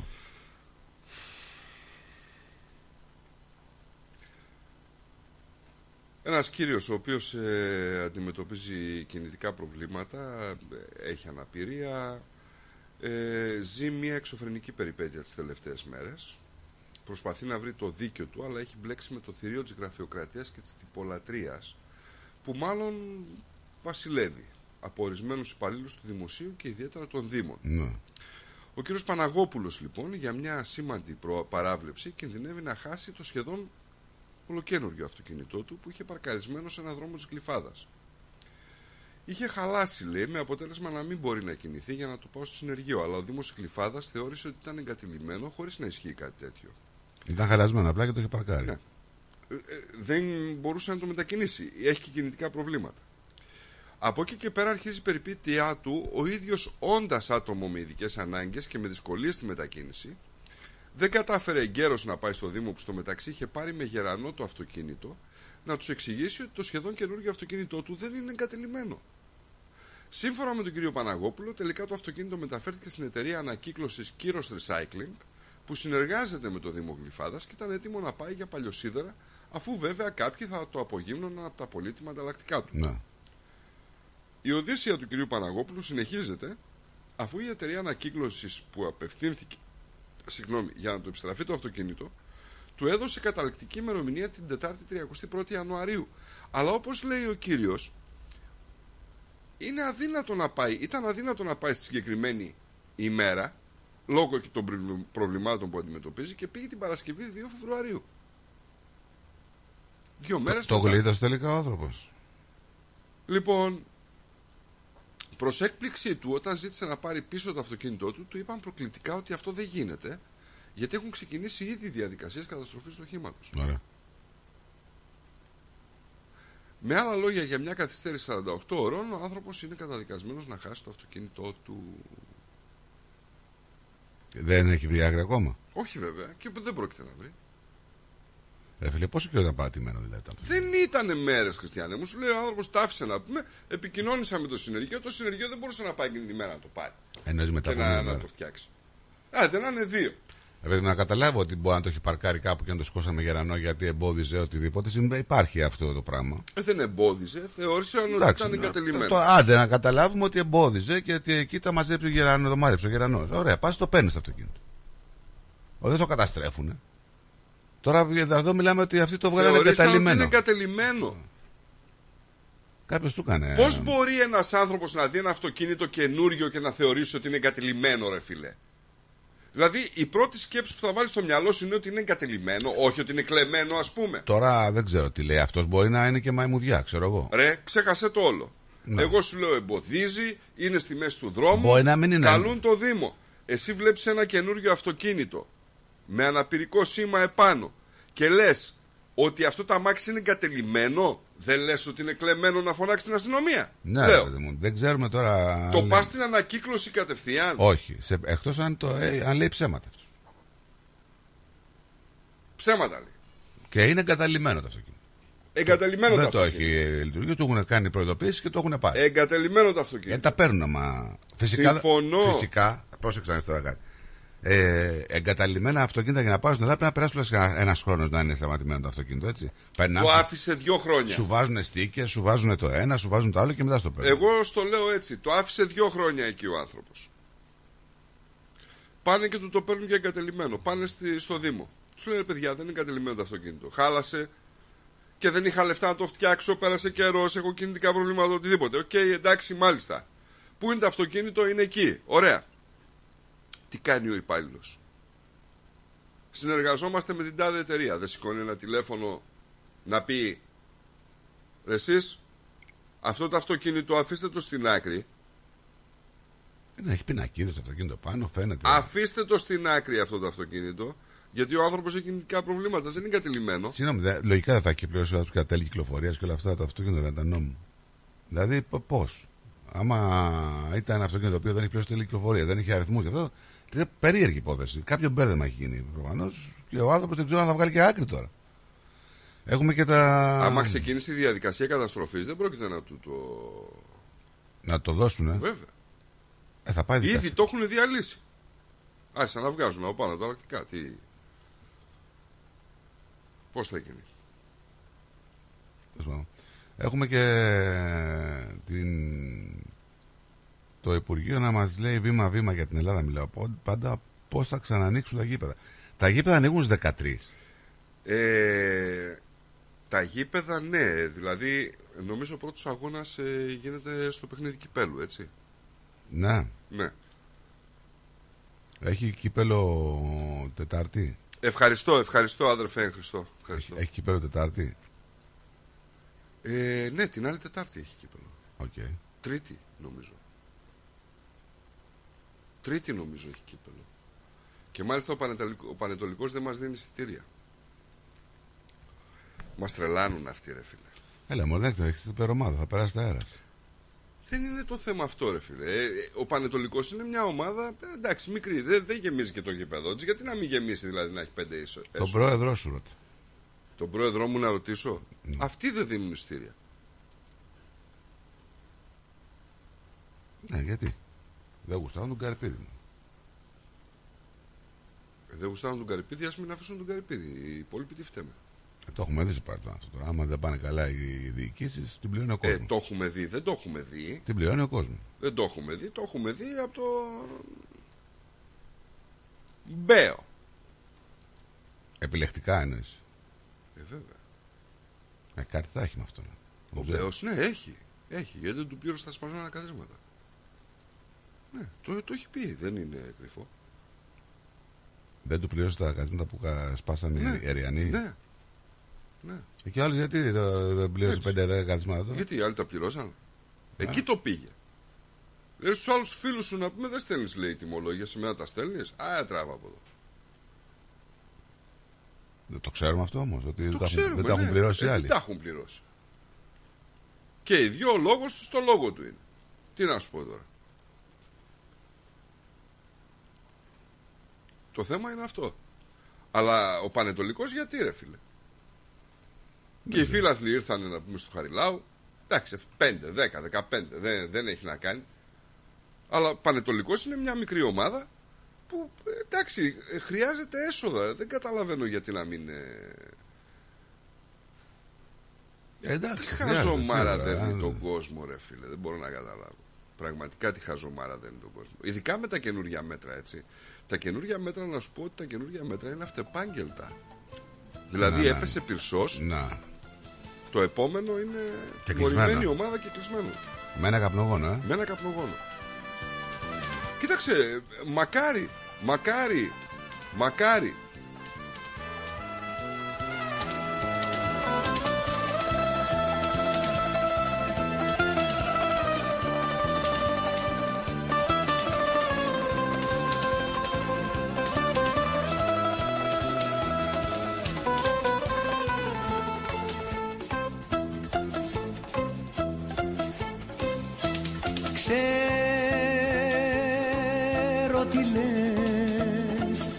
Αυτόν που γνώρισες εχθές Πως δεν μ' αγάπησες ποτές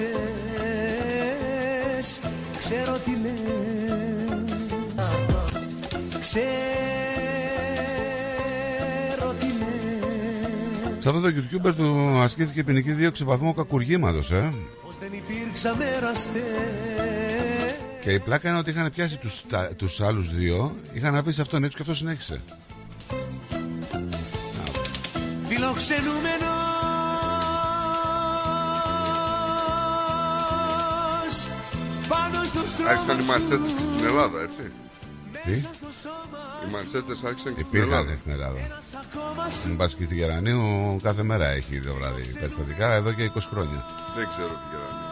Είναι Γερανίου, είναι πίσω από τη- το Δημαρχείο της ε, Αθήνας, ε, του Δήμου Αθηναίων. ε, Είναι... Δεν βλέπεις Έλληνες εκεί φυσικά. Αλλά το βράδυ έχουμε τέτοια περιστατικά συνέχεια. Φιλοξενούμενος Δηλαδή κάποτε που πήγαινα να πάρω κάτι αρώματα από εκεί κάτω, κάθε μέρα το πεζοδρόμιο ήταν μες στο αίμα από τους τσαμπουκάδες με τις μασέτες. Δηλαδή, πρόβλημα. 20 χρόνια μετά το πρόβλημα συνεχίζεται. Ναι, βέβαια.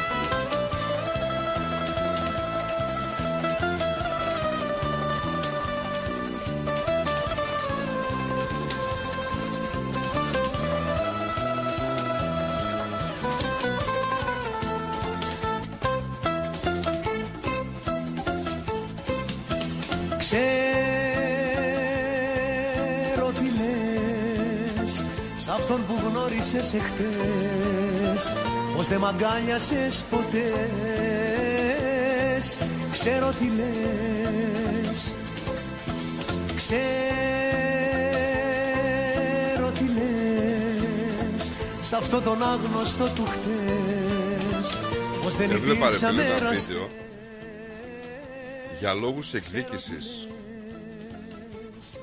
Επειδή τον κεράτωσε η γυναίκα του τι έκανε; Στο καινούργιο το αυτοκίνητό της πήρε και το σκέπασε όλο με πολυουρεθάνη αφρό όλο όμως έτσι. όλο. Όλο. Και τώρα πέρασε από τα μάτια μου μπροστά το reel την ώρα που βλέπει αυτή το αυτοκίνητο. Αλλά είναι reel δεν είναι όλο άμα μπορώ θα στο στείλω Μέσα στο σώμα σου Ένας ακόμα σου Για δες το. Φιλοξενούμενος Είναι φοβερό το σοκ, έτσι. Τώρα θα το δω γιατί. Τρομερό, τρομερό, τρομερό. Ε, πάλι καλά που δεν τσέκανε τίποτα άλλο. Ε, εντάξει, όλο και κάτι άλλο θα τσέκανα, αλλά και αυτό είναι να το δεις έτσι στο αυτοκίνητο είναι. Έκανε καλή δουλειά όμως. Ναι. Να Ε, δω. δεν δεν μπορεί να. με την καμία. Ωραία, φίλε. Ε, της έκανε φάρσα τώρα, τι είναι αυτό; Δεν την έκανε φάρσα. Είναι επειδή διάβαζα το άρθρο και είδα και το βίντεο το σχετικό, γιατί είναι πιο μεγάλο το βίντεο. Γελάει. Απλά αυτό. το, το κάνανε real. Εντάξει. Δύσκολο τώρα αυτό.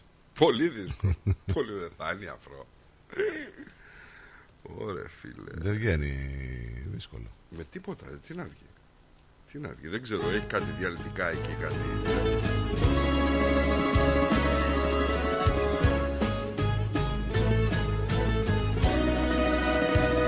Ο Στέλιος λέει για να κόψει το τσιγάρο το μόνο που θέλει είναι να πεις ότι το πετάω και τέλος. Αυτό έκανα εγώ λέει και έχω ξανακάνει τσιγάρο εδώ και, και δεν έχω ξανακάνει τσιγάρο εδώ και τέσσερα χρόνια.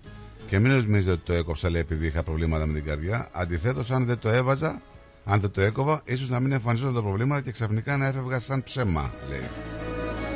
Έχεις δίκιο. Εύκολο είναι αριστέλειο.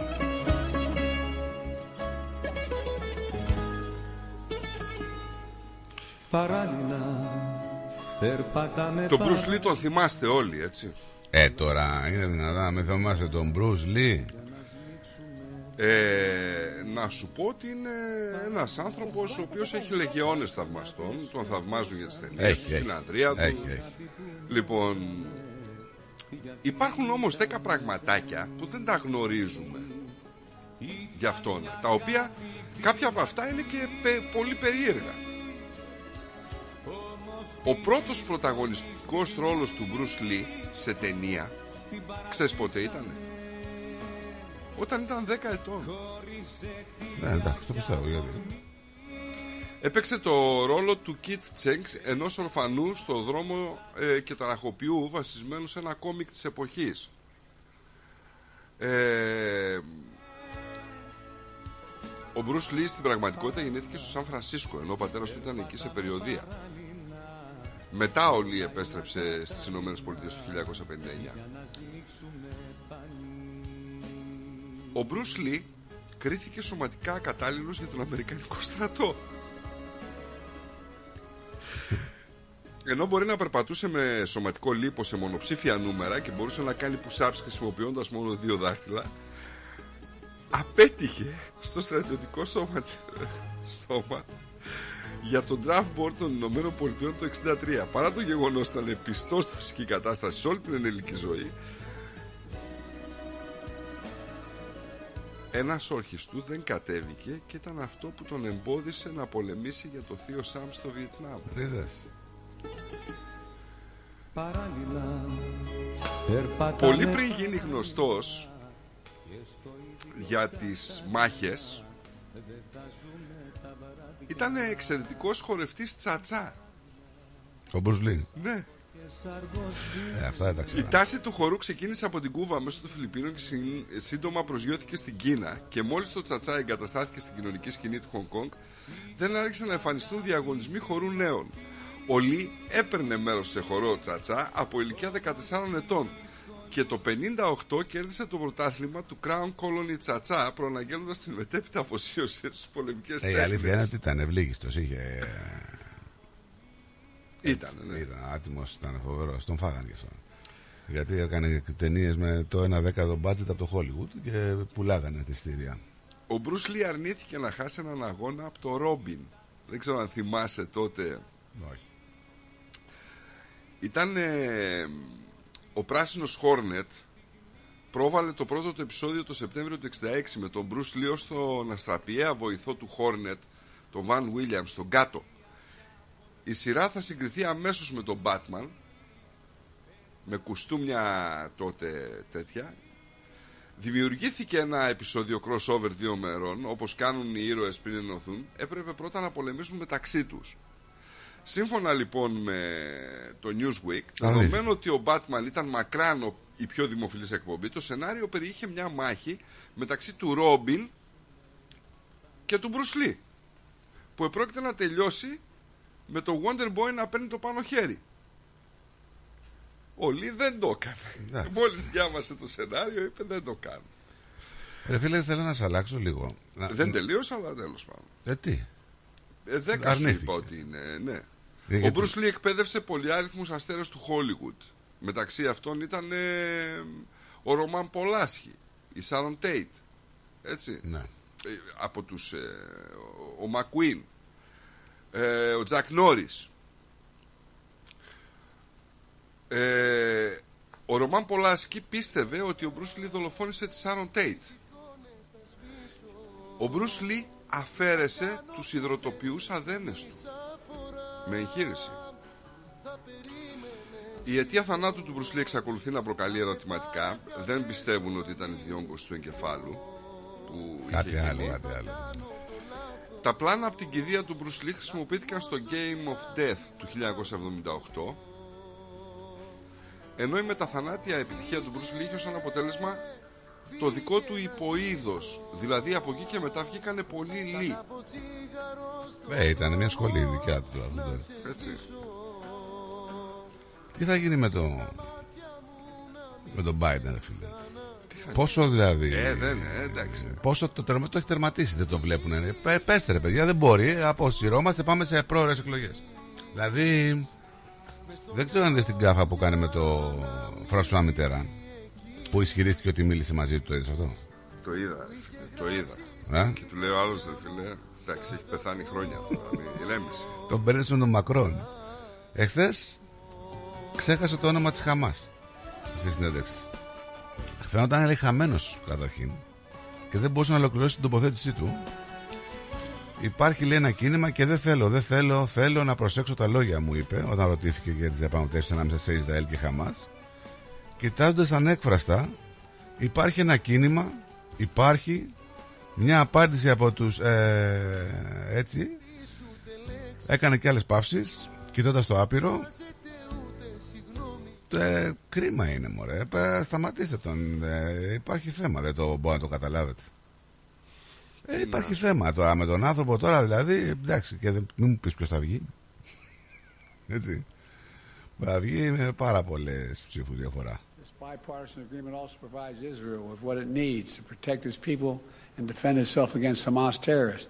And it will provide the necessary life saving humanitarian assistance for the Palestinian people. What needs to get done for the hostage deal to get resolved, sir? Χάθηκε This indirectly has a lot to do with the hostage deal and what's going on in the Middle East. The decision on what we do relative to Israel, the decision what we do in terms of American funding, Of whether we're going to engage with the situation in Ukraine. Εντάξει, δεν, ε, Έχει κάτι και Also πρόβλημα μωρέ ο to άνθρωπος μωρέ question Κρίμα of τώρα American εντάξει power. τώρα Βγάλτε τον ρε παιδιά Αφού δεν μπορεί φαίνεται και από το πρόσωπό του Τι τον, τον, τον γυρνάνε και τον σαν Ανδρίκελο γύρω γύρω δεξιά αριστερά να με τον άνθρωπο Δεν μπορεί τώρα Βάλτε την αντιπρόεδρο Βάλτε κάποιον εκεί, βάλτε ε, κάποιον. Ξέρω εγώ. Τι να- δεν είναι τώρα αυτή η κατάσταση τώρα. ε, φο- πώς- Θλίψη, θλίψη. Τέλος πάντων, πάμε να φύγουμε να πούμε bye bye. Να πούμε ότι θα έρθει πλάτο στις 3 η ώρα. Θα έρθει ο Πάμε Πλοκαμά με τον Μάθιο Εγγλέζο στις 6. Μείνετε εδώ συντονισμένοι, θα τα πούμε πάλι αύριο Παρασκευούλα. Πέρασε και αυτή η εβδομάδα, ε. Σφεντόνα. Πέρασε, ναι. Λοιπόν, να περνάτε καλά. Γεια σας. Bye. Ρε φίλε, τι τυρί είναι αυτό που ψήνεις και μας έχει σπάσει τη μύτη; Είναι το Ταλαγάνι Ήπειρος, το ελληνικό παραδοσιακό τυρί σχάρας από 100% εγωπρόβιο γάλα και φρέσκο δυόσμο. Δοκίμασε. Πόρε φίλε, απίστευτο. Πλούσια γεύση, μαστιχωτό, πεντανόστιμο, είναι το κάτι άλλο.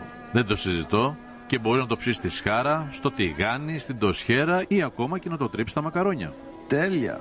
Ταλαγάνι Ήπειρος. Ζητήστε το στα τέλη της γειτονιάς σας. Δοκιμάστε το τώρα. Eperos Telegani is a traditional Greek cheese that can be served in a variety of ways. Made from sheep and goat's milk, with a hint of fresh mint, Telegani retains its full flavour and rich aromas, however you choose to enjoy it, be it pan-fried, grilled, or grated over your favourite pasta dish. Find Eperos Telegani in your local deli today. Τα γλέντια είναι υπόθεση ελληνική. Γι' αυτό και έρχονται οι καλύτεροι από την Ελλάδα για να μας διασκεδάσουν. Σάββατο 10 Φεβρουαρίου. Λαϊκό Δημοτικό Γλέντι με καλλιτέχνες από την Ελλάδα. Κώστας Αντωνίου. Γογό Ρωμαίου. Σ' αγαπάω σου φώναξα Άρης Μουγκοπέτρος. Το 2024 στη Μελβούρνη έρχεται με τα πιο δυναμικά γλέντια. Σάββατο 10 Φεβρουαρίου στην κριτική αδελφότητα Μελβούρνης. 148 με 150 Nicholson Street στο East Brunswick. Κάντε κράτηση τώρα στο 0422 472 006 και στο 0414 509 871. Θα είμαστε όλοι εκεί. Μην πας πουθενά. Σε λίγα λεπτά θα ακούσεις αυτό. Μα είσαι το σημάδι στο κορμί ένα βράδυ που ξυπνάω για χρόνια κι είναι εκεί ακόμα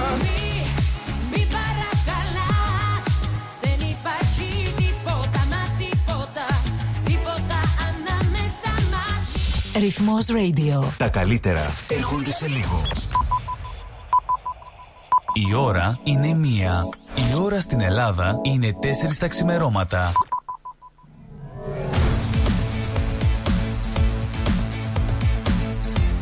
Στη Μελβούνι ακούς ρυθμό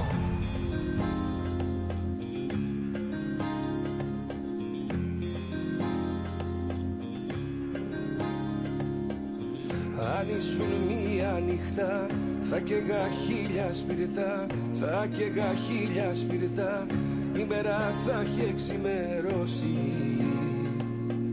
Κι εγώ θα μη χασώσει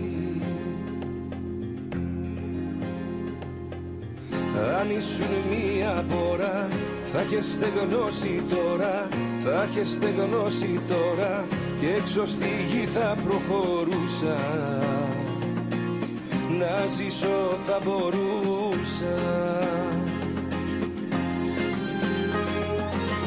Μα είσαι το σημάδι στο κορμί ένα βράδυ που ξυπνάω για χρόνια κι είναι εκεί ακόμα. Κάνω να το κρύψω πάω να το καλύψω κι όμως Είσαι το σημάδι στο κορμί ένα βράδυ. Παλεύω να σε σβήσω, να ξαναγαπήσω. Παριστάνω βγαίνω τον ερωτευμένο κι όμως είσαι εκεί. Αν ήσουν μία νύχτα θα καίγα χίλια σπιρτά Θα καίγα χίλια σπιρτά. Η μέρα θα έχει εξημερώσει Κι εγώ θα μη είχα σώσει Για μια στιγμή να ερχόσουν Απ' το παράδεισο σου Να δεις πως τη βγάζω εγώ. Που αγαπάω εσένα Μες στα κορμιά τα ξένα Και δεν σε έχω εδώ να στο πω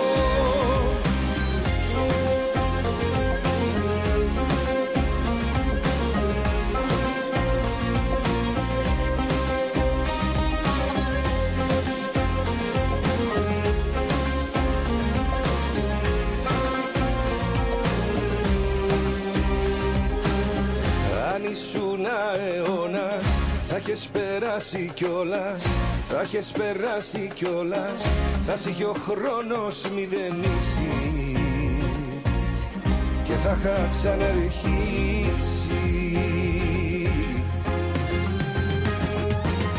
Μα είσαι το σημάδι στο κορμί ένα βράδυ που ξυπνάω για χρόνια. Κι είναι εκεί ακόμα.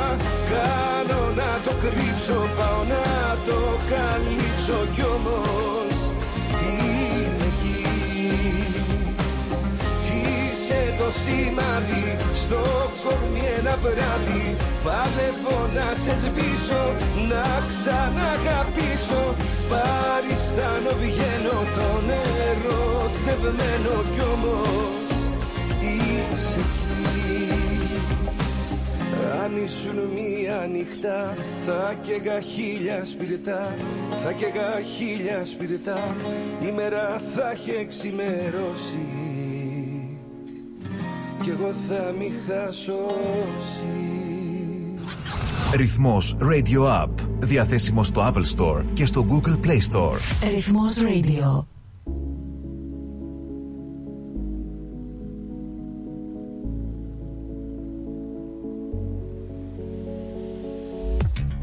Μέρος που πηγαίνεις.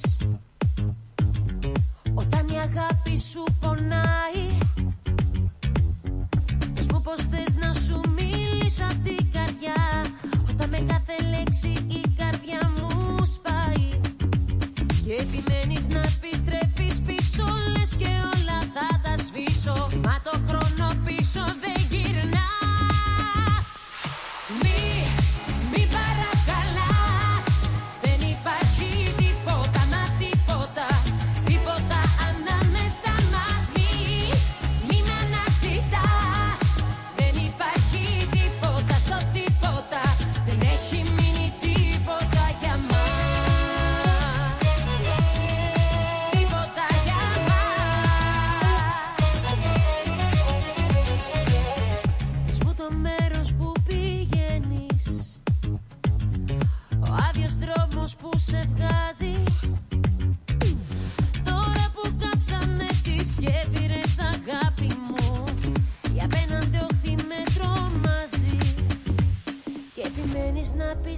επιστρέφεις πίσω Λες και όλα θα τα σβήσω.